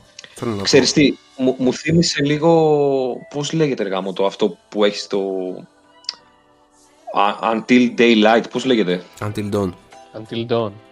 Όχι το Until Dawn, το Α, Daylight νομίζω- που είναι με... Dead ναι, by Daylight. είναι αυτό, ναι, Dead by Daylight. Ναι, ναι. Αυτό, μου θύμισε κάπως έτσι ότι ίσως είναι. Μμ, Ε, εμένα προσωπικά, εύχομαι να μην είναι. Εύχομαι να μην είναι και να είναι και single player και multiplayer ταυτόχρονα. ναι. Εγώ δεν ξέρω αν θα έχει επιτυχία, αλλά εγώ σίγουρα θα το αγοράσω. Δηλαδή, Ναι, και εγώ, και εγώ σίγουρα θα το αγοράσω, δεν υπάρχει περίπτωση. Και απλά για να προχωρήσουμε στο επόμενο, να πω το Ναι, ναι. ένα τελευταίο ότι για όσους δεν έχουν δει τη σειρά να τη δούνε, γιατί εντάξει, αν δεις το παλιό και είναι καλτήλα, εντάξει, μπορεί να είναι και πιο παλιό και να μην σ' αρέσει και να μην το δεις. Αλλά η σειρά που είχε βγει σχετικά πρόσφατα, ας το πούμε έτσι, και είναι πιο μοντέρνα και πιο αστεία, είναι τρολιά, είναι πολύ ωραία σειρά για να κάτσει να τη δει κάποιος. Και υπάρχουν και στιγμές μέσα στη σειρά που όντως είναι horror. Δηλαδή έχει κάτι έτσι ωραία πραγματάκια για να το δει κάποιος. Είναι πολύ φαν. Προχωρώντας. World Premiere του Ghost and Goblins Resurrection. Απίστευτο μετά από χρόνια, έτσι. μετά από. Πες. Βασικά το 85, ναι. Ναι, ε, Ήμασταν, ήμασταν αγέννητοι. Ήμουν, ήμασταν αγέννητοι, φαντάζομαι. Και οι τρεις, ναι. 25 Δευτέρου του 21 θα κυκλοφορήσει και μαζί με αυτό θα... όχι μαζί με αυτό, ναι, νομίζω μαζί με αυτό θα κυκλοφορήσει και το Capcom Arcade ε, Stadium το οποίο θα είναι τσάμπα το, το δεύτερο μήνα νομίζω του, του 21 Φεβρουάριο, κάτι τέτοιο τέλος πάντων Πάντως ε, θα έχει πάρα πολλά πράγματα για μέσα οπότε θα είναι πάρα πολύ ενδιαφέρον αυτό το arcade ε, πλάκα είχε εντάξει Προφανώς ρίξανε πράγμα για να το κάνουν ε, resurrect το συγκεκριμένο Νομ- παιχνίδι. Νομίζω ότι είναι για το, για το Switch μόνο, έτσι. Νομίζω πως ναι. Μ, ναι. Δεν, ναι, δεν είμαι σίγουρος, αλλά νομίζω πως ναι. Αλλά πάντως εμένα μου άρεσε. Έτσι όπως το είδα, το presentation ήταν πολύ ωραίο. Και που σε Ναι, πήγε ναι, ναι, ναι. πίσω στον χρόνο ήταν ωραίο. Ωραίο, ωραίο. Ε, κάνανε revamp το ένα από τα καλύτερα games εκείνης της εποχής. Τα καλύτερα platforms. OK. Πέρα- Προχωράμε στην, ε, στο επόμενο βραβείο. Γιατί έχουμε αρκετά ακόμα. Θα τα πούμε έτσι λίγο πιο γρήγορα. Ε, best Indie Game. Να, να μου πείτε τα nominees. Ναι. Λοιπόν, ήταν το. Το Carrion, το Fall Guys, το Hades, το Spelunky 2 και το Spirit Fire. Spelunky. Spirit Farer. Ε, Spirit, Spirit Fire και νικητής ήταν το Hades. ε, όχι. Ε, Έχει πάρει άλλο βραβείο μέχρι στιγμής. Τόσο που έχουμε πει. Νομίζω έχει πάρει. Έχει πάρει κι άλλο ένα, αλλά δεν θυμάμαι ποιο. Εντάξει. Μου φάρε, φίλε. Έχει πάρει το Best Action.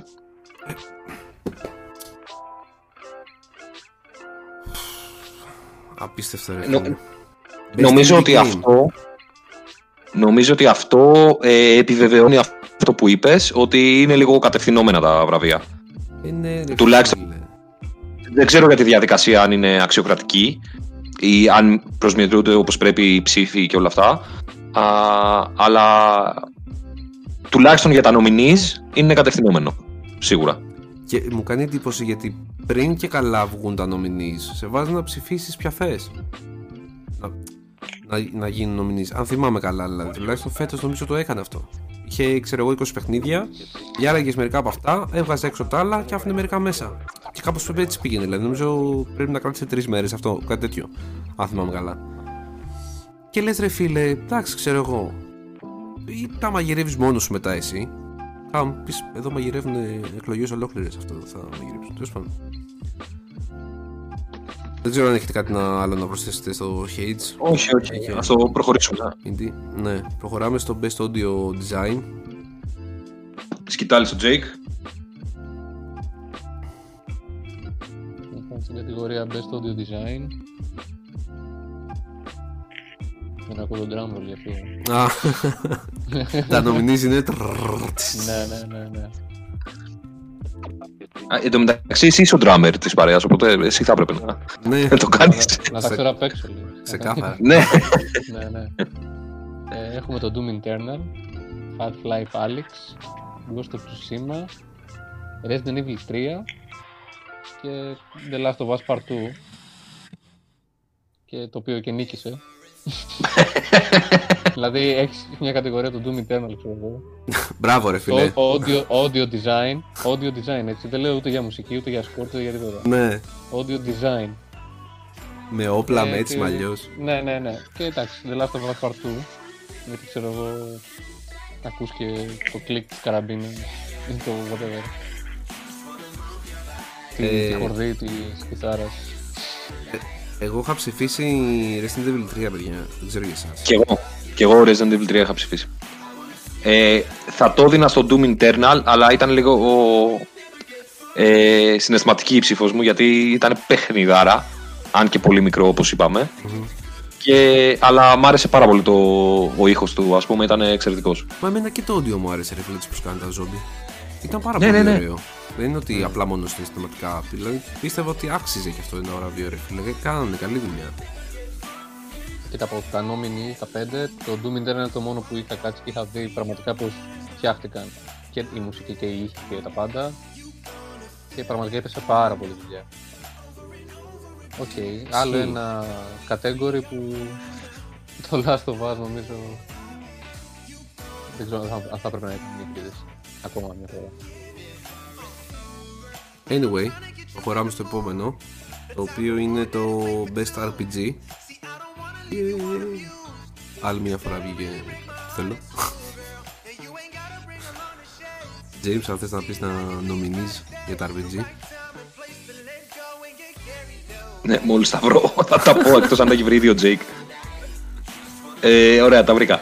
Λοιπόν, ε, Final Fantasy, το Genshin Impact, Persona 5, Persona 5 Ru- Royal, Wasteland 3 και Yakuza Like a Dragon. Ε, νικητής ήταν το Yakuza Like a Dragon, όχι πλάκα κάνω. ήταν το, το Final Fantasy δικαιωματικά, εντάξει, δεν το Ούτε να το πεις δεν θες ρε. Γιατί ρε. Όχι, δικαιωματικά ήταν, εντάξει, δεν το συζητώ. Τέλος. Δεν έχω να πω τίποτα. Ρε φίλε RPG, εντάξει τώρα τι να λέμε. Είναι ο, ο μπαμπάς των RPG. Είναι ο μπαμπάς σας. Δεν υπάρχει. Ξεκάθαρα, ρε, ξεκάθαρα, ρε. Εντάξει, γι' αυτό δεν, δεν έχουμε να πούμε κάτι. Δεν νομίζω ότι πρέπει να πούμε κάτι γι' αυτό. Είναι ξεκάθαρη η νίκη. Και το Persona νομίζω θα ήταν, αν όχι ο μπαμπάς, μαμά. Αλλά ναι, ο Final Fantasy ήταν Συμφωνώ. χιλιόμετρα. Κοίτα, αν δεν Πάρει- έγινε το το Final πάρει κοινό στην Fantasy. κατηγορία, ναι. Ναι, θα ήταν η ιεροσυλία, ρε φίλε. Δηλαδή θα τους Ναι. παίρνανε με τις πέτρες σίγουρα. Δεν υπάρχει περίπτωση. ε, περνάμε στην επόμενη κατηγορία. Είναι Best Sim Slash Strategy. Το οποίο βγήκε. Εδώ Οκ. έχουμε Ναι, για πες να αρκετά νομίζεις. ωραίους τίτλους. Crusader Kings 3, Desperados 3, Gear Tactics, απλό όχι 3, ε, Microsoft Flight Τρία. Simulator και το XCOM Chimera Squad. Και νικητής ήταν το Flight Simulator της Microsoft. Αν θέλετε να πείτε κάποια λόγια. Ε, εγώ θα πω ότι σαν simulation, ναι, δικαιωματικά νικητής. Σαν strategy, όχι ρε φίλε, προφανώς Ε, ναι, ρε. ήταν το Gears. Δηλαδή, Το Gear Tactics, ναι, ναι. ναι ρε φίλε, ήταν, κάνανε πολύ καλή δουλειά για, για tactics παιχνίδι.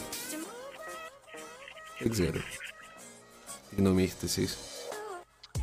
Όχι, ε, α- αυτό που είπες ακριβώς, σαν simulator το δίνω στη Microsoft που κάνανε εκπληκτική δουλειά. Εκπληκτική δουλειά και στα γραφικά και σε όλα. Δηλαδή, εντάξει, είναι παιχνίδια που δεν τα παίζω εγώ. Αλλά ήταν καλύτερο από το Google Maps, ρε, αυτό που είχαμε πει την άλλη φορά. ε, Ρε, εσύ μπορείς να Στο πετάξεις άλλο, το εντάξει. πλάνο, άμα έχει τελειώσει Flight Simulator. πραγματικά. Θες να σου δίνουν μια προσωρινή άδεια Ισχύει να, να πας στο φεγγάρι λέει, ξέρω εγώ, γιατί είσαι τόσο καλό.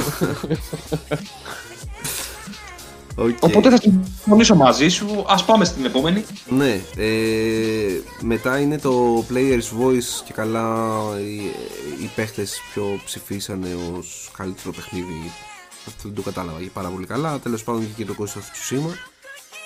Δεν ξέρω τώρα αν θέλετε να Ε. πείτε τα νομινείς. Δεν ξέρω αν τα έχει. Δεν ξέρω αν τα έχει, ναι. Να μην τα έχει είναι λίγο skip. Δεν είναι... Αλλά δεν τα- εντάξει. Πήρε ένα βραβείο τον Ghost. Ναι. Δι- Το δεύτερο, το δεύτερο ήταν της ε, βραδιάς αυτό. Ναι, ναι, ναι. Και είναι και καλό βραβείο, έτσι. Δηλαδή, ενώ είναι ωραίο να σε ψηφίζουν οι... Ναι, γιατί πιστεύω ότι ήταν λίγο un- να, να underrated βγαίνεις μέσα από. Ναι, ναι. το, το, το παιχνίδι σαν παιχνίδι. Δηλαδή πιστεύω θα έπρεπε να έχει πε- μεγαλύτερη πρόθεση, ας πούμε. Είναι, ήταν ένα Ναι. καλό παιχνίδι. Και ας μην το έχω παίξει, δηλαδή. Ε, μετά ήταν το Best Fighting Game, το οποίο βγήκε νικητή στο Mortal Kombat το 2. Το, το 2 λέω, το 11. Φαντάζεσαι. το remake, λέει, ξέρεις. Εδώ Best πολύ Fighting. κλάγιν. Ε, έχετε νομινείς μπροστά σας να τα πείτε. Γιατί εντάξει είναι και μια κατηγορία η οποία δεν είμαι ευχαριστημένος Ναι, με ναι, Ούτε εγώ. Είναι μέσα στην ίδια κατηγορία ήταν το Grand Blue Fantasy Versus. ε, το Street Fighter 5 Champion Edition, το One Punch Man A Hero Nobody Knows και το Under Night In-Birth Exe Late CLR. OK, okay, κλασικός ιαπωνικός τίτλος. Ε, νομίζω για μένα θα ήταν ε, δικαιωματικά θα έπρεπε να το πάρει το Street Fighter 5 Μπράβο. Ναι. Champion Edition. Είναι τίτλος που τον κατέχω. Δηλαδή σίγουρα κάθε μέρα θα παίξω μια-δυο ρίτσες. Δεν θα έπρεπε το Mortal Για μένα το Mortal Kombat δεν είναι... Δεν συναγωνίζεται το Street Fighter, τουλάχιστον σε, στα ίδια επίπεδα. Ωραίο game, δεν λέω ότι δεν είναι ωραίο, αλλά είναι, το Street Fighter είναι σε άλλη, σε άλλη κατηγορία. Τώρα τα υπόλοιπα, One Punch Man, Grand Blue κτλ. εντάξει, Δεν, τα, δεν τα έχω παίξει, αλλά επισκιάζονται όλα νομίζω από αυτούς τους δύο μεγάλους τίτλους. Και εγώ, και εγώ το πιστεύω αυτό. Αν και το, το πρώτο που είπες είναι ωραίο 2D fighting Το game. Grand Blue, ναι, ναι. Ναι, είναι ωραίο, το έχω παίξει ξέρω εγώ. Όχι το συγκεκριμένο entry στο franchise, αλλά έχω παίξει άλλο πιο παλιό entry. Πάντως είναι ωραίο, είναι ωραίο παιχνίδι. Υπάρχει, υπάρχουν Δεν- και άλλα, Α, sorry, συγγνώμη, συγγνώμη. Απλά να προσθέσω αυτό ότι υπάρχουν και άλλα fighting games τα οποία είναι πολύ ωραία ρε φίλε. Και το King of Fighters. Είναι, είναι παιχνιδάρα. Σαν, ε, σαν παιχνίδι. Ε, μια πολύ μικρή παρένθεση πριν πεις James από ότι έχω ακούσει σαν rumor βασικά ούτε καν rumor δεν είναι είναι σε ψηλό επιβεβαιωμένο ότι θα βγει καινούριο Virtua Fighter που είναι ο, αυτός που γέννησε όλα τα fighting games Ναι, ναι, ναι, ναι. ναι. Οπότε είμαι πολύ hype γι' αυτό. Εύχομαι να βγάλουν κάτι πάρα πολύ ωραίο. Για να παίζει James. Εντάξει, εγώ θα διαφωνήσω. Θα πάω με την ψήφο του κοινού εδώ πέρα. Αλλά πάντα ήταν ε, αυτή η άποψή μου εμένα για το Mortal Kombat. Ε, τι Ναι, εντάξει. Πάντα μ' άρεσε το Mortal Kombat περισσότερο και από lore και από, Σίγουρα, Α, ναι. και από τον gore ας πούμε που έχει που εντάξει είναι αχρίαστο αλλά το χαρακτηρίζει. Ε, Παρ' όλα αυτά ναι, σαν α, next best ας πούμε θα έβαζα το Street Fighter κι εγώ. Εντάξει, εννοείται. Έτσι όπως το είπες τον Gore, ακούστηκε σαν να το λες Ιαπωνικά. Γκόρου. Δεν ξέρω γιατί το Εγώ άκουσα είχα έτσι. γκόρο. Γκο- τον Goro ναι, επειδή έχει τον Goro μέσα. Α, εγώ νόμιζα για, για γκόρ και καλά λέω ρε φίλε. Και έτσι όπως το είπες. Όχι. Άκουσα γκόρου Όχι, και Και λέω γκόρο εννοούσε. Γκο- Γκόρου είπα ρε, Γκόρου. Γκο- Γκόρου είπα. γκόρου. Ε, να ρωτήσω, θα έπρεπε σε αυτήν την κατηγορία να είναι και το Dragon Ball ή όχι; Ναι, fighting game είναι, εννοείται. Όχι εννοώ λόγω ε, έτους κυκλοφορίας. Κάθαρα. Το Street Fighter ναι, δεν βγήκε φέτος. Το Champion Edition βέβαια βγήκε νομίζω πέρσι. Μπορείς να το πεις και σαν fighting game το οποίο παίζεται πολύ το 2020 Πάρα π.χ. Πάρα πολύ. Για- για Εδώ να- παιδιά εντάξει έχω- έχουμε το Among Us ξέρω εγώ, παιχνίδι 18 που παίζει. Αυτό λέω, αυτό λέω. Δηλαδή, μπορεί να έχει μια θέση στα nominees αρκεί να παίζεται πάρα πολύ. Δηλαδή, ας πούμε το Street Fighter, ρε φίλε, έχει κατέβει e-sports, έχει δικό του τουρνουά. Α, έχει- παιδιά, Αυτό θέλω να πω. λεφτά, έτσι. Ναι, μαλακίες. Καλά και, και το Mortal Kombat δεν το παίζουν, ξέρω εγώ, εντάξει, αλλά δεν νομίζω ότι συναγωνίζεται από άποψη τουρνουά το Street Fighter. Αυτό θέλω να πω. Δηλαδή κάτι... Δεν θυμάμαι τώρα πώς τα λένε τα, αυτά τα τουρνουά, στα- τα, τα fighting που χαζεύω. Και το Dead or Alive ε, ήταν να μπει, αλλά φάγε πόρτο. Αλλά πάντως θα μπορούσε ρε φίλε, ξέρω εγώ, αν δεν είχε κάτι λαβές περίεργες που όλοι τα ανεβάζανε και το είχαν κάνει viral και το κράζανε. Εντάξει, είναι, είναι καλό fighting game και αυτό. Εντάξει, θα ήθελα να το πω. Για τον Dead or Alive. ε, νομίζω προχωράμε. Πάμε στα επόμενα. Ε, που είχαμε μείνει, ναι, ωραία. Μετά μας έδειξε ένα world premiere του Returnal ε, 13, ε, 19 Τρίτου του 21 για το PlayStation 5. Ε, James, θέλω να το αφήσω σε εσένα αυτό, να μιλήσεις. Γιατί Εντάξει, είναι- Πιστεύω θα σ' άρεσε εσένα. Ήταν αναμενόμενο. Ναι, ναι, ήταν από τα αγαπημένα ας πούμε, που περιμένουμε. Εντάξει, πρόκειται για ένα sci-fi ας πούμε third person shooter όπου ειδικά στο PlayStation 5 από ό,τι διάβασα θα έχει και πάνω στο haptic feedback ξέρω εγώ θα έχει Σ- Συγγνώμη λίγο που σε κόβω, άκουσα πάλι sci-fi ρε φίλε. Ρε, sci, sci-fi Το μάλλον ξέρω τι είπε sci-fi, μικρόφωνο. το κατάλαβα, αλλά άκουσα sci-fi ρε φίλε. Δηλαδή κάτι έχουν πάθει τα ακουστικά μου, κάτι έχω πάθει εγώ τα αυτιά μου ρε φίλε.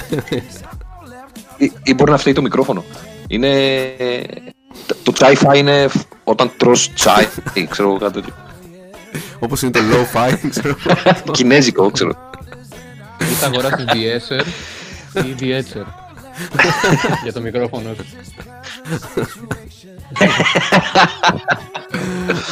Ε, είναι από τα αναμενόμενα, ρε. Εντάξει, δηλαδή το περιμένω πώς και πώς.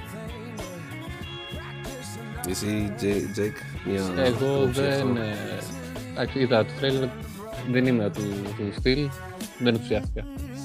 Ε, Δεν είπα ότι δεν, είναι- δεν λέω ότι δεν είναι game για να ενθουσιαστείς, απλά εγώ δεν... Οκ, νομίζω θυμήθηκα ποιο παιχνίδι μας έδειξε και νομίζω ότι είναι το σαν το Bastion. Το Road 96 ήταν το επόμενο τρέιλερ το οποίο μας έδειξε. Δεν ξέρω αν το θυμάμαι σωστά. Δεν το θυμάμαι εγώ καθόλου αυτό. Ούτε το έχω στις σημειώσεις μου. Τέλος πάντων, ήταν ένα παιχνιδάκι ωραίο. Δηλαδή, για να το σημειώσω σημαίνει γιατί εντάξει, έχω, έχω σκυπάρει και κάποια παιχνίδια τα οποία έχει δείξει στο ενδιάμεσο η... το event αυτό γιατί ήταν ε, τέρμα skippable. Αλλά πάντως αυτό το που το σημείωσα το είχα σημειώσει γιατί μου άρεσε πάρα πολύ. Πρέπει να ήταν αυτό το οποίο μου είχε θυμίσει το, το Bastion, το παιχνιδάκι. Μετά είχαμε ένα πάρα πολύ, πάρα μα πάρα πολύ όμορφο παιχνίδι το οποίο πραγματικά το συνιστώ να το παίξουν όλα τα ζευγάρια που έχουν μια κονσόλα για να το παίξουν. Ε, μας έδειξε ένα world premiere για το It Takes Two το οποίο ήταν, είναι ξέρω εγώ ένα ζευγάρι το οποίο μεταμορφώνεται σε δύο κουκλάκια και μαζί σε συνεργασία γιατί είναι co-op το παιχνίδι ε, δεν ξέρω αν μπορεί να παίξει κάποιο single player. Μπορεί να είναι όπως το A Way Out που, είναι, που θέλει κάποιον άλλον να παίξει μαζί. Ε, περνάνε μέσα από έτσι, ένα adventure περίεργο, τους μιλάει ένα βιβλίο, τους καθοδηγεί, προσπαθεί να τους τα βρει, ξέρω εγώ μεταξύ τους και καλά να τους φτιάξεις τη σχέση τους ρε παιδί μου, ξέρω εγώ. Αλλά μου φάνηκε πάρα πολύ ενδιαφέρον, ξέρω εγώ, το παιχνίδι. Θα το, σίγουρα θα το πάρω αν υπάρχει στο Xbox. Νομίζω πρέπει στο τέλος του trailer να το δείξει κιόλας ότι θα βγει στο Xbox, οπότε σίγουρα θα το πάρω. Πείτε μου εσείς ε, αν σας άρεσε. Ω, Δεν τρελάθηκα. Να σου πω την αλήθεια. Ε, οκ, εντάξει. Αν, ναι, μπορώ να το παίζα με την κοπέλα μου, ξέρω εγώ, άμα το είχα, αλλά δεν είναι... δεν ξέρω αν θα το αγόραζα, ας πούμε, σε φάση. Δηλαδή θα περίμενα να το παίξεις πρώτα εσύ, να μου πεις πώς φάνηκε και μετά. Κάπως έτσι. Ή ο Τζέικ, ξέρω εγώ, να το παίζω ο Τζέικ και να μου λέγε πάρτο. Εμένα πάλι μου άρεσε πάρα πολύ. Δηλαδή, ε, από το τρέιλερ είδα ότι έχει πάρα πολύ όρους και puzzles και challenges και το πώς χειρίζεσαι τους χαρακτήρες. Δεν ξέρω, ήταν, ήταν πολύ ωραίο για μένα. Πολύ ωραία σχεδιασμένο. Και το co-op του χαρακτήρα. Και, και, και απλά δεν με κάνετε παρέα επειδή δεν μου άρεσε αυτό, ξέρω εγώ. ε, Στα- σίγουρα Σταματάμε να δεν μιλάμε. James τελείωσε η φιλία μας. Ξέρεις, Ναι. Ναι, αυτό ήταν. Παρεξηγηθήκαμε. ε, κοίτα, εγώ πιστεύω ότι όσο μεγαλώνουμε, μας αρέσουν ε, Μπράβο. Τέτοια, τέτοιου είδους παιχνιδάκια, ρε φίλε, που να είναι λίγο πιο ψαγμένα. Μην είναι, ξέρω εγώ, α, ο AAA τίτλος που τα σαρώνει όλα και αυτά. Ναι, εντάξει, μας αρέσουν και αυτά, αλλά κάτι τέτοια παιχνιδάκια έτσι πιο γουστόζικα είναι πιο καλά. Ήθελα να το πω και πριν ότι δεν ξέρω αν φταίει το ότι έχουμε μεγαλώσει λίγο και πλέον δεν ενθουσιαζόμαστε, ή μάλλον ενθουσιαζόμαστε με άλλου είδους games και με άλλα games. Πιο παλιά εγώ ήμουνα σε φάση πολύ narrow-minded. Τώρα βρίσκω διασκέδαση και σε άλλα παιχνίδια, σε άλλου είδους παιχνίδια. True story. Μέχρι, ναι, ναι. Ε, μετά μας ε, έδωσε βραβείο, μας έδειξε για το Innovation in Accessibility που πραγματικά αξίζει αν έχετε τα nominees ε, μπροστά σας να τα πείτε Ναι, ναι, ωραία κατηγορία. ε, ρε φίλε τελείως αδίκως το πήρε το The Last of Us Part 2 δηλαδή ε, δεν δεν- δεν βρήκα άλλο βραβείο που να πήρε πιο άδικα πείτε το Είχαμε στην nominees ίδια κατηγορία τα, το Assassin's Creed Valhalla, το Grounded, το Hyperroot και το Watch Dogs Legion. Το πήρε το Last of Us, ok. Δηλαδή το grounded σου έκανε άμα έχεις αραχνοφοβία να, να κάνει τσαράχνες θα φαίνονται κάτι τελείως άσχετο. Π.χ. Αυτό μου φαίνεται πιο innov- innovative ας πούμε από αυτό που έκανε το The Last of Us το οποίο δεν κατάλαβα και τι έκανε στην ουσία. Βασικά η κατηγορία είναι και καλά για το accessibility του παιχνιδιού. Το, να, σου- να, το κατά πόσο δίνει τρόπο σε οποιονδήποτε να το παίξει. Άμα είσαι αχρωματοψία, άμα είσαι ξέρω εγώ ναι, ναι, ναι, όχι, αριστερόχειρος, ναι, άμα σωστά. είσαι... Ε, ξέρεις. Για μένα το Last of Us δεν έπρεπε να το πάρει. Δηλαδή, άσε και μια κατηγορία. Τι έκανε είναι το θέμα; Ναι, Πώς ναι, βοήθησε τι- τι για το ήταν Δεν accessibility; ξέρω. Ούτε και εγώ το κατάλαβα. Μας τα έδειξε εκεί πέρα τι έκανε το κάθε παιχνίδι. Μμ. Αλλά εγώ δεν κατάλαβα, ρε φίλε, τι, τι έκανε το The Last of Us. Δηλαδή, πήρε ένα, α, ένα βραβείο έτσι, απλά για να πάρει ένα βραβείο. Σε φα- για το hype του Ναι. ονόματος. Εντάξει, οκ, συμφωνώ, συμφωνώ απόλυτα. Δεν ξέρω. Πάντως είναι ωραίο που υπάρχει πλέον και ξέρεις, πιο πολλοί τίτλοι σε αυτή την κατηγορία. Και για το είναι Ναι. Ναι. Για τον επόμενο τίτλο οι fans θα με πούνε Blasphemer αλλά με το, που, με το που το είδα ε, είπα εντάξει τύποι ότι θύματα χαίρονται ρε φίλε Μιλάω, τώρα θα με βρεις και τσεκ φτάνει. Μιλάω για το World Premiere trailer που έδειξε για το ESO το Elder Scrolls Ε, Online ναι. το, το Gates of Oblivion που θα βγει το 21 Ρε φίλε, οκ, μαζί σου. Δεν σου λέω ότι δεν έχει κάνει παπάδες Να άλλο ένα παιχνίδι που είναι, είναι ongoing, ρε φίλε. Το ESO. Θα μπορούσε να πάρει βραβείο γι' αυτό, γιατί έχει κάνει παπάδες για το online, τέλος πάντων. Ε, ενώνει κόσμους, ενώνει πάρα πολλά πράγματα από κάθε παιχνίδι ξεχωριστά. Τα βάζει όλα μέσα σε έναν κόσμο. Και πάλι όμως ρε φίλε να σου πω κάτι Ε, Έπιασε το Skyrim Μετά έπιασε το, το Oblivion Μετά έπιασε Θα σε εκπλήξω. Αλλά και εγώ συμφωνώ μαζί σου. Δεν είναι, δηλαδή, Σόπα είμαι σε όντως. φάση. ε, Wow. Όχι, όχι, ναι, ναι. Βλέπω και λέω. Ε, κάπου νησάφι ρε dude. δηλαδή, έχεις ένα τεράστιο lore. Ακόμα κάνουμε αναπλάσουμε. Δηλαδή, τι, τι κάνεις τώρα αυτή τη στιγμή. Αναπλάσεις συνέχεια όλο το ίδιο μέχρι να ξαναφτάσουμε πού; Σε ποιο Ξέρω. σημείο για να κάνει release κάτι καινούριο; Δεν ξέρω μου Όχι, φάνηκε. όχι, δεν. δεν ε, εντάξει, οκ, έσκασε ο Mehrunes Dagon. Ε, μέχρι εκεί. Τον είδα δηλαδή με γραφικά 2020. Αλλά δεν ήταν από. το- Ε, δεν ξέρω. Δεν, δεν μου χρειαζόταν. αυτή τη στιγμή. Α το πω έτσι. Και σε σχέση δηλαδή με το Skyrim, το, το Μμμ. Oblivion, είναι πάλι η δικιά μου προσωπική άποψη, δεν ήταν τόσο καλό. Παιχνιδάρα και το ένα και το άλλο. Αλλά πιστεύω ότι το Skyrim ήταν κλάσσα ανώτερο από το Oblivion. Και σαν, δεν, Συμφωνώ. μιλάω μόνο, δεν μιλάω μόνο για gameplay που προφανώς βγήκε χρόνια μετά. Μιλάω και για γραφικά. Μιλάω για το lore. Ναι, όχι, Γι' αυτό δεν ξέρω αν θα συμφωνώ. συμφωνήσετε. Πιστεύω ότι το Skyrim έχει καλύτερο lore Ήταν από αρκετά το, αδύναμο. το Oblivion. Ε, Όχι, καλύτερο συμφωνώ ήταν το απόλυτα και lore, εγώ.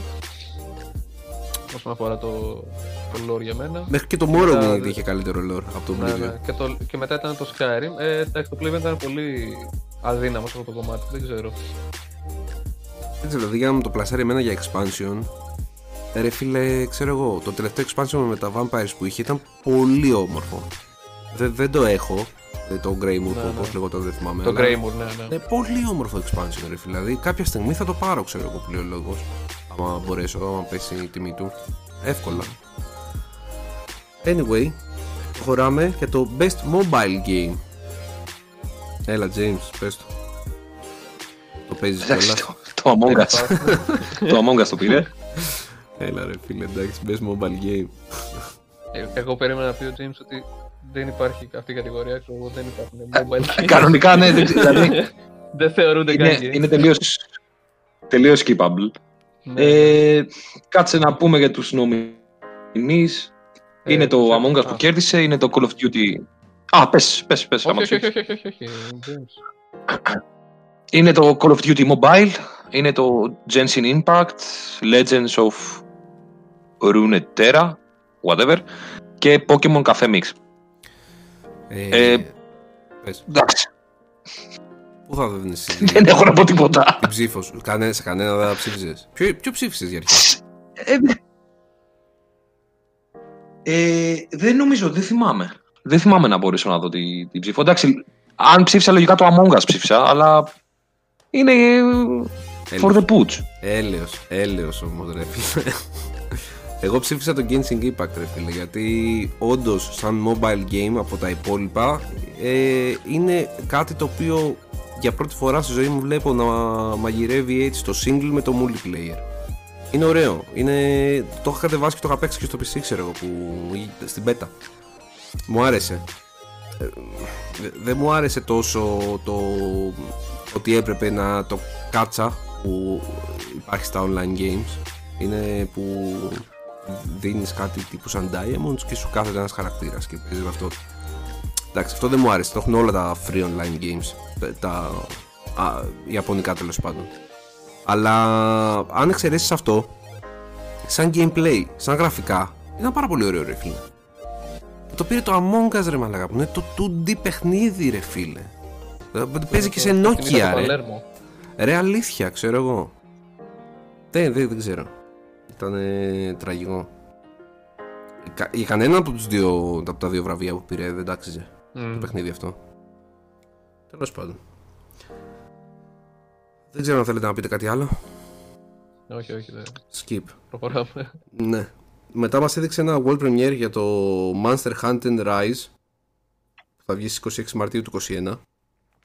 Δεν ξέρω τώρα αν θέλετε να πείτε εσείς, αλλά τα Monster Hunter, ε, εγώ για να το τελειώσω γρήγορα, είναι ένα ζάνρα το οποίο δεν, ε, δεν τρελαίνομαι. Από κανένα, δηλαδή. Είχα, είχα δοκιμάσει κάποια παλιά παιχνίδια και δεν, δεν μπορούσα να τα παίξω. Είναι καλά, αξιόλογα, αλλά εγώ δεν. Αυτό. Πείτε. Θα συμφωνήσω, θα συμφωνήσω. Ε, νομίζω ότι αυτό ήταν λίγο πιο ιαπωνικό σε σχέση με τα προηγούμενα. Δηλαδή, μου βγάλε αυτή την αισθητική.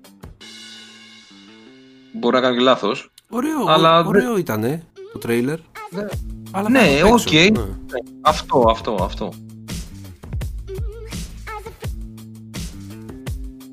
Jake, Δεν ξέρω, ο Jake, αν θες Ε, να πεις όχι, κάτι; όχι, νομίζω όχι. Και εγώ το ίδιο, εντάξει. Ωραίο τρειλεράκι. Δεν είμαι του στυλ αυτή τη στιγμή. Και επομένως δεν έκανα να πολύ σημασία. Ωραία, οπότε προχωράμε. Ναι, ναι, Οκ. προχωράμε. Μετά, ε, James πιστεύω ότι θα είναι το παιχνίδι το οποίο θα αγοράσεις, ε, θα, κάνει, θα προπαραγγείλεις σίγουρα. Θέλω, ε, περιμένω να το πεις, να δω αν θα πετύχεις, ρε φίλε. Είμαι σίγουρος ότι αυτό το παιχνίδι θα το προπαραγγείλεις. Μιλάω για το World Premiere Trailer του Evil West. Θα βγει το 21. Ε, ναι, ρε φίλε. Ρε ε, ναι, ρε φίλε, φίλε. με το που το είδα, είπα James ρε φίλε. Δεν υπάρχει τέτοιο παιχνίδι καλύτερο για σένα θα είναι το αγαπημένο σου παιχνίδι. Αυτό, Στην αυτό, αυτό, αυτό. Δηλαδή είναι το setup είσαι στο Wild Wild West, ξέρω εγώ, τέλος πάντων, στην Αγραδίση και είσαι μυστικός Vampire Hunter. Δηλαδή, holy fucking shit. ξέρω εγώ, Μπάντας, δηλαδή. ναι. Πόσο πιο James θα γράφει αυτό το παιχνίδι. Ναι, έπρεπε να Δηλαδή- έχει το όνομά σου, ρε φίλε, ξέρω κάτι. Ναι, ναι, ναι. Ένας Ε, ήτανε- χαρακτήρας, Περίμενα πώς και πώς να φτάσουμε σε αυτό. Εντάξει, ε, μόνο το τρέιλερ είδα.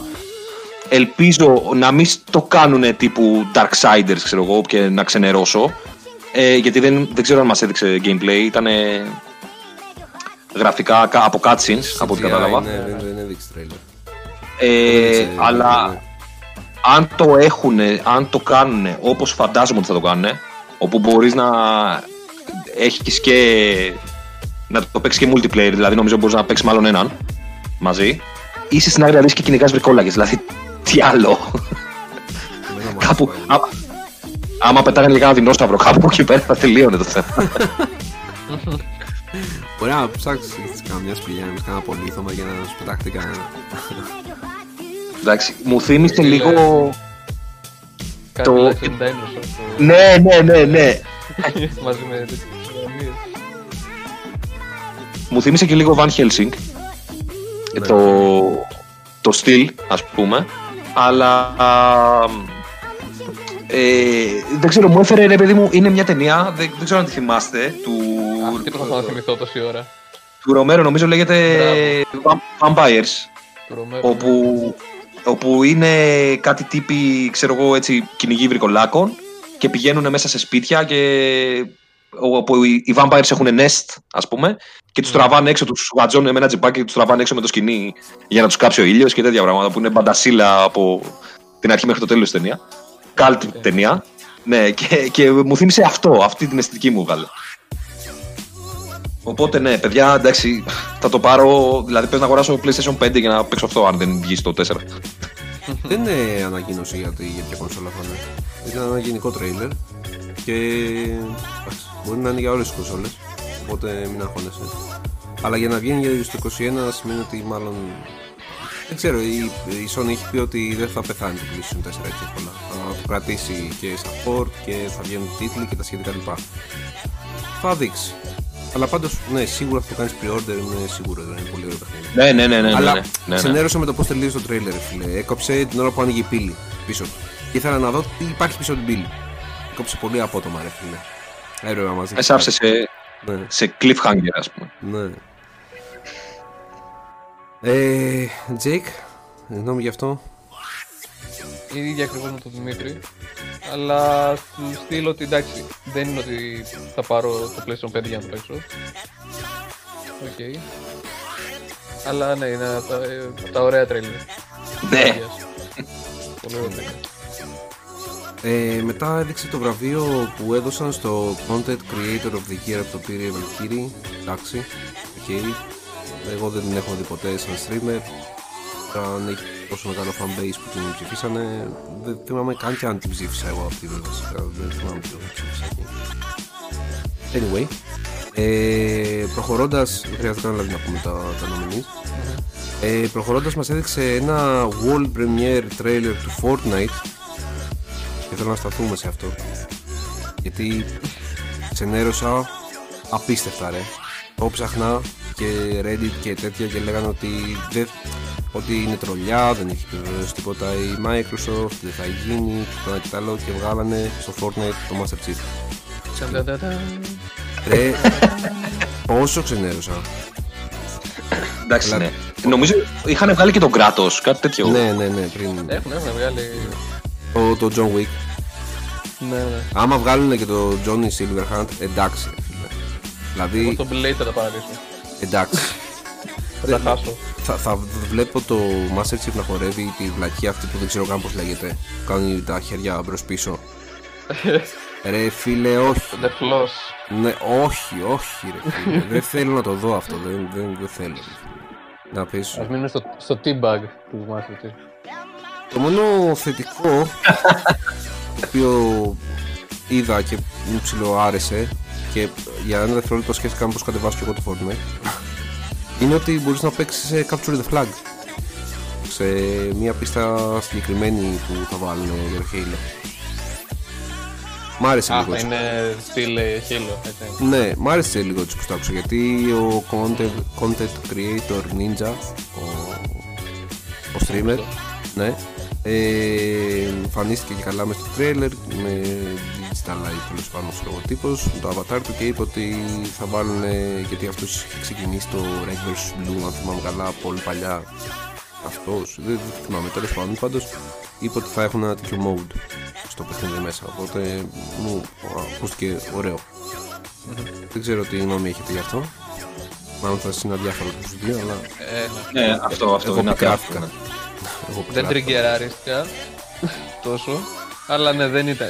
Είναι κλασικά θα βάλουν όσους χαρακτήρες ε, γίνεται και είναι αυτή τη στιγμή το Fortnite το απόγειο. Εγώ με αυτό κατάλαβα ότι ήξερα ότι πίσω από όλα είναι τα λεφτά, αλλά με αυτό επιβεβαιώθηκα για ακόμα μια φορά ότι όλα για τα λεφτά γίνονται. Ρε. Ξεκάθαρα δηλαδή. Αν και προσπαθεί νομίζω το Fortnite να σωθεί από αυτές τις κινήσεις. Δεν νομίζω ότι είναι στο απόγειο. Νομίζω ότι πεθαίνει το Fortnite και για να μην πεθάνει τελείως κάνει αυτές τις κινήσεις.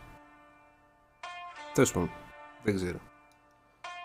Αλλά αφού δεν έχετε και κάτι να προσθέσετε, προχωράμε. Ε, μας έδειξε ένα World Premiere trailer του, αυτό είναι spin-off του Ruin King του League of Legends ε, Ναι, όχι, ναι. Θα βγει το 21 και αυτό το παιχνιδάκι το περιμένω γιατί είναι turn-based. Α, αυτό Μμ. μου θύμισε το Battle Chasers. Δεν ξέρω αν το ξέρετε, Night War. Νομίζω κάπως έτσι λέγεται. Είναι πάρα πολύ ωραίο παιχνίδι. Με... έχεις στο πάρτι σου ξέρω εγώ 2-3 χαρακτήρες 4 δεν θυμάμαι. Και προχωράς στο dungeon.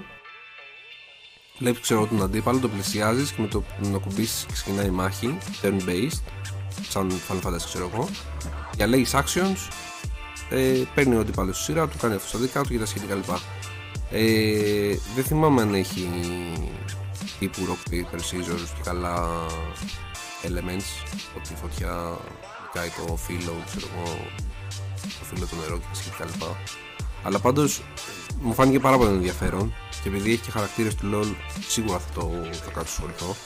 Απλά το μοναδικό πράγμα που με προβληματίζει είναι μην τυχόν και το βάλουν με χρέωση. Γιατί είχα διαβάσει παλιά η Riot και έλεγε ότι οτιδήποτε είναι full υπέρ του free και οτιδήποτε παιχνίδι και αν έβγαζε θα το έβγαζε free. Αν αλλάξει στρατηγική Ναι, της ναι, και το ναι. βάλει με πληρωμή θα είναι μούφα. Αλλά όπως και το Valorant ήταν ε, τσάμπα, πιστεύω ότι και αυτό θα το δώσουν τσάμπα. Αλλά είναι πολύ ωραίο παιχνίδι. Ε, νομίζω 10 χρόνια η ίδια συνταγή δεν νομίζω ότι καλά πολύ ωραία. Όσον αφορά το free to play. Λίγο είπαμε ότι όλα γύρω από τα λεφτά γίνεται, ξέρω εγώ. Ε, Ξέρεις πόσα δεν- λεφτά έχει το free to play. Ναι, ε, αυτό, αυτό είναι το θέμα, δεν το καταλαβαίνω τα Πάρα άλλα πολλά παιχνίδια, ρε λεφτά. φίλε. Εδώ το Elder Πάρα Scrolls, πολλά λεφτά. ε, κα- το Elder Scrolls πρέπει να το αγοράσει νομίζω, ναι. Ποιο άλλο, το Guild Wars το 2. Ε, Το πλήρωνες και τώρα γίνεται free to play. Το. Ε, πες το Secret World. Το πλήρωνες και τώρα γίνεται free to play. Πολλά το γυρνάνε έτσι. Το Wildstar. Ναι, Το οποίο γιατί πέθανε βέβαια. στηρίζονται δυστυχώς. σε... Το; Wildstar. Από τα καλύτερα Wildstar. MMO games που έχω παίξει στη ζωή μου, ρε. Μμ. απίστευτα δηλαδή πώς είναι το Borderlands με τα αστεία του και το, τις ρολιές του και αυτά. Μμμ. ε, και το Wildstar ήταν υπέροχο ρε. Είχε πολύ ωραίο χιούμορ. Πολύ ωραίο, πολύ ωραία γραφικά, πολύ ωραίο χαρακτήρα ήταν από τα καλύτερα παιχνίδια δηλαδή συνέρωσε τόσο πολύ όταν έκλεισε και όταν είχε γίνει free είχα λιώσει. Ε, έλεγα να το πάρω να το παίξω, να το πάρω να το παίξω. Ή νομίζω είχε subscription, δεν θυμάμαι. Πάντως έλειωνα και μετά έκλεισε και λέω ρε φίλε όχι κρίμα Τέλος πάντων. Είχα λεβελιάσει, είχα τερματίσει το χαρακτήρα μου. Ήταν πάρα πολύ ωραίο. Ε, θέλετε να πείτε κάτι για το παιχνιδάκι αυτό; Εντάξει, εγώ δεν έχω ασχοληθεί με LOL ή οτιδήποτε, οπότε είναι skippable για μένα. Αν δεν ξέρω ο Jake αν θέλει να προσθέσει. Κοίτα, turn-based είναι. Έχω... Ξέρω τους χαρακτήρες. Θα, θα, θα του δίνα μια ευκαιρία. Ειδικά αν είναι και free to play, έτσι, μια, μια δοκιμή ας πούμε. Ναι, αξίζει, αξίζει. Εννοείται. Μ' Μετά αρέσει μας... που δοκιμάζουν και άλλα πράγματα. Ναι. Sorry που διακόπτω. Όχι, όχι, καθόλου. Και το, εγώ δοκίμασα και το Valorant, το οποίο δεν μου άρεσε, Ναι, ναι. είναι σαν το, σαν το Counter Strike, όλο ίδιο. Και δοκίμασα και το... Πες το, το με τις κάρτες που έχει βγάλει. Ε, ναι, προσπαθώ να θυμηθώ τώρα. Rune, όχι, Runeterra, Legends of Runeterra, Runeterra, ξέρω πώς. Όχι, αυτό είναι άλλο. Αυτό είναι το card game που έχει βγάλει Τέλ- τώρα. Τέλος πάντων. Ε, αυτό το οποίο ήταν μέσα στο, μέσα στο ίδιο το, το League of Όχι το Legends. TFT, Α, όχι οκ. το Team, Ta- ta- team Το Fight TF νόμιζα, Tactics. ναι, ναι, ναι. Όχι, όχι, το άλλο με τις κάρτες που είχε βγάλει. Μμμ. Τα- Τέλος πάντων, ο- και το TFT που δοκίμασα. Ό,τι παιχνίδι έχει βγάλει η Riot το έχω προσπαθήσει. Απλά δεν μου άρεσαν τα άλλα όσο μου άρεσε το LoL. Ναι, ναι. Προφανώ.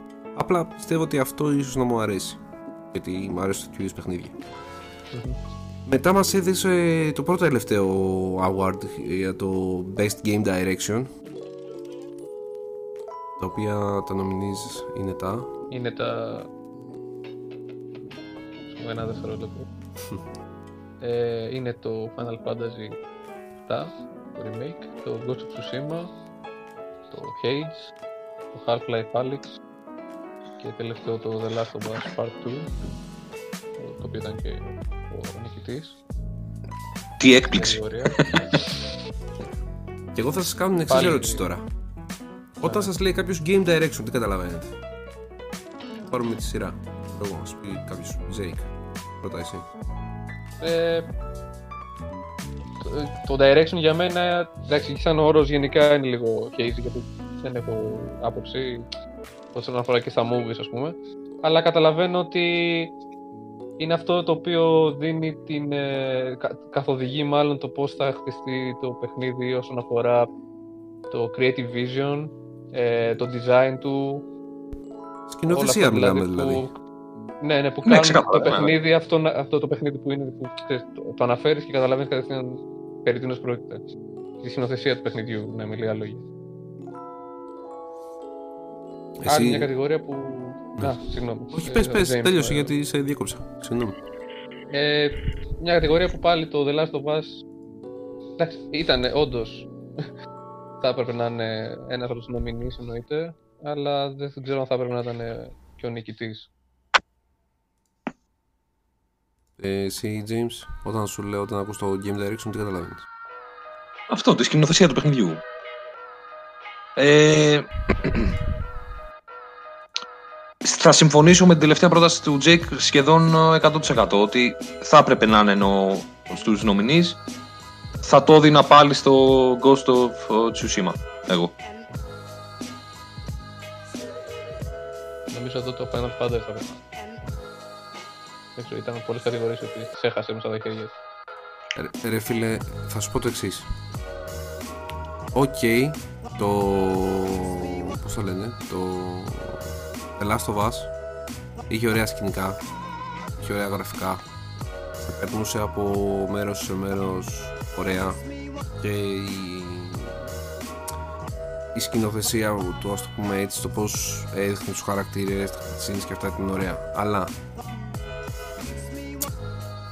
Τώρα θα λέει ο James ότι bias. Ρε φίλε, το Final Fantasy 7 είναι τόσο καλό φτιαγμένο το remake. Πραγματικά δεν με χάλασε που είναι ένα κομμάτι του και δεν είναι όλο το παιχνίδι. Το Final Fantasy 7. Δηλαδή δεν. δεν- Στρετσάρανε τόσο πολύ το πρώτο CD που δεν σου δίνει να καταλάβεις ότι το κάνανε για τα λεφτά. Που προσωπικά εγώ δεν το πιστεύω αυτό. Κάποιοι το πιστεύουν, αλλά δεν, δεν, πώς να σου πω ρε φίλε δώσανε τόσο detail στο κάθε πραγματάκι το οποίο στο πρώτο λόγω γραφικών και hardware σου περνούσε αδιάφορο. Που μάγκα μου πιστεύω ότι είναι η οροσιλία που δεν το πήρε. Το Final Fantasy το 7 το, το, το, το, το voice over των χαρακτήρων. Το, το, το, το, τα τοπία και το πως εξελισσόντουσαν τα cutscenes. Ήταν υπέροχο ρε φίλε. Δηλαδή γούσταρα την κάθε στιγμή μες στο παιχνίδι. Όπως και στο The Last of Us το, το 1 Το γούσταρα Αλλά δεν Ας ξερέσουμε Ότι δεν το γουστάρω Αν το πιανα σαν παιχνίδι Μόνο του και πάλι δεν θα είχα αυτό το feeling που είχα στο Final Fantasy 7. Πες ότι δεν είχα παίξει και το πρώτο Final Fantasy 7. Σαν, με- τα παίρνω σαν αυτόνομα παιχνίδια. Και πάλι πιστεύω ότι το Final Fantasy 7 το remake αξίζει. Τουλάχιστον το Game Direction. Ας το Game of the Year. Ξέρω εγώ. Πες. Που για μένα full. Αλλά σου λέω να είμαι λίγο και καλά πιο αντικειμενικός. Που και πάλι έχω απαντήσεις ε, για το Game of the Year, αλλά τέλος πάντων. Δεν ξέρω, εγώ αυτό ήθελα να πω ρε παιδί μου, ξέρω εγώ, ότι είναι ένα βραβείο που ούτε και αυτό το άξιζε. Ε, α- αξίζει να είναι Εμένα μου νομινή, έκανε- full, αξίζει να είναι νομινή, γιατί όντως έκανε πολύ καλά τη δουλειά τους στον τομέα αυτόν, αλλά όχι και το καλύτερο. Αυτό θέλω να πω. Μου φαίνεται λες και είναι σαν το φαινόμενο της χιονοστιβάδας. Δηλαδή από εκεί ξεκίνησε να, να ρολάρει σε κατηγορίες και σε νίκες. Απλά μετά ξέρεις, τα, τα παίρνει όλα και φεύγει. Κάπως έτσι μου φάνηκε. Πρέπει να το μυριστούμε από το Joystick Awards. Μμμ. Anyway, skip και αυτό. Δεν έχουμε κάτι άλλο να πούμε. Μας έδειξε το τελευταίο World Premiere της βραδιάς που δεν περίμενα να το δω εγώ και ενθουσιάστηκα πάρα πολύ όταν ε, κατάλαβα ότι ήταν αυτό. Ε, είναι το Mass Effect που ξέρουμε όλοι και περιμένουμε την τριλογία να βγει ε, Ευτυχώς δεν έδειξε, δεν μας έδωσε να καταλάβουμε ότι αυτό ήταν η τριλογία, το τρέιλερ. Γιατί ε, νόμιζα ότι στο τέλος θα πει, ξέρω εγώ, trilogy. Οπότε λέω εντάξει, οκ, το ξέρουμε, θα βγει ξανά η τριλογία. Μας έδειξε κάτι τελείως καινούριο. Ότι έχουν στα σκαριά, ρε παιδί μου, ξέρω εγώ, κάτι τελείως καινούριο να βγάλουν οι άνθρωποι αυτοί. Και εάν εξαιρέσει το τέλος του 3, γιατί εμένα και το Ανδρομέδα μ' άρεσε, το τελευταίο, πάρα πολύ παρότι δυσκολίες είχε το παιχνίδι που τα πάτσαρε μετά και τα φτιάξε τους εμπιστεύουμε με, με κλειστά μάτια την Bioware σε αυτό όπως και στο Dragon Age μου άρεσε υπερβολικά και το trailer και ήμουν πολύ hyped που το είδα αλλά θέλω να μου πείτε τι γνώμη σας ε, James; Εντάξει, ναι, είναι από τα παιχνίδια που περιμέναμε όλοι. Ε, θα δούμε στην πορεία πώς θα πάει. Δηλαδή, δεν- φοβάμαι μη φιλοπάρει. Δηλαδή, μην είναι πολύ το μεγάλο το hype και τελικά δούμε κάτι άλλο από αυτό που περιμένουμε. όπως το Andromeda Ε, πα- ναι, αυτό ακριβώς. Α, Παρ' όλα αυτά, κρατάω μικρό γαλάθι, αλλά το περιμένω. ναι. Και εγώ το ίδιο, δηλαδή. Οκ, ωραίο τιζεράκι. Ήταν η αποκάλυψη βραδιά, ας πούμε. Πάνω και σε αυτό που είπες ότι δεν ήταν ένα Mass Effect trilogy. είναι κάτι το οποίο καινούργιο, ας πούμε. Αλλά είναι αυτό ότι μετά από Andromeda, όλοι είμαστε λίγο φυσάμε και το γιαούρτι. Ναι, ισχύει, ισχύει, ισχύει, σωστό. Σωστό. Εγώ πάντως το απόλαυσα το παιχνιδάκι. Το τερμάτισα, το ευχαριστήθηκα Μμμ. είχε ωραίο gameplay. Μ' άρεσε πάρα πολύ. Και το online είχα παίξει που είχε. Δηλαδή τύπου και καλά ranked και τέτοια. Γούσταρα. Δεν, ε, δεν είχα θέμα. Απλά μακάρι να το είχα πάρει για το Xbox. Να το απολαύσω ακόμα καλύτερα γιατί στο PlayStation 4 δεν είχα. Δεν ένιωθα ότι το τερματίζω από άψη hardware. Στο πούμε έτσι. Anyway, το τελευταίο award που έχει μείνει και έτσι κλείνει και η βραδιά του, του event αυτού είναι το Game of the Year Edition, τέλος πάντων ξέρω εγώ το, το award και λέω edition. ε, μου έχει μείνει ρε, και το λέω συνέχεια γιατί στα παιχνίδια έτσι βγαίνουν. Στον Τότι. Ναι. Ε, τα οποία αυτά τα νομινείς θα τα πω εγώ. γιατί όλα τα άλλα τα πας εσύ. ε, είναι το Doom Eternal, το Final Fantasy, το Ghost of Tsushima, το Hades, το Animal Crossing New Horizons και το The Last of Us Part 2, το οποίο και κέρδισε. Δεν Προφανώς. κέρδισε το, hate, το Hate. Όχι ρε, το Animal Crossing κέρδισε. ρε φίλε, ωραία. Τώρα θα βγάλω λίγο rant. Για ποιο λόγο, εντάξει, καταλαβαίνω τους ε, Switch players και μαζί τους σε πολλά θέματα, αλλά για ποιο λόγο μου βγάζει το Animal Crossing ρε φίλε Game of the Year; Δηλαδή, κοίτα τι έχει δίπλα του, ξέρω εγώ, και μου βγάζει το Animal Crossing Game of the Year. Δηλαδή, προσπαθείς να καλύψεις όλες τις κονσόλες, όλα τα platforms για να βάλεις κάποιο άλλο, ξέρω εγώ, σαν, σαν νομινής. Ούτε και το Hades πιστεύω ότι. Δεν σου λέω ότι δεν είναι καλό παιχνίδι, είναι. Αλλά δεν πιστεύω ότι θα είναι στο Game of the Year νομινής. Πολύ σωστό. Σα- Σε άλλες κατηγορίες, ναι, θα μπορούσαν να ήταν και τα δύο, προφανώς. Αλλά όχι Game of the Year, ρε φίλε. Δηλαδή, Game of the Year δεν μπορείς να βάλεις το Resident Evil 3.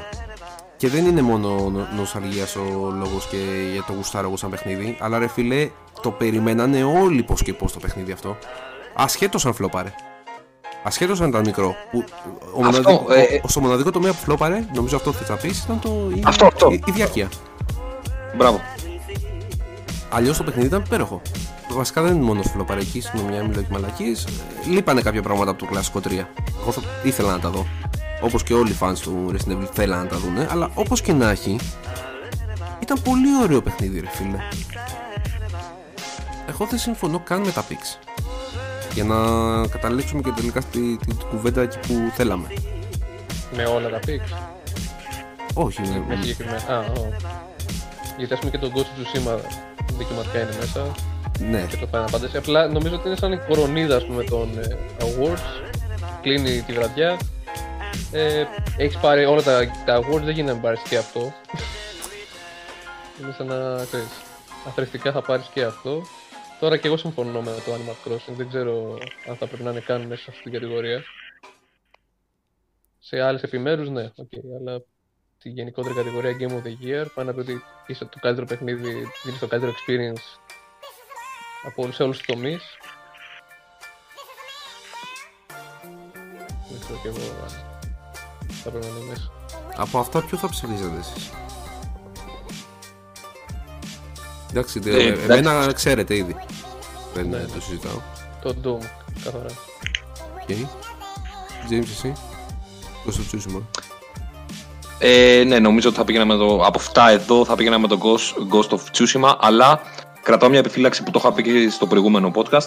Δεν έχω παίξει το Last of Us, οπότε μπορεί να, παίζοντάς το να αλλάξω γνώμη και να πω ότι όντως είναι παιχνιδάρα.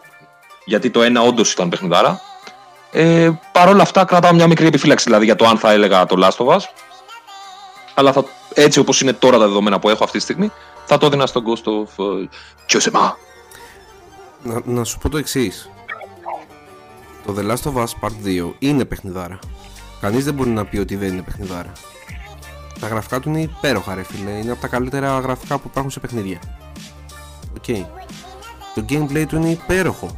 Έχει βελτιώσει το gameplay του 1 Είναι φοβερό. Οκ. Ε, Έχει τα τοπία όμορφα. Εντάξει, οι αντίπαλοι άλλη διαφορετική, άλλη κλασική, οκ κουμπλέ. Αλλά ρε φίλε δεν σημαίνει ότι α, επειδή τα έχει όλα αυτά μπορείς να το βάλεις και winner σαν Game of the Year. Δηλαδή εμένα ας πούμε το story δεν μου άρεσε. Ε, σε κάποιον άλλον μπορεί να μην μου άρεσε και ο χειρισμός ξέρω εγώ που λέει λόγος.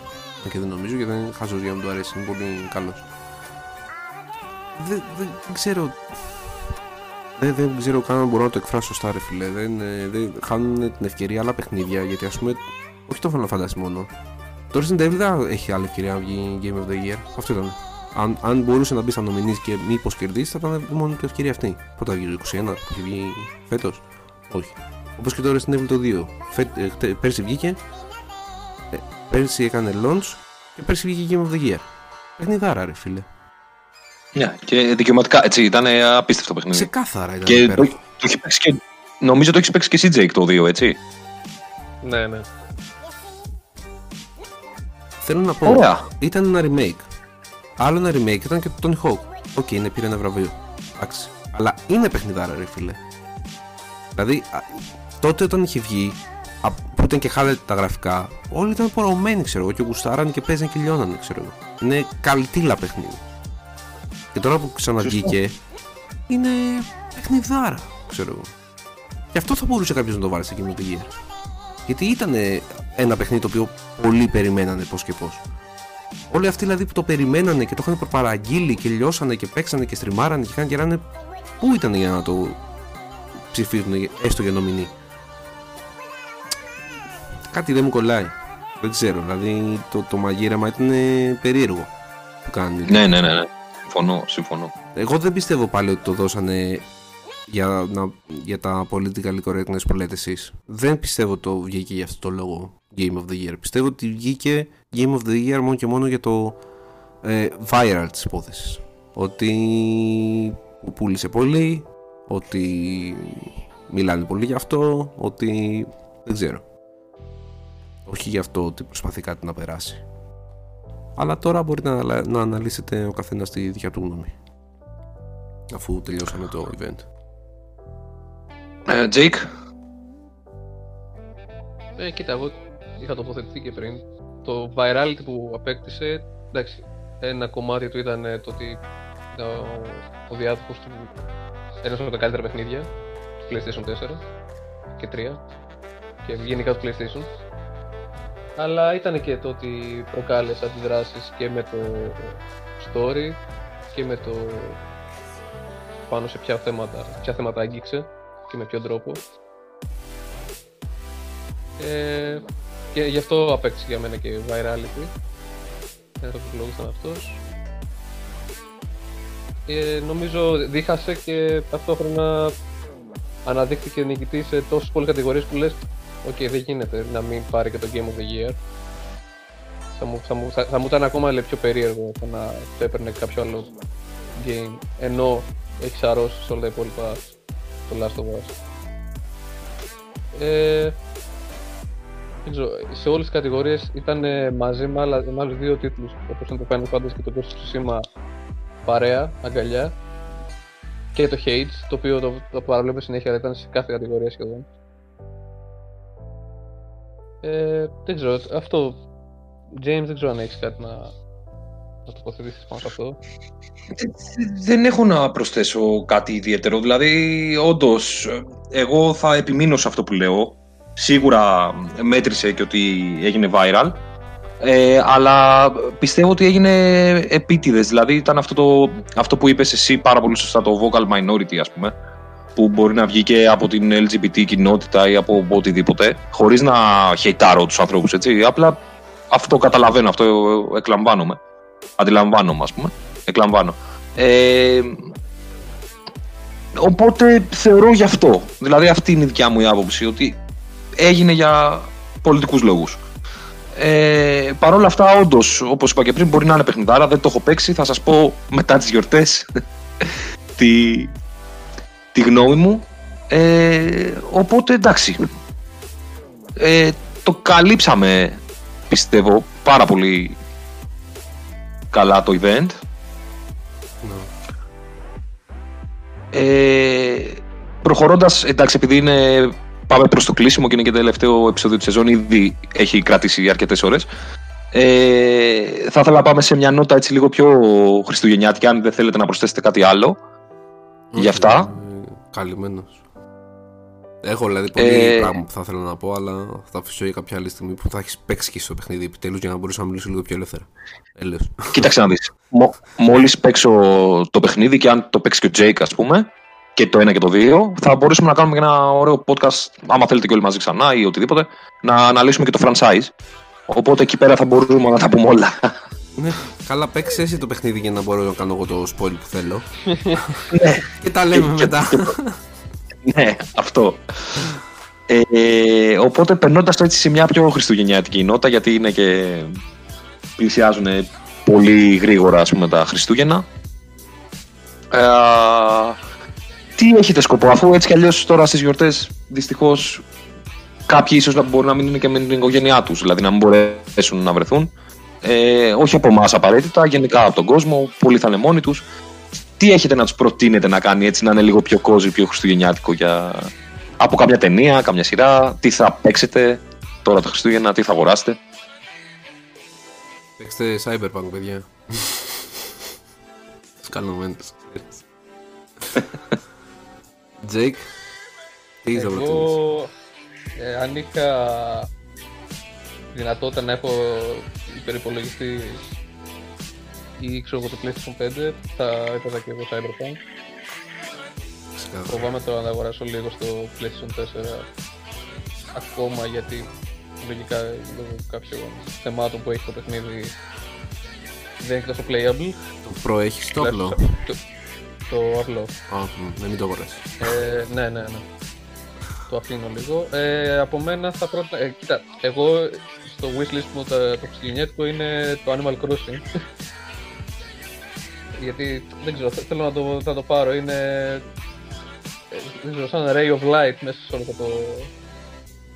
την κατήφλα που μας έχει πιάσει. Ε, δεν έχω, σαν, α- από game δεν έχω κάτι άλλο να, να προτείνω. Τώρα που ενασχολήσεις, τίποτα. Να προσπαθήσουμε να είμαστε λίγο πιο αισιόδοξοι γίνεται. Ε, εντάξει. Θα περάσει και αυτή η φάση. Θα μπορέσουμε να βγούμε πάλι ξανά. Να σαντούμε με τους δικούς μας. Ε, μέχρι τότε το next best thing είναι games και κάνα, κάνα ωραίο movie στη, στην τηλεόραση. Τηλεόραση, όχι τηλεόραση, ρε φίλε. Στην υπολογιστή. Ναι, εννοώ. ξέρω, Πείτε κάτι που θέλετε να δείτε, όχι στην- ότι σας στην πλασάρουνε. οθόνη, Στην οθόνη, στην οθόνη. Σωστό. Ενώ Netflix, ξέρεις, καθένας από- Στη, στη συσκευή της κάποια τηλεόρασης. πλατφόρμα, Ναι, ναι, Ναι, ναι. ναι. ναι, συσκευή της τηλεόρασης, αυτό εννοώ. Εκτός αν θέλετε να δείτε καμιά ελληνική ταινία, ξέρω, που έχει το, το start, 9 το βράδυ. Όχι. Ό,τι, ό,τι θέλω καθένα. Δείτε καλύτερα στο Κρίνουμε. YouTube, δεν έχει διαφημίσεις. Έτσι. Ε, James. Λοιπόν, εντάξει, καταρχάς να πω ότι εμένα τα Χριστούγεννα είναι η αγαπημένη μου ε, time of the year, ξέρω εγώ. Ε, περίμενα πώς και πώς φέτος ήλπιζα κιόλας ότι δεν θα είναι κλειστά τα μαγαζιά ώστε, γιατί μπορεί να ακουστεί λίγο καπιταλιστικό αλλά μ' αρέσει που βγαίνουν έξω και πάμε και ψωνίζουμε και κάνουμε δώρα και είναι τα φωτάκια όλα αυτά. Ε, μ' αρέσει πάρα πολύ το θεωρώ έτσι αν και over 30 πλέον αρκετά απαταμυθένιο ακόμη και τώρα. Προσπαθώ δηλαδή τα Χριστούγεννα να κρατάω λίγο το, το παιδί μέσα μου ζωντανό ε, έχω σκοπό στο wishlist το χριστουγεννιάτικο να αγοράσω το, σίγουρα το Last of Us και το Little Hope, το Dark Anthologies, αυτά τα δύο. Ε, θα ήθελα και το Ghost of Tsushima, αλλά είναι αρκετά ακριβό να τα πάρω όλα αυτά μαζί, εντάξει, για να επενδύσω σε games. Για δεν έχει πέσει η τιμή τους. Ε, σίγουρα από ταινίες ε, κάνω έναν μαραθώνιο κάθε χρόνο αυτή την εποχή με κάποιες ταινίες. Δηλαδή, σίγουρα θα δω τον Die Hard, που είναι η νούμερο ένα χριστουγεννιάτικη ταινία. Ε, το... Εντάξει, άμα πετύχω κανένα χωμαλόν, κανένα τέτοια, εντάξει, τα έχω ψιλοβαρεθεί να σου πω την αμαρτία μου. Ε, εντάξει, Αλλά- καρτίλα, ρε. Είναι καλτήλα, ναι, ισχύει. Άμα το πετύχω θα το δω. Ε, είδα πρόσφατα με την κοπέλα μου το, στο Netflix το Christmas Chronicles, το οποίο είναι, εντάξει, είναι παραμυθάκι τελείως, δεν είναι κάτι σοβαρό. Αλλά έτσι σε βάζεις λίγο στο mood των γιορτών. Και το ένα και το δύο. Ναι, ναι. Ναι. Και σίγουρα εγώ προτείνω κάποιος τα Χριστούγεννα να κάνει ένα ωραίο μαραθώνιο με ταινίες τύπου Harry Potter ή Lord of the Rings και Hobbit. Ξέρω εγώ, είναι must για μένα. Τώρα δηλαδή, αν κάποιος έχει καιρό να το κάνει αυτό, είναι η κατάλληλη περίοδος και με την καραντίνα και με τις γιορτές να δει αυτές τις ταινιούλες. Η βλακία είναι ότι έχω ήδη κάνει δύο μαραθωνίους Lord of the Rings μες στην καραντίνα. Θα πάω και για τρίτο μαραθώνιο. Εσύ, Βάξ, Προσπαθώ να θυμηθώ εκείνο το πράσινο το πλασματάκι που είναι στα Χριστούγεννα. ο Cringe. Ναι. Αυτό προτείνω να δείτε, παιδιά. Είναι πάρα πολύ ωραίο. Όχι, Το εντάξει. Jim Carrey. Ε, ό- Ό,τι έχει βγει, ρε. Και έχει Α. βγει κινούμενα και τα πάντα όλα. Ε, πέρα από την πλάκα, ε, είναι ωραίες και όλες τις ταινίες με Scrooge, με τέτοια. Γενικά οτιδήποτε έχει να κάνει με Χριστούγεννα είναι πανέμορφο. Αν ε, θέλετε να παίξετε κάτι, μπορείτε, άμα είστε και στο Game Pass, μπορείτε να κατεβάσετε τσάμπα το Division το... Όχι να κατεβάσετε τσάμπα, είχε δώσει το Division το 1, το οποίο είναι Christmas setting φάση και είναι ωραίο, σε σχέση με το 2 τέλος πάντων. Ε, Ναι, ισχύει. Πολύ σωστό. και γενικότερα, και, και εμένα είναι η αγαπημένη μου σεζόν τα Χριστούγεννα, δεν το συζητάω. Με μένα μου αρέσει πάρα πολύ που απλά όλα είναι στολισμένα σε φάση. Και είναι. ξέρεις, όλοι μαζεύονται, όλοι έτσι, όλοι αλλιώς, ξέρω εγώ, τραγουδάκι και ιστορίες. Είναι, έχει τη φάση του, ξέρω εγώ. Αλλά αυτό που εύχομαι πραγματικά πάνω απ' όλα είναι να έχουμε όλη την υγεία μας. Προφανώς, σε όλο τον πλανήτη. Να είναι όλοι καλά και είτε μόνοι τους είτε με την οικογένειά τους να περάσουν όσο πιο όμορφα και ήρεμα μπορούν ρε παιδί μου ξέρω εγώ το, την καραντίνα αυτή. Ε, επίσης βέβαια δεν έχει να κάνει τόσο με στο γενιατικό setting αλλά εγώ τα θεωρώ πάρα πολύ ωραία παιχνιδάκια. Είχε το Steam ε, σε sale το Vampire the Masquerade Coteries of New York μαζί με το Shadows of New York που ήταν το DLC του και ήταν visual novel πάρα πολύ ωραία ε, θα μπορούσε κάποιος κάτι να ασχοληθεί ας πούμε με αυτά γιατί είναι ένα setting έτσι περίεργο λίγο πιο dark βέβαια αλλά είναι ωραίο να κάτσεις να χαθεί κανένα στον κόσμο αυτόν. Ε, αυτά νομίζω έχω να προτείνω εγώ. Και κάπως ε, έτσι νομίζω ότι κλείνουμε και τη σεζόν. Ελπίζω να μην βαρεθήκατε που έχουμε φτάσει στο το τρίωρο αν μας ακούτε μέχρι τώρα είστε ήρωες ε, θέλετε κάτι άλλο να προσθέσετε εσείς; Ε, εντάξει, εγώ θα ήθελα να πω ότι ελπίζω να τους κρατήσαμε μια ευχάριστη συντροφιά όσοι μας ακούσουν. Ε, αυτές τις έτσι δύσκολες ώρες που οι πιο πολλοί είναι και απομονωμένοι. Να έχουν κάτι να ακούνε να, και να γελάσουν ίσως και να ενημερωθούν. Ε, και εγώ θα ήθελα να ευχηθώ αυτό εν όψει και των γιορτών να υπάρχει υγεία πάνω απ' όλα λίγο υπομονή ακόμη όπως σωστά είπε και ο Τζέικ και όλα θα φτιάξουν του χρόνου τα Χριστούγεννα θα είμαστε όλοι έξω, ελπίζω καλά και να κάνουμε και τα ψώνια μας. Εντάξει, δεν θα χαθεί και ο κόσμος άμα δεν ψωνίσουμε και ρούχα και τέτοια φέτος. Τουλάχιστον θα πρότεινα ένα έτσι πιο φιλανθρωπικό μήνυμα αν κάποιος είχε σκοπό να βγει, να πιει, να, να χαλάσει λεφτά έξω σε εστιατόρια ή σε μπάρ ή σε ποτά, θα μπορούσε να τα δώσει σε ένα φιλανθρωπικό σκοπό, με ένα ποσό από αυτά τουλάχιστον που θα δίνει. Γιατί όντως υπάρχουν άνθρωποι εκεί έξω που έχουν ανάγκη και υπάρχουν κάποια ιδρύματα τα οποία μου διαφεύγουν αυτή τη στιγμή, αλλά κάνουν κάποιες κινήσεις για τους ανθρώπους που δεν έχουν σπίτι ή δεν έχουν φαγητό. Θα μπορούσε δηλαδή ένα μέρος από αυτά τα χρήματα που θα χαλούσε στη διασκέδασή του να τα διαθέσει για αυτούς τους ανθρώπους. Ε, και αυτό θα τα πούμε μετά από αρκετού, αρκετούτσικο καιρό. Θα περάσει δηλαδή, μπορεί να περάσει και κανένα μήνας. Θα τα πούμε το χρόνο. Ε... Δεν νομίζω. Θα τα πούμε το χρόνο. Θα σας λείψουμε, το ξέρω. Αλλά... Και έτσι θα κλείσω εγώ με αυτές τις ευχές και θα δώσω τη σκυτάλη στο Τζέικ που είναι και ο καλεσμένος να κλείσει και εκείνος. Εγώ θα ήθελα να σας ευχαριστήσω που με καλέσατε ειδικά στο τελευταίο επεισόδιο της σεζόν. Και εμείς ευχαριστούμε. Ε, να ευχηθώ σε όλους πραγματικά υπομονή, υγεία και είμαι σίγουρος ότι θα τα εκτιμήσουμε πολύ περισσότερο από τη στιγμή μου ήταν τέρμα διαφορετικά, θα... δηλαδή θα εκτιμήσουμε πράγματα τα οποία παραλείπαμε νομίζω τόσο καιρό. Ε... Αυτά, δεν έχω κάτι άλλο να προσθέσω. Και τα games θα μας ε, κρατάνε παρέα σε κάθε, κάθε στιγμή. Εύκολα. Σωστό. Οκέι, okay, οπότε ε, θες να πεις ε, τους τρόπους επικοινωνίας, ε, James? Ναι, λοιπόν, οι τρόποι επικοινωνίας μπορούν να μας βρουν, ε, μπορεί να μας στείλει email όποιος θέλει στο ingame.mail.com και επίσης στα social media μπορεί να μας, δει, να μας βρει στο Twitter και στο Facebook στο slash ingame official.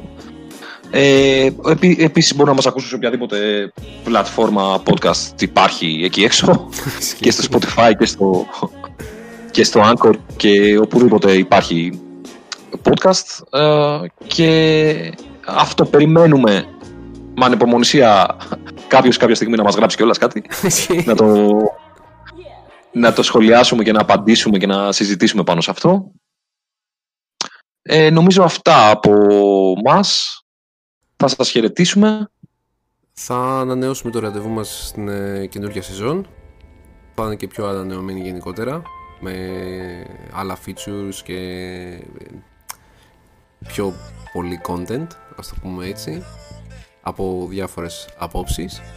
Ε, ένα hint ίσως και να μας βρείτε στο YouTube σιγά σιγά. Ε,